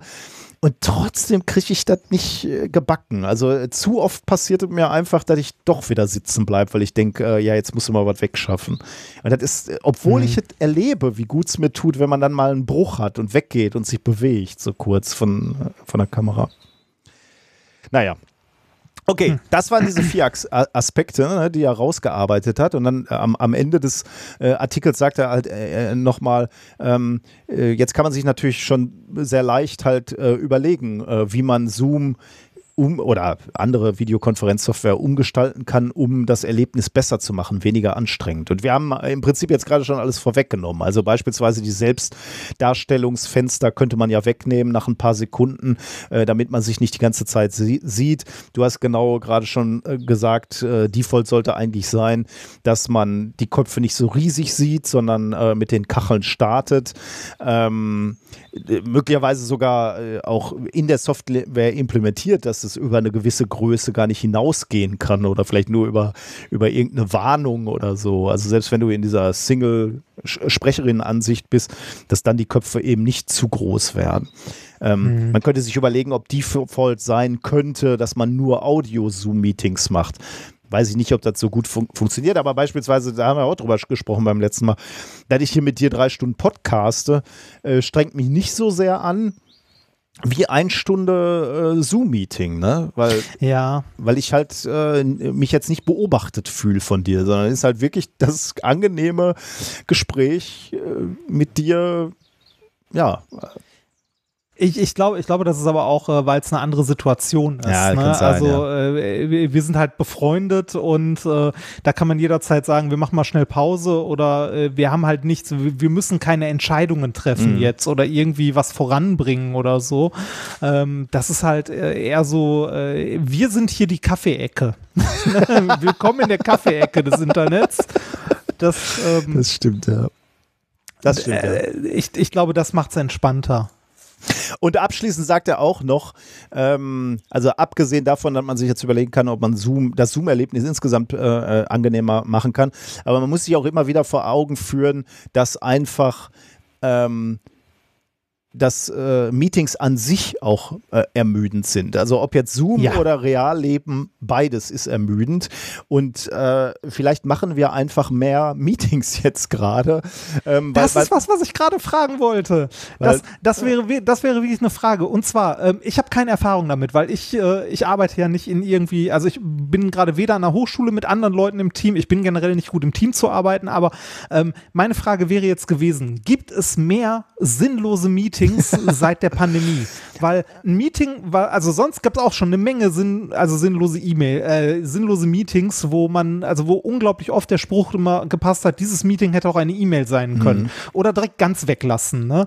Ähm, ich glaube, mit E-Mails ist auch generell der Postverkehr, der in Anführungszeichen Postverkehr in Firmen größer geworden. Ne? Das, ich meine, äh, heute ist es ja nicht ungewöhnlich, dass du irgendwie äh, zur Arbeit kommst, dein Mailpostfach aufmachst und hast 50 oder 60 neue mhm. Mails. Das, mhm oder mehr noch. Und, äh, ne, und sei es nur, weil du irgendwo in CC oder so gesetzt bist. Das ist ja nicht ungewöhnlich. War das vor den E-Mails auch schon so, dass du zur Arbeit gekommen bist und 50 Zettel auf deinem Tisch liegen hattest, weil dir Ansgar mitteilen wollte, dass er für Hannelore noch Geld zusammensammelt, um für den Geburtstag zusammenzuwerfen. Und die, das Meeting äh, mit den Leuten aus Gibraltar sollst du dir auch mal durchlesen. Hat zwar nichts mit zu tun, aber Hauptsache du bist noch mit. War das früher auch schon so? Also bei na, nein, sicherlich nicht. Und bei den, bei den Meetings, um, um darauf wieder äh, zurückzukommen. Ja, Entschuldigung. Ähm, ich will, na, der ist ja richtig, ist ja eine wichtige Frage. Ja. Ähm, ich äh, möchte, maße mir nicht an zu beurteilen, äh, ob es mehr sinnlose Meetings gibt. Ich würde mal behaupten, ähm, ich überlege gerade, also ich, ich bin in wenig sinnlosen Meetings, aber ich bin in deutlich mehr Meetings als, ähm, äh, als vor ähm, äh, Covid und, und, und Homeoffice. Das können wir natürlich fragen, ja, aber Moment, wenn die Meetings vorher nicht da waren, dann können die ja nicht so wichtig gewesen sein. Äh, doch, weil natürlich ein paar Sachen dazukommen. Zwei Dinge erstens, ich sehe natürlich die Studierenden nicht so viel. Das heißt, wir machen regelmäßig Themen-Meetings mit unseren Studierenden, um äh, im Gespräch zu bleiben. Was habt ihr im Labor getan? Ähm, das ist ein Meeting, was jetzt äh, dazugekommen ist, wo wir uns sonst einfach auf dem Flur getroffen hätten und, und miteinander ja. geredet hätten zusammen. Und ich stelle natürlich fest, dass ich auch die Gelegenheit ergreife, an Meetings teilzunehmen, die nicht unwichtig sind, aber äh, die ich sonst real abgesagt hätte, weil ich gesagt hätte, nee, äh, sorry, ich habe einen Termin bis 15 Uhr und äh, dann äh, muss ich um 16 Uhr wieder im Labor sein. Die Stunde, das reicht nicht. Da müsste ich an einen anderen Campus fahren oder ins andere Gebäude. Sorry, das ist mir ein bisschen zu eng, schaffe ich nicht. Heute sage ich, naja gut, das eine Meeting geht bis 15 Uhr, 16 habe ich das nächste, da passt ja super noch eins dazwischen. Und dann bin ich halt ja. bei irgendeinem äh, Meeting dazwischen. Jetzt würde ich nicht sagen, dieses Meeting, was dazwischen gequetscht wird, ist unsinnig für mich, aber es ist zu viel für mich. Das ist richtig. Also ich müsste wirklich überlegen, ob ich äh, wirklich ob ich meine Zeit wirklich so verplanen will äh, und, oder ob ich nicht wirklich auch diese Stunde Pause dazwischen einfach auch mal äh, genießen möchte.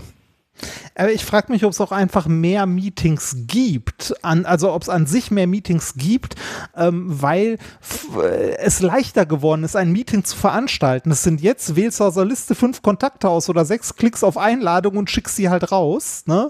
Und die Leute sagen zu oder auch nicht, wie so ein Termin im Kalender. Du musst keinen Raum suchen, in dem das Meeting stattfindet. Du musst nicht mit allen reden, ob die zeitlich dann dahin kommen und so. Es ist halt leichter geworden, ein Meeting zu veranstalten. Und ich frage mich, ob aus diesem Grund einfach einfach mehr Meetings stattfinden. Kann sein. Und dann wäre natürlich die Anschlussfrage, die interessant ist, ähm, ist das gut oder schlecht, diese Mehr-Meetings? Jetzt könnte man ja erstmal den Standpunkt haben, dass Menschen mehr miteinander reden und planen und äh, sich austauschen und Ideen austauschen. Das muss ja zu einer absoluten Innovation führen. Könnte ja sein. Kann aber ja. natürlich auch sein, wenn das alle sinn sinnlose Gespräche sind und man so, so denkt, naja gut, äh, keine Ahnung, weiß auch nicht, was wir machen. Ja, komm, setzen wir uns nochmal zusammen. Dann, äh, und man verbrennt Zeit, dann ist natürlich genau das Gegenteilige, der gegenteilige Effekt. Da äh, wird natürlich hochinteressant das mal auszuwerten. Also es, es, gibt ja so Meetings, die irgendwie gemacht werden, wo jeder dann mal sagt, was gemacht wurde und so, äh, die aber eigentlich äh, man sich auch komplett sparen könnte oder so Bullshit-Bingo-Meetings oder so. Diese Meetings, die erst zu Ende sind, wenn jeder alles gesagt hat. Ne? Also ja. äh, es reicht nicht, wenn alles gesagt ist, es muss wirklich jeder alles gesagt haben. Und du denkst, oh Gott, ja, das hatten wir doch gerade schon. Also ich, ich, ich glaube, überflüssige Meetings gab es vorher auch, also gab es vorher schon, ich glaube nicht, dass die weniger geworden sind. Ja, das glaube ich auch.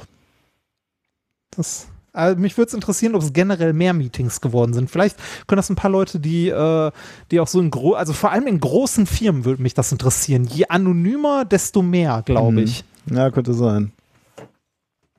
Aber es ist nur eine Theorie.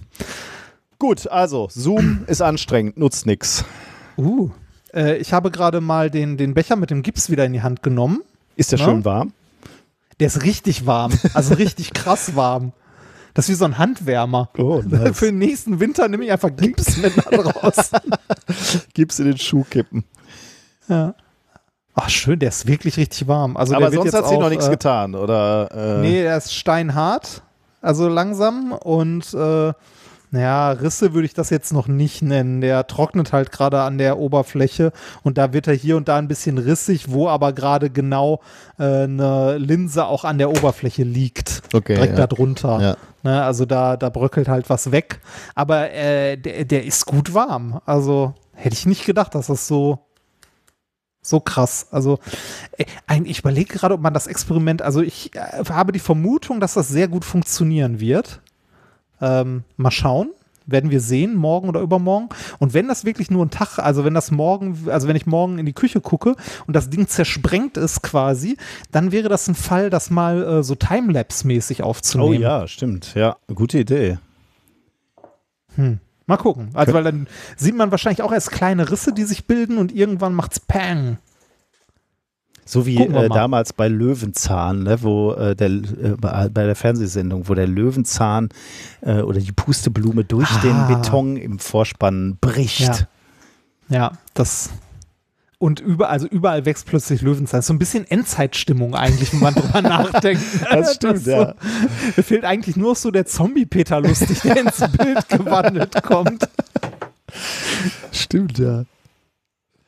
Okay, ja, dann sind wir mit dem Thema durch und äh, wir können zum, zum letzten offiziellen fand Thema ich über, Also fand ich super interessant. Ich glaube, das wird uns noch ein, zweimal in Zukunft begegnen.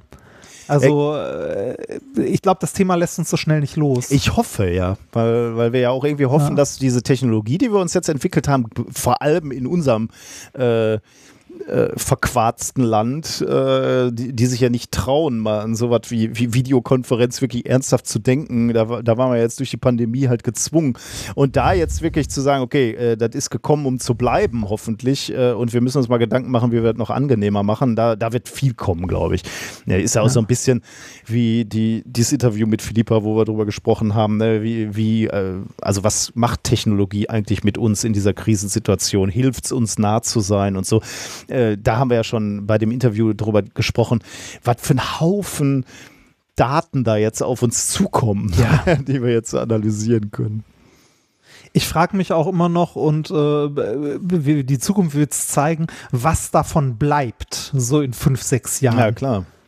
Aber ich glaube, also, äh, also ich glaube, die, diese, dieses Land hat sich massiv gewandelt. Ähm, das war vielleicht der einschlägigste also äh, die, die, die, die dramatischste Phase äh, zu unseren Lebenszeiten vielleicht sogar. Weil, also klar gab es auch sowas wie ähm, 9-11 oder so, ein Einzelereignis, was die Welt natürlich geprägt und geändert hat.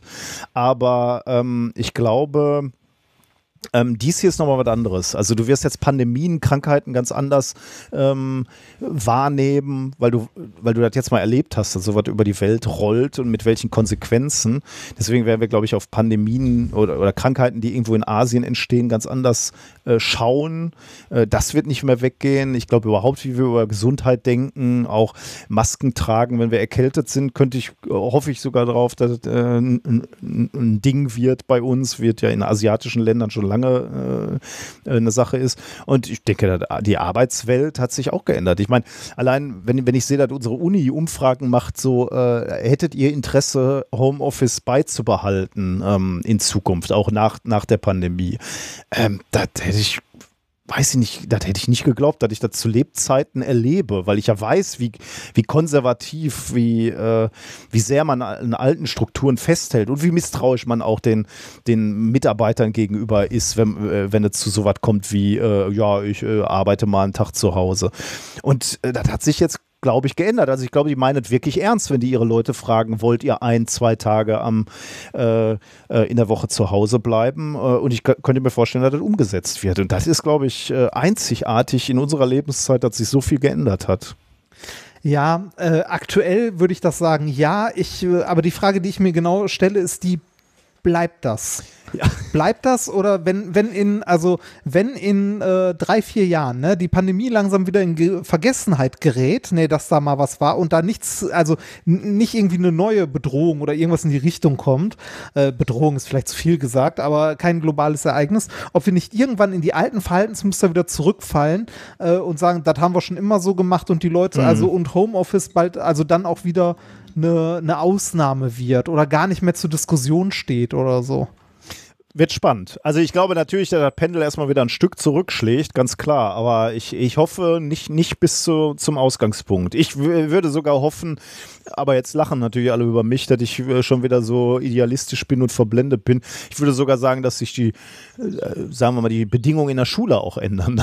dass Lüftungsanlagen installiert werden und solche Sachen über die nächsten Jahre. Und auch, auch die Möglichkeiten, die inklusiven Möglichkeiten äh, von Homeschooling gestärkt werden, dass Leute, die krank sind, eben von zu Hause teilnehmen können an, an Unterrichten ähm, durch, durch eine Kamera oder so. Aber vielleicht sehe ich das auch viel zu naiv. Und bei der Schule bin ich mir auch wirklich nicht so sicher.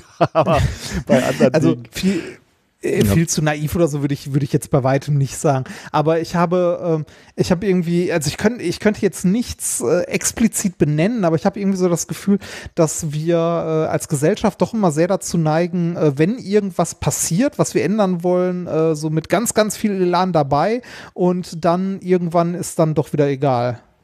Kann so, sein, ja.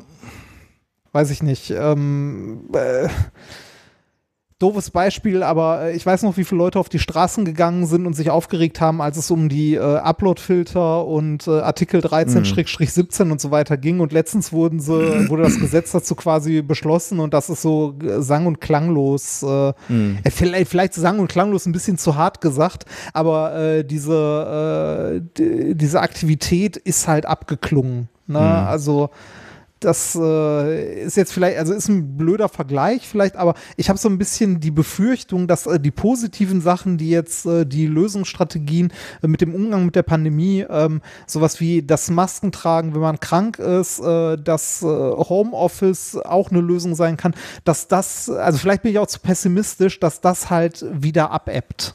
Ne? Das, ähm, ich habe ja, ich habe, wenn ich mich jetzt schon umgucke draußen, ne, es, es wird wieder Sommer, ne, ähm, die Inzidenzen gehen runter, äh, sind äh, deutschlandweit mittlerweile auf einem sehr geringen Niveau. Wir sind mit der Impfung, kommen wir langsam voran, aber da ist bei Weitem, ist das auch noch nicht durch. Äh, und äh, trotzdem habe ich das Gefühl, ich befinde mich wieder im Sommer 2020. ne, also, so. Ich wäre also, ich weiß nicht, ob da, also ob da jetzt noch eine vierte Welle kommt, wenn es wieder Herbst wird oder so.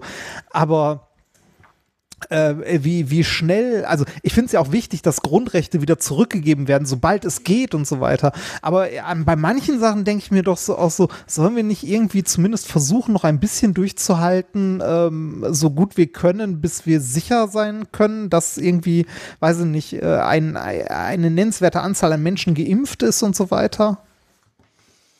Aber. Wir werden es sehen. Ja, wir werden es sehen. Okay. Thema Nummer vier. Wir wollen, wir wollen, ja eigentlich, wir wollen ja eigentlich positiver sein, ne? Wir, wir sind doch sehr positiv. Ja. Meine Frau wurde geimpft. Ja, ich noch nicht, aber meine erfreulich. Frau. Ja, das ist schön, ne? Äh, ja, haben mich auch gefreut. Eine von den ganz guten, die wir schon mal wieder fast gerettet ja. haben. ja. Okay, kommen wir zu Thema Nummer vier. Äh, sinnvoller Abstand.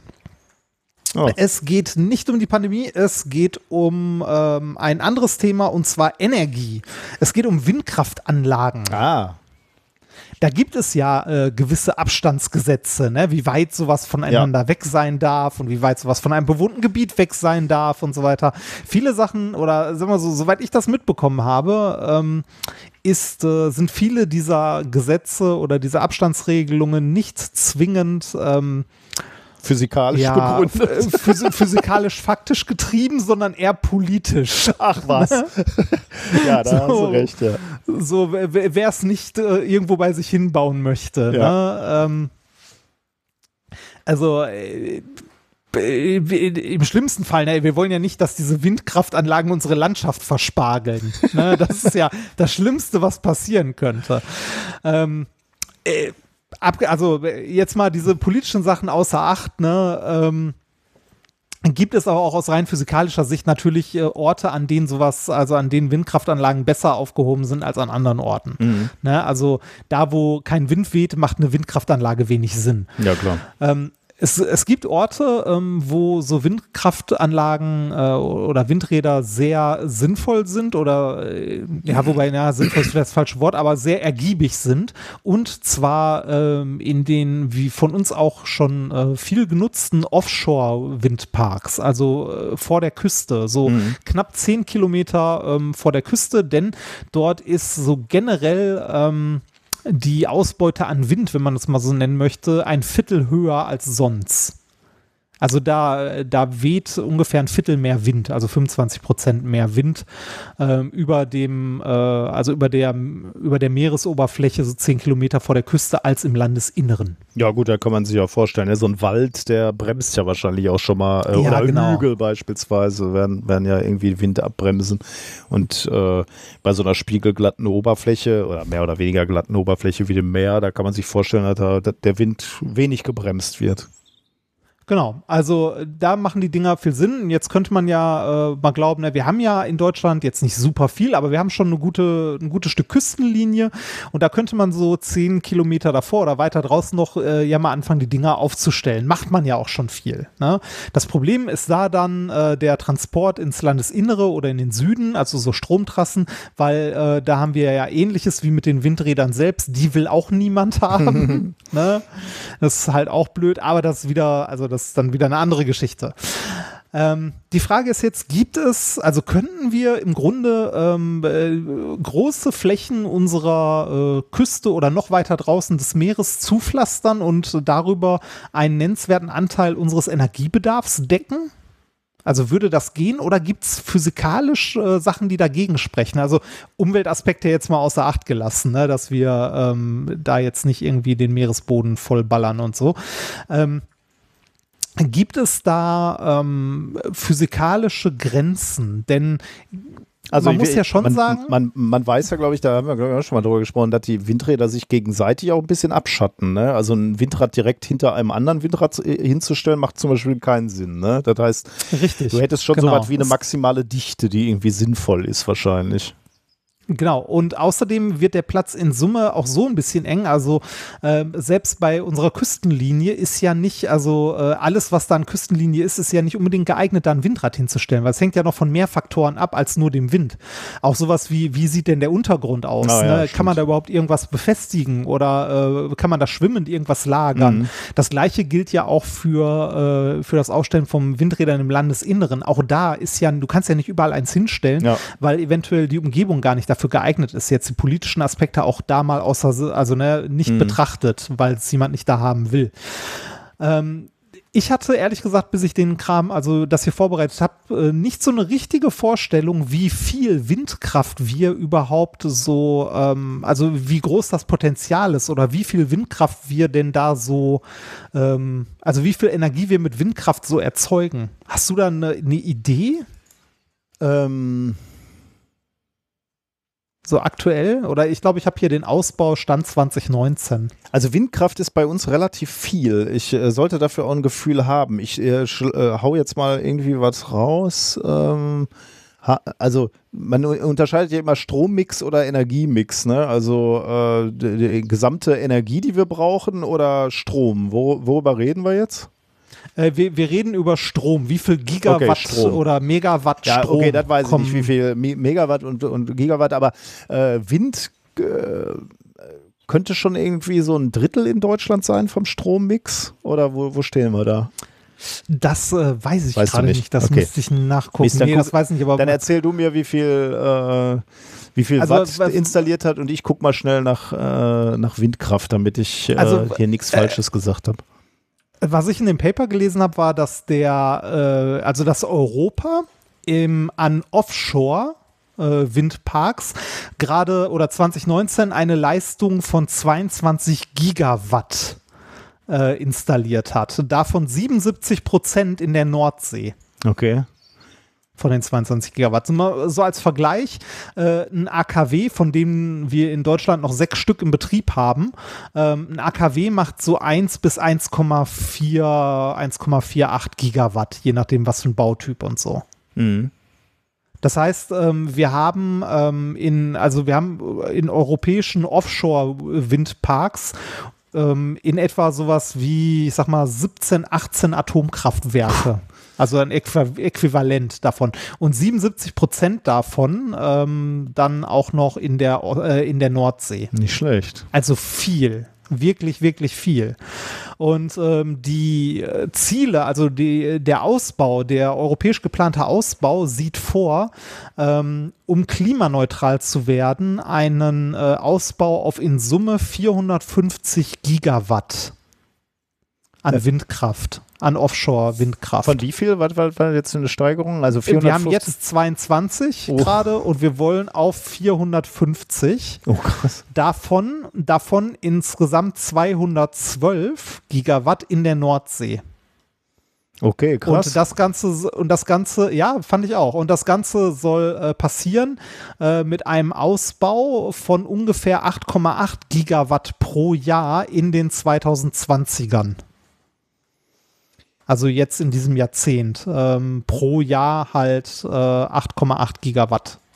Um, äh, um kurz äh, die um Zahl drauf. hier noch äh, prozentual einzuordnen, ich sagte ja gerade, Windenergie ist ein Drittel, äh, stimmt nicht ganz. Im Jahr 2020 wurde durch die Windenergie an Land und auf See 23,5 Prozent des gesamten Bruttostroms in Deutschland erzeugt. Also auch nicht so weit davon entfernt. Aber es ist eher ein Viertel als ein Drittel. Aber immerhin schon mal äh, auf einem guten Weg. Und wenn du, wenn du jetzt sagst, das soll dermaßen ausgebaut äh, werden, dann weiß man natürlich, kann man sich, kann man davon ausgehen, dass da ähm, ja, dass das dann äh, nicht unwesentlich davon getragen wird, unsere, äh, unser Energie. Genau, also man könnte sagen, die Nordsee wird ein Hotspot äh, für, also global ein Hotspot für äh, Windenergie werden, wenn das denn so ausgebaut wird. Jetzt muss ich gerade mal gucken, entweder habe ich hier einen Tippfehler drin, es sind die 20er, also entweder sind es 112 in der Nordsee oder es sind die 20er und 30er, sonst kommt es mit den 8,8 Gigawatt pro Jahr nicht hin. Hm. Ich glaube, es sind dann 112, also vielleicht ein Viertel in der Nordsee. Müsste ich, noch mal, müsste ich tatsächlich nochmal nachgucken. Aber äh, eine ordentliche Steigerung auf jeden Fall. Also mindestens ein Verfünffachen davon, von dem, was da jetzt schon steht. Ähm, in, äh, in, also man kann sich jetzt in Summe vorstellen, das ist eine, also im Grunde ein riesiges Bauvorhaben oder auch ein riesiger Plan, halt das Ganze auszubauen. Mhm. Ne? Also wir haben, wir sind schon ganz gut, was äh, Windkraft angeht, aber ähm, da ist noch eine Menge geplant. Ähm, Jetzt weiß man ja, oder wir hatten ja schon gesagt, der Platz für solche Anlagen ist prinzipiell eigentlich erstmal begrenzt. Ne? Verschiedenste Gründe. Naturschutz, nicht jede Gegend ist geeignet. Kann man, also wie sieht der Boden da aus? Auch bei den Wind, also Offshore-Windparks, wie sind die Rahmenbedingungen? Ne? Ähm, und jetzt hast du ja schon gesagt, die schatten sich aber auch gegenseitig ab. Also auch der Abstand der Windparks spielt eine gewisse Rolle. Mhm. Ähm, die großen Anlagen, ähm, die ziehen nämlich nicht nur Energie aus dem Wind raus, ähm, also die erzeugen nicht nur aus dem Wind Energie, sondern die beeinflussen ja auch den Wind, der da, also äh, der, die Strömung verhält sich anders, wenn da eine Anlage steht ja. oder wenn da keine steht. Also wie gesagt, so Windschatten ähnliches. Die Studie, ähm, die ich hier jetzt grob vorstellen möchte, ist vom Helmholtz-Zentrum Hereon äh, aus Geesthacht äh, aus Deutschland. Mhm. Gestadt, wie auch immer der Ort heißt, äh, erschien in Nature Scientific am 3.6. und äh, hat den Titel Accelerating Deployment of Offshore Wind Energy, Alter Wind Climate and Reduce Future Power Generation Potentials. Worum geht es denn da genau? Was haben die gemacht? Ähm, die haben sich genau diesen Aspekt mal ein bisschen genauer angeguckt. Wie ist das denn mit den Strömungen, wenn wir da wirklich alles so zupflastern mit Offshore-Windparks? Ne? Ähm, äh, hat sich das mal, also das hat sich höchstwahrscheinlich schon mal jemand angeguckt, während das geplant wurde. Die Frage ist, wie genau. Ähm, die sind jetzt hingegangen, haben ähm, regionale Daten genommen von lokalen Wetterdiensten und haben mal versucht zu modellieren, wie sich denn die Strömungen verhalten, also die Windströmungen verhalten werden, ähm, wenn wir die 2015 geplante äh, Ausbaustufe, also das, was 2015 geplant wurde, wenn wir das komplett ausgebaut haben, kann man das mal versuchen zu simulieren mit den Daten aus den letzten mhm. Jahren, aus regionalen Strömungen. Und genau das haben die probiert und mal geguckt, wie beeinflussen sich denn die einzelnen Bau Ausbaustufen? Also wie beeinflussen sich die Windparks, wie beeinflussen die das Gesamtsystem? Also nicht den einzelnen Windpark sich angeguckt, sondern mal das komplette Gebiet, wenn mhm. das ausgebaut ist, wie sieht das dann da aus? Mhm. Und äh, in diesen Simulationen, also in diesen Modellrichtungen. Da brauchst du ähm, wahrscheinlich dicke Computer schon für, ne, um sowas da zu Da gehe ich auch mal von aus, ja. ähm, da ist rausgekommen oder da ähm, wird geschätzt, dass die äh, Bremswirkung solcher Windparks ein Radius, also äh, die Windströmungen im Umland, äh, beeinflussen in einem Radius von 35 bis 40 Kilometern. Mhm.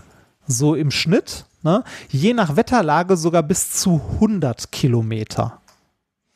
Ja. Jetzt kann man fragen, äh, warum je nach Wetterlage? Das kommt darauf an, in welcher Jahreszeit man sich befindet und ähm, äh, ob die Strömungen eher turbulent sind drumherum oder eher konstante Wetterbedingungen sind.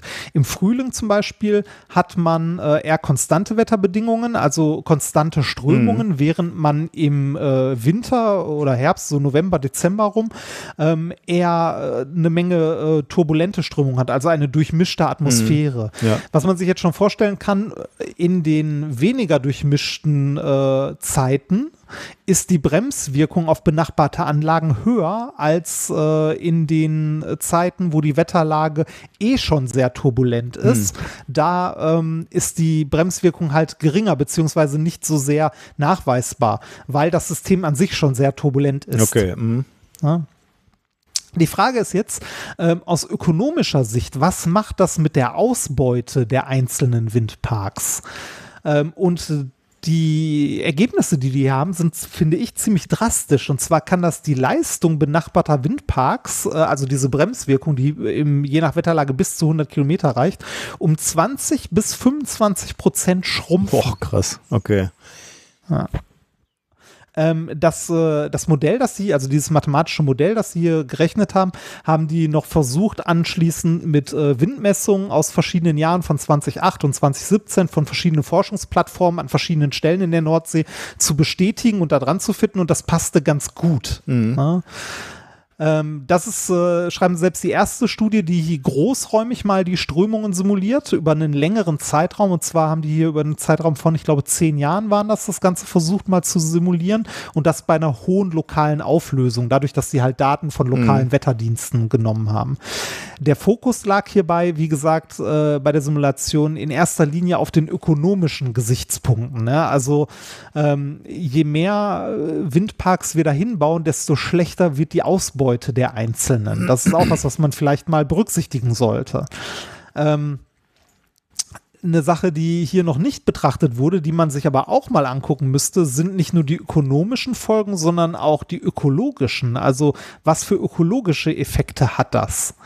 Denn äh, so Ökosysteme, auch gerade auf hoher See, können sehr empfindlich sein, weil die Winde, die da wehen, sind ein wesentlicher Faktor, der für verschiedene Sachen sorgt, wie zum Beispiel die Durchmischung des Wassers, mhm. dadurch eine Änderung der Sauerstoffkonzentration, Salzgehalt, Temperatur, Nährstoffgehalt in verschiedenen Tiefen. Also auch wenn man es auf den ersten Blick nicht sieht, kann das, also kann die Aufstellung von so einem Windpark auch weitreichende Folgen für das Ökosystem haben. Was jetzt nicht heißt, dass wir die Dinger nicht bauen ja, sollen. Ja, ne? Also ich, ich glaube, sagen, ein, ein, Schmelz, ein Schmelz schmelzender, ein schmelzender ähm, Atomreaktor ist da die größere Umweltkatastrophe. ne? ähm, Nichts, nichtsdestotrotz sollte man diese Sachen aber berücksichtigen und nicht aus den Augen verlieren. Ne? Also nach Möglichkeit das früh genug sehen, sowas. Ja, insbesondere wenn es dann darum ähm, geht, wie, wie viele du auf einer gewissen Fläche bauen willst. Ne? Wenn, wenn du es ja. dadurch erreichen kannst, dass du ein paar weniger baust, aber dafür großflächiger anlegst oder äh, so und dadurch erreichst, dass die Strömungen sich im Meer nicht ändern, dann ist es ja gut. Ne? Dann kann man ja trotzdem, das kann man dann ja berücksichtigen in den Ausbauplänen quasi. Ja, außerdem, außerdem sagt uns das Ganze, dass es äh, durchaus wissenschaftliche, äh, wissenschaftlich belastbare Messwerte gibt, ähm, sowohl ökonomisch als auch ökologisch, wo man solche Dinger denn baut und mhm. wo nicht und äh, nicht einfach das Ganze über politische Empfindlich, also Befindlichkeiten ja, entscheidet. Ja, ne? Ja. Ähm, dass man nicht sagen kann, nee, wir wollen die hier nicht, baut die doch vor die Küste, wo die niemand sieht, ne, oder wo die niemanden stören. Nein, da machen die eventuell auch das Ökosystem Ökosystem in groß, also wenn sie in großen Mengen gebaut werden, beeinträchtigen sie das negativ.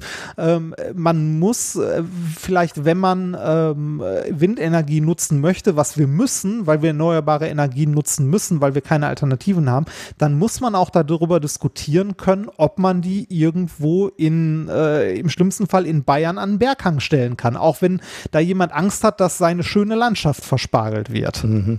Na? Ähm, das ist, finde ich, das, was wir eher, eher daraus mitnehmen sollten. Dass man ähm, die Orte, an denen so, an denen Windkraftanlagen gebaut werden können, aus verschiedensten Aspekten betrachtet werden sollten. Und die, äh, wir wollen das politisch oder wir wollen das politisch nicht, weil sie doof aus, sollte halt nicht die oberste Priorität sein hm. dabei. Ja. So. Das war's. Achso, das war das Thema. Ja, gut. Ja, das war's. Ähm, das war's. Spannend, spannend.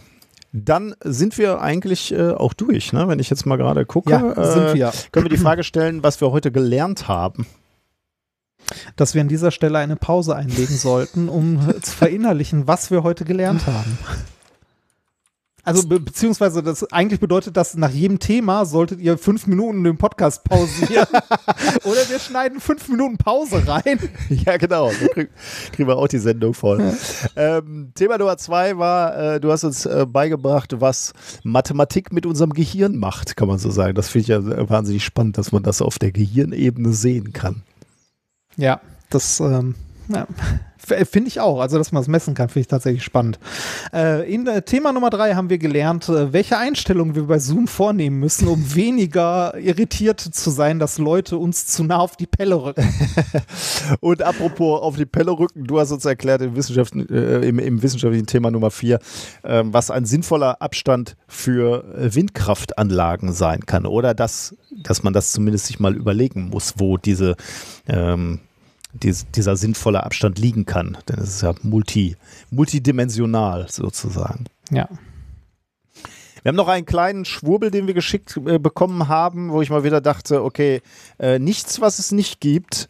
Ähm, äh, das ist äh, wirklich, äh, ja, krass, sagen wir mal. Äh, das ist eine Webseite, die nennt sich Osiris und ISIS, also www.osiris-isis.de, ähm, haben wir auch in die Shownotes äh, ge geworfen, denn die bieten einen ja, eine Dienstleistung an, möchte ich sagen, und zwar für 450 Ach. Euro. Ähm, die Dienstleistung außerirdische Implantate entfernen. Also, falls ihr jetzt gerade feststellt, dass ihr äh, ein außerirdisches Implantat in euch tragt, dann wäre Osiris und Isis gerne bereit, die, dieses Implantat für 450 Euro zu entfernen. Und zwar dauerhaft. Ich lese mal hier von der Webseite vor. Das dauerhafte Beseitigen von sehr schweren energetischen Manipulationen und Blockaden in Form von außerirdischen Implantaten am Lichtkörper. Also, wenn ihr jetzt in euch reinhorcht und merkt, oh, ich habe da ein außerirdisches Implantat am Lichtkörper, dann äh, wäre das möglich, dass die beiden das entfernen für schmales Geld. Ähm, ich, ich glaube, wir haben da schon mal drüber gesprochen. Ich finde das ja wirklich, da muss man wirklich aufpassen. Ich finde das wirklich dramatisch. Ne? Leute, die äh, sich da den Lichtkörper äh, mal durchreinigen lassen, die haben ja wirklich eine, eine psychologische Erkrankung, ne? wenn du glaubst, du bist da irgendwie besessen. Ja. Also äh, das ist ja wirklich dramatisch. Also die Leute brauchen, brauchen äh, medizinische Hilfe wahrscheinlich, um da irgendwie wieder rauszukommen oder mindestens eine hart psychologische Hilfe. Ähm, und dann geraten die an so Schwurbler und kriegen dann gesagt, äh, ja, ich sehe hier wirklich, denn, denn das ist, wahrscheinlich hast du darüber gerade gelacht, da sind auch so Kommentare auf der Seite ne, von Leuten, die sich äh, haben die Implantate entfernen lassen. Ähm, und die nee, schreiben. darüber nicht. Okay, die, die schreiben halt auch dann die Leute, dass äh, ähm, dass die dann gesagt haben, ja, hier ist ein Implantat, ich sehe das, das ist seit zwei Jahren in deinem Körper, seitdem kannst du wahrscheinlich nicht so gut schlafen äh, und wir müssen das äh, entfernen und wir können das auch entfernen. Und äh, das ist ja Wahnsinn, was das mit Menschen macht, wenn du denen sagst, ja, du hast da so ein außerirdisches Implantat in dir drin. Also ich finde das schon äh, äh, hart kriminell, muss ich sagen. Also ja. nicht juristisch jetzt natürlich gemeint, sondern einfach nur so von meinem persönlichen Empfinden finde ich das ein bisschen äh, mies.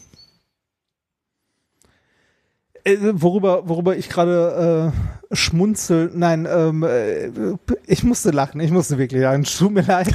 ähm, es, es, gibt, es gibt auf Osiris und Iris, also osiris-iris.de oben den, ähm, den Reiter direkt neben Home, Osiris und Isis, so ein Klappmenü, da kommt äh, als erstes, wer sind wir wirklich? Ja, das ist gut, ja. Das da ist ein Bild von den beiden und da steht fett und groß, also fett drunter, wir sind David und Bianca, die menschlichen Reinkarnationen von Osiris und Isis, den wahren Göttern aus dem alten alten Ägypten, das auch als Shemet bekannt ist. Wir sind das göttliche Paar, das auf die Erde abgesandt wurde, um die Menschen auf ihrem Seelenweg zu führen. Das habe ich mir auch notiert unter dem Stichwort sehr bescheidener Auftritt, muss man sagen. Also äh, die, äh, sie halten ja nicht hinterm Berg. Ne? Wir sind nicht hier, um, also ich zitiere wieder, wir sind nicht hier, um alle Probleme der Menschheit zu lösen. Wir sind hier, um die Menschen daran zu erinnern, wer sie wirklich sind, woher sie kommen und welche Wahrheit und Geheimnisse den Menschen seit Jahrtausend vorenthalten werden. Und wenn das noch nicht abgedreht genug ist, ne, dann kann man noch mal ein bisschen weiterlesen, denn sie sind noch etwas, sie sind galaktische Botschafter. Also falls ihr Ach, euch gefragt gefragt habt, wer eigentlich unsere galaktischen Botschafter sind, ne? also wer da draußen im galaktischen Rat sitzt. Es ist Osiris und Isis, die beiden. Das lese ich auch gerne nochmal vor, weil das ist wirklich auch, äh, muss man sich mal, also da draußen gibt es wirklich Leute, die das glauben. Also sie selber glauben das ja wahrscheinlich schon und die Leute, die, die da auch zur, zur Lichtkörperreinigung gehen, die glauben es wahrscheinlich auch. Also da, hier steht ernsthaft auf der Webseite als Osiris und Isis die ältesten inkarnierten Seelen auf der Erde wurden wir von der galaktischen Community, die viele außerirdische Rassen zählt, zu den ersten Botschaftern für die menschliche Rasse gefehlt. Als die ersten Botschafter für die menschliche Rasse vertreten wir die Menschheit in allen galaktischen Angelegenheiten bei interstellaren und galaktischen Wesen, das heißt außerirdischen, welche mit der Erde interagieren. Wir repräsentieren die Menschen auf der Erde und damit sind wir die erste Stimme der Menschen.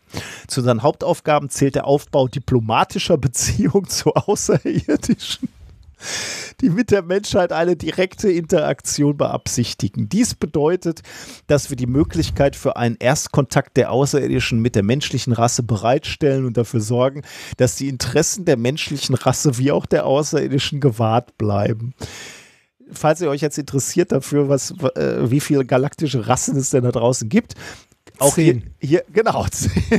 Die galaktische zehn. Community umfasst viele außerirdische Rassen, welche ein direktes Interesse an der Erde und der menschlichen Rasse haben. Aktuell ist uns bekannt, dass sich um die Erde ca. zehn verschiedene außerirdische Rassen aufhalten, die ihre eigenen Interessen verfolgen. Und deswegen ist es so wichtig, dass wir sie als Botschafter haben. Ich, ich habe ja beim, beim Bad renovieren in den letzten Tagen immer mal wieder alte Perry Roden Hörspiele gehört. Ja. Ne? Und das liest sich hier teilweise so. Also wirklich. Ne? Ja, ne? 2018 sind Osiris und Isis nicht mehr die einzigen Menschen, welche in der sechsten Dimension aktiv sind. Drei bis vier Prozent der gesamten Menschen Mitte 2018 in der sechsten Dimension energetisch aktiv. Bei allen anderen Dimensionen gab es eine Steigerung um zwei bis drei Prozent. Mitte 2018 sind Osiris und Isis und drei weitere Menschen als die einzigen lebenden Menschen in der siebten Dimension aktiv. Oh, immer eine also, mehr als alle anderen, ne? Ja, die, die haben, glaube ich, also äh, irgendwo habe ich gerade gelesen, dass, äh, warte mal, wer wir wirklich sind, war das da ganz unten? Äh, viel Blut und Schmerz und Verlust unserer beiden Kinder waren der Preis für diese Wahrheit, welche wir mit dir und der ganzen Welt teilen möchten. Da haben wir wahrscheinlich den, äh, ohne Psychologen sein zu wollen, den die äh, Ursache Knackpunkt, für, ja. die mhm. Ursache. Ähm, äh, es, also das ist falls jemand wissen möchte, ne, ähm, was, äh, was hieran falsch ist, alles. das ist einfach alles falsch. Das ist einfach alles komplett, komplett daneben und diese Menschen, äh, ich bin der festen Überzeugung, die bräuchten wirklich Hilfe. Wahrscheinlich und, schon, ja. Ähm, das, ja, das Schlimme ist, dass die, also entweder die glauben wirklich selber daran, dann brauchen sie definitiv Hilfe oder sie nutzen Menschen aus, die an so etwas glauben und äh, machen damit halt Geld, was auch wirklich, wirklich schlimm wäre. Übrigens, auf der letzten Seite noch, ähm, das alles äh, mit den ähm, äh, mit den außerirdischen Rassen und ihnen als Botschafter und so weiter wurde ja festgehalten in den galaktischen Protokollen. Klar. Steht hier zumindest. Äh, um die galaktischen Protokolle für 2018 per E-Mail zu erhalten, fülle einfach das untere Formular aus. Ich, das habe ich auch gesehen. Ich habe überlegt, ob ich das mal mache mit irgendeiner äh, äh, Ramsch-E-Mail-Adresse, die ich noch habe. Da kommt ja, doch nur Bullshit an. Mich also, würd, aber die galaktischen Protokolle würden mich schon interessieren. Also äh, Also weiß ich nicht. Weiß man das, nicht. Ne? Ja, das. Ja, vielleicht doch nicht. Äh, also ich. Äh, also entweder entweder Abzocker oder Leute, die ganz ganz dringend Hilfe brauchen. Hm. Oder galaktische Botschafter, kann natürlich auch noch sein. Aus der Schweiz. ja. Gut, ich würde sagen, äh, das beendet unsere Sendung. Ich weiß nicht, Hausmeisterei haben wir heute eigentlich nicht, oder? Fällt dir gerade was ein? Ähm, äh, ja, dass sich der oh. nächste Livestream verschiebt. Ah ja, sehr gut. Ja, da, du hast recht. Ähm. Der wird sich äh, um einen Tag verschieben, äh, denn äh, die äh, beste Ge Frau aller Welten, äh, die hier da in gibt's unterschiedliche wohnt, hat Geburtstag. Ja, ja, ja, ja, ja. Ich bin da objektiv. ähm, die Be ähm, meine beste Frau hat Geburtstag am 21. und äh, also die für mich beste, wichtigste Frau und deshalb kann ich an dem Tag nicht. Ja, äh, wir holen es dann am nächsten Tag äh, nach. Es ist zwar etwas stressig für dich dann auch am nächsten Tag, aber äh, wir scheinen das ja. zu schaffen. Also nächsten Dienstag. Das kriegen wir hin. Prima. Ja. Das okay. war äh, methodisch inkorrekt Folge 193 vom 15.06.2021 und wir enden ganz passend. Wir haben äh, einen Song, der glaube ich, der, der ist äh, Vertrau mir. Das ist einfach, äh, da sitzt oh, jemand mit der Gitarre. Da ist, äh, da haben wir keine Konsequenzen zu befürchten. Ähm, aber der passt auch super. Äh, The Ransomware Song, äh, Just Blame Math. Es geht um Mathematik. Ähm, ich zitiere mal Ach, aus, der, aus der letzten Strophe. Das passt einfach so wunderbar. Die letzte Strophe lautet so: Next time there's no meat or water or gas, and we slide a little closer to the day of wrath. You can blame IT or some Russian sociopath, but personally I blame math. Und äh, das ist sehr schön. ungefähr so äh, geht auch der, der ganze Song. Also viel Spaß damit und bis in zwei Wochen. Tschüss. Okay, this is the ransomware song.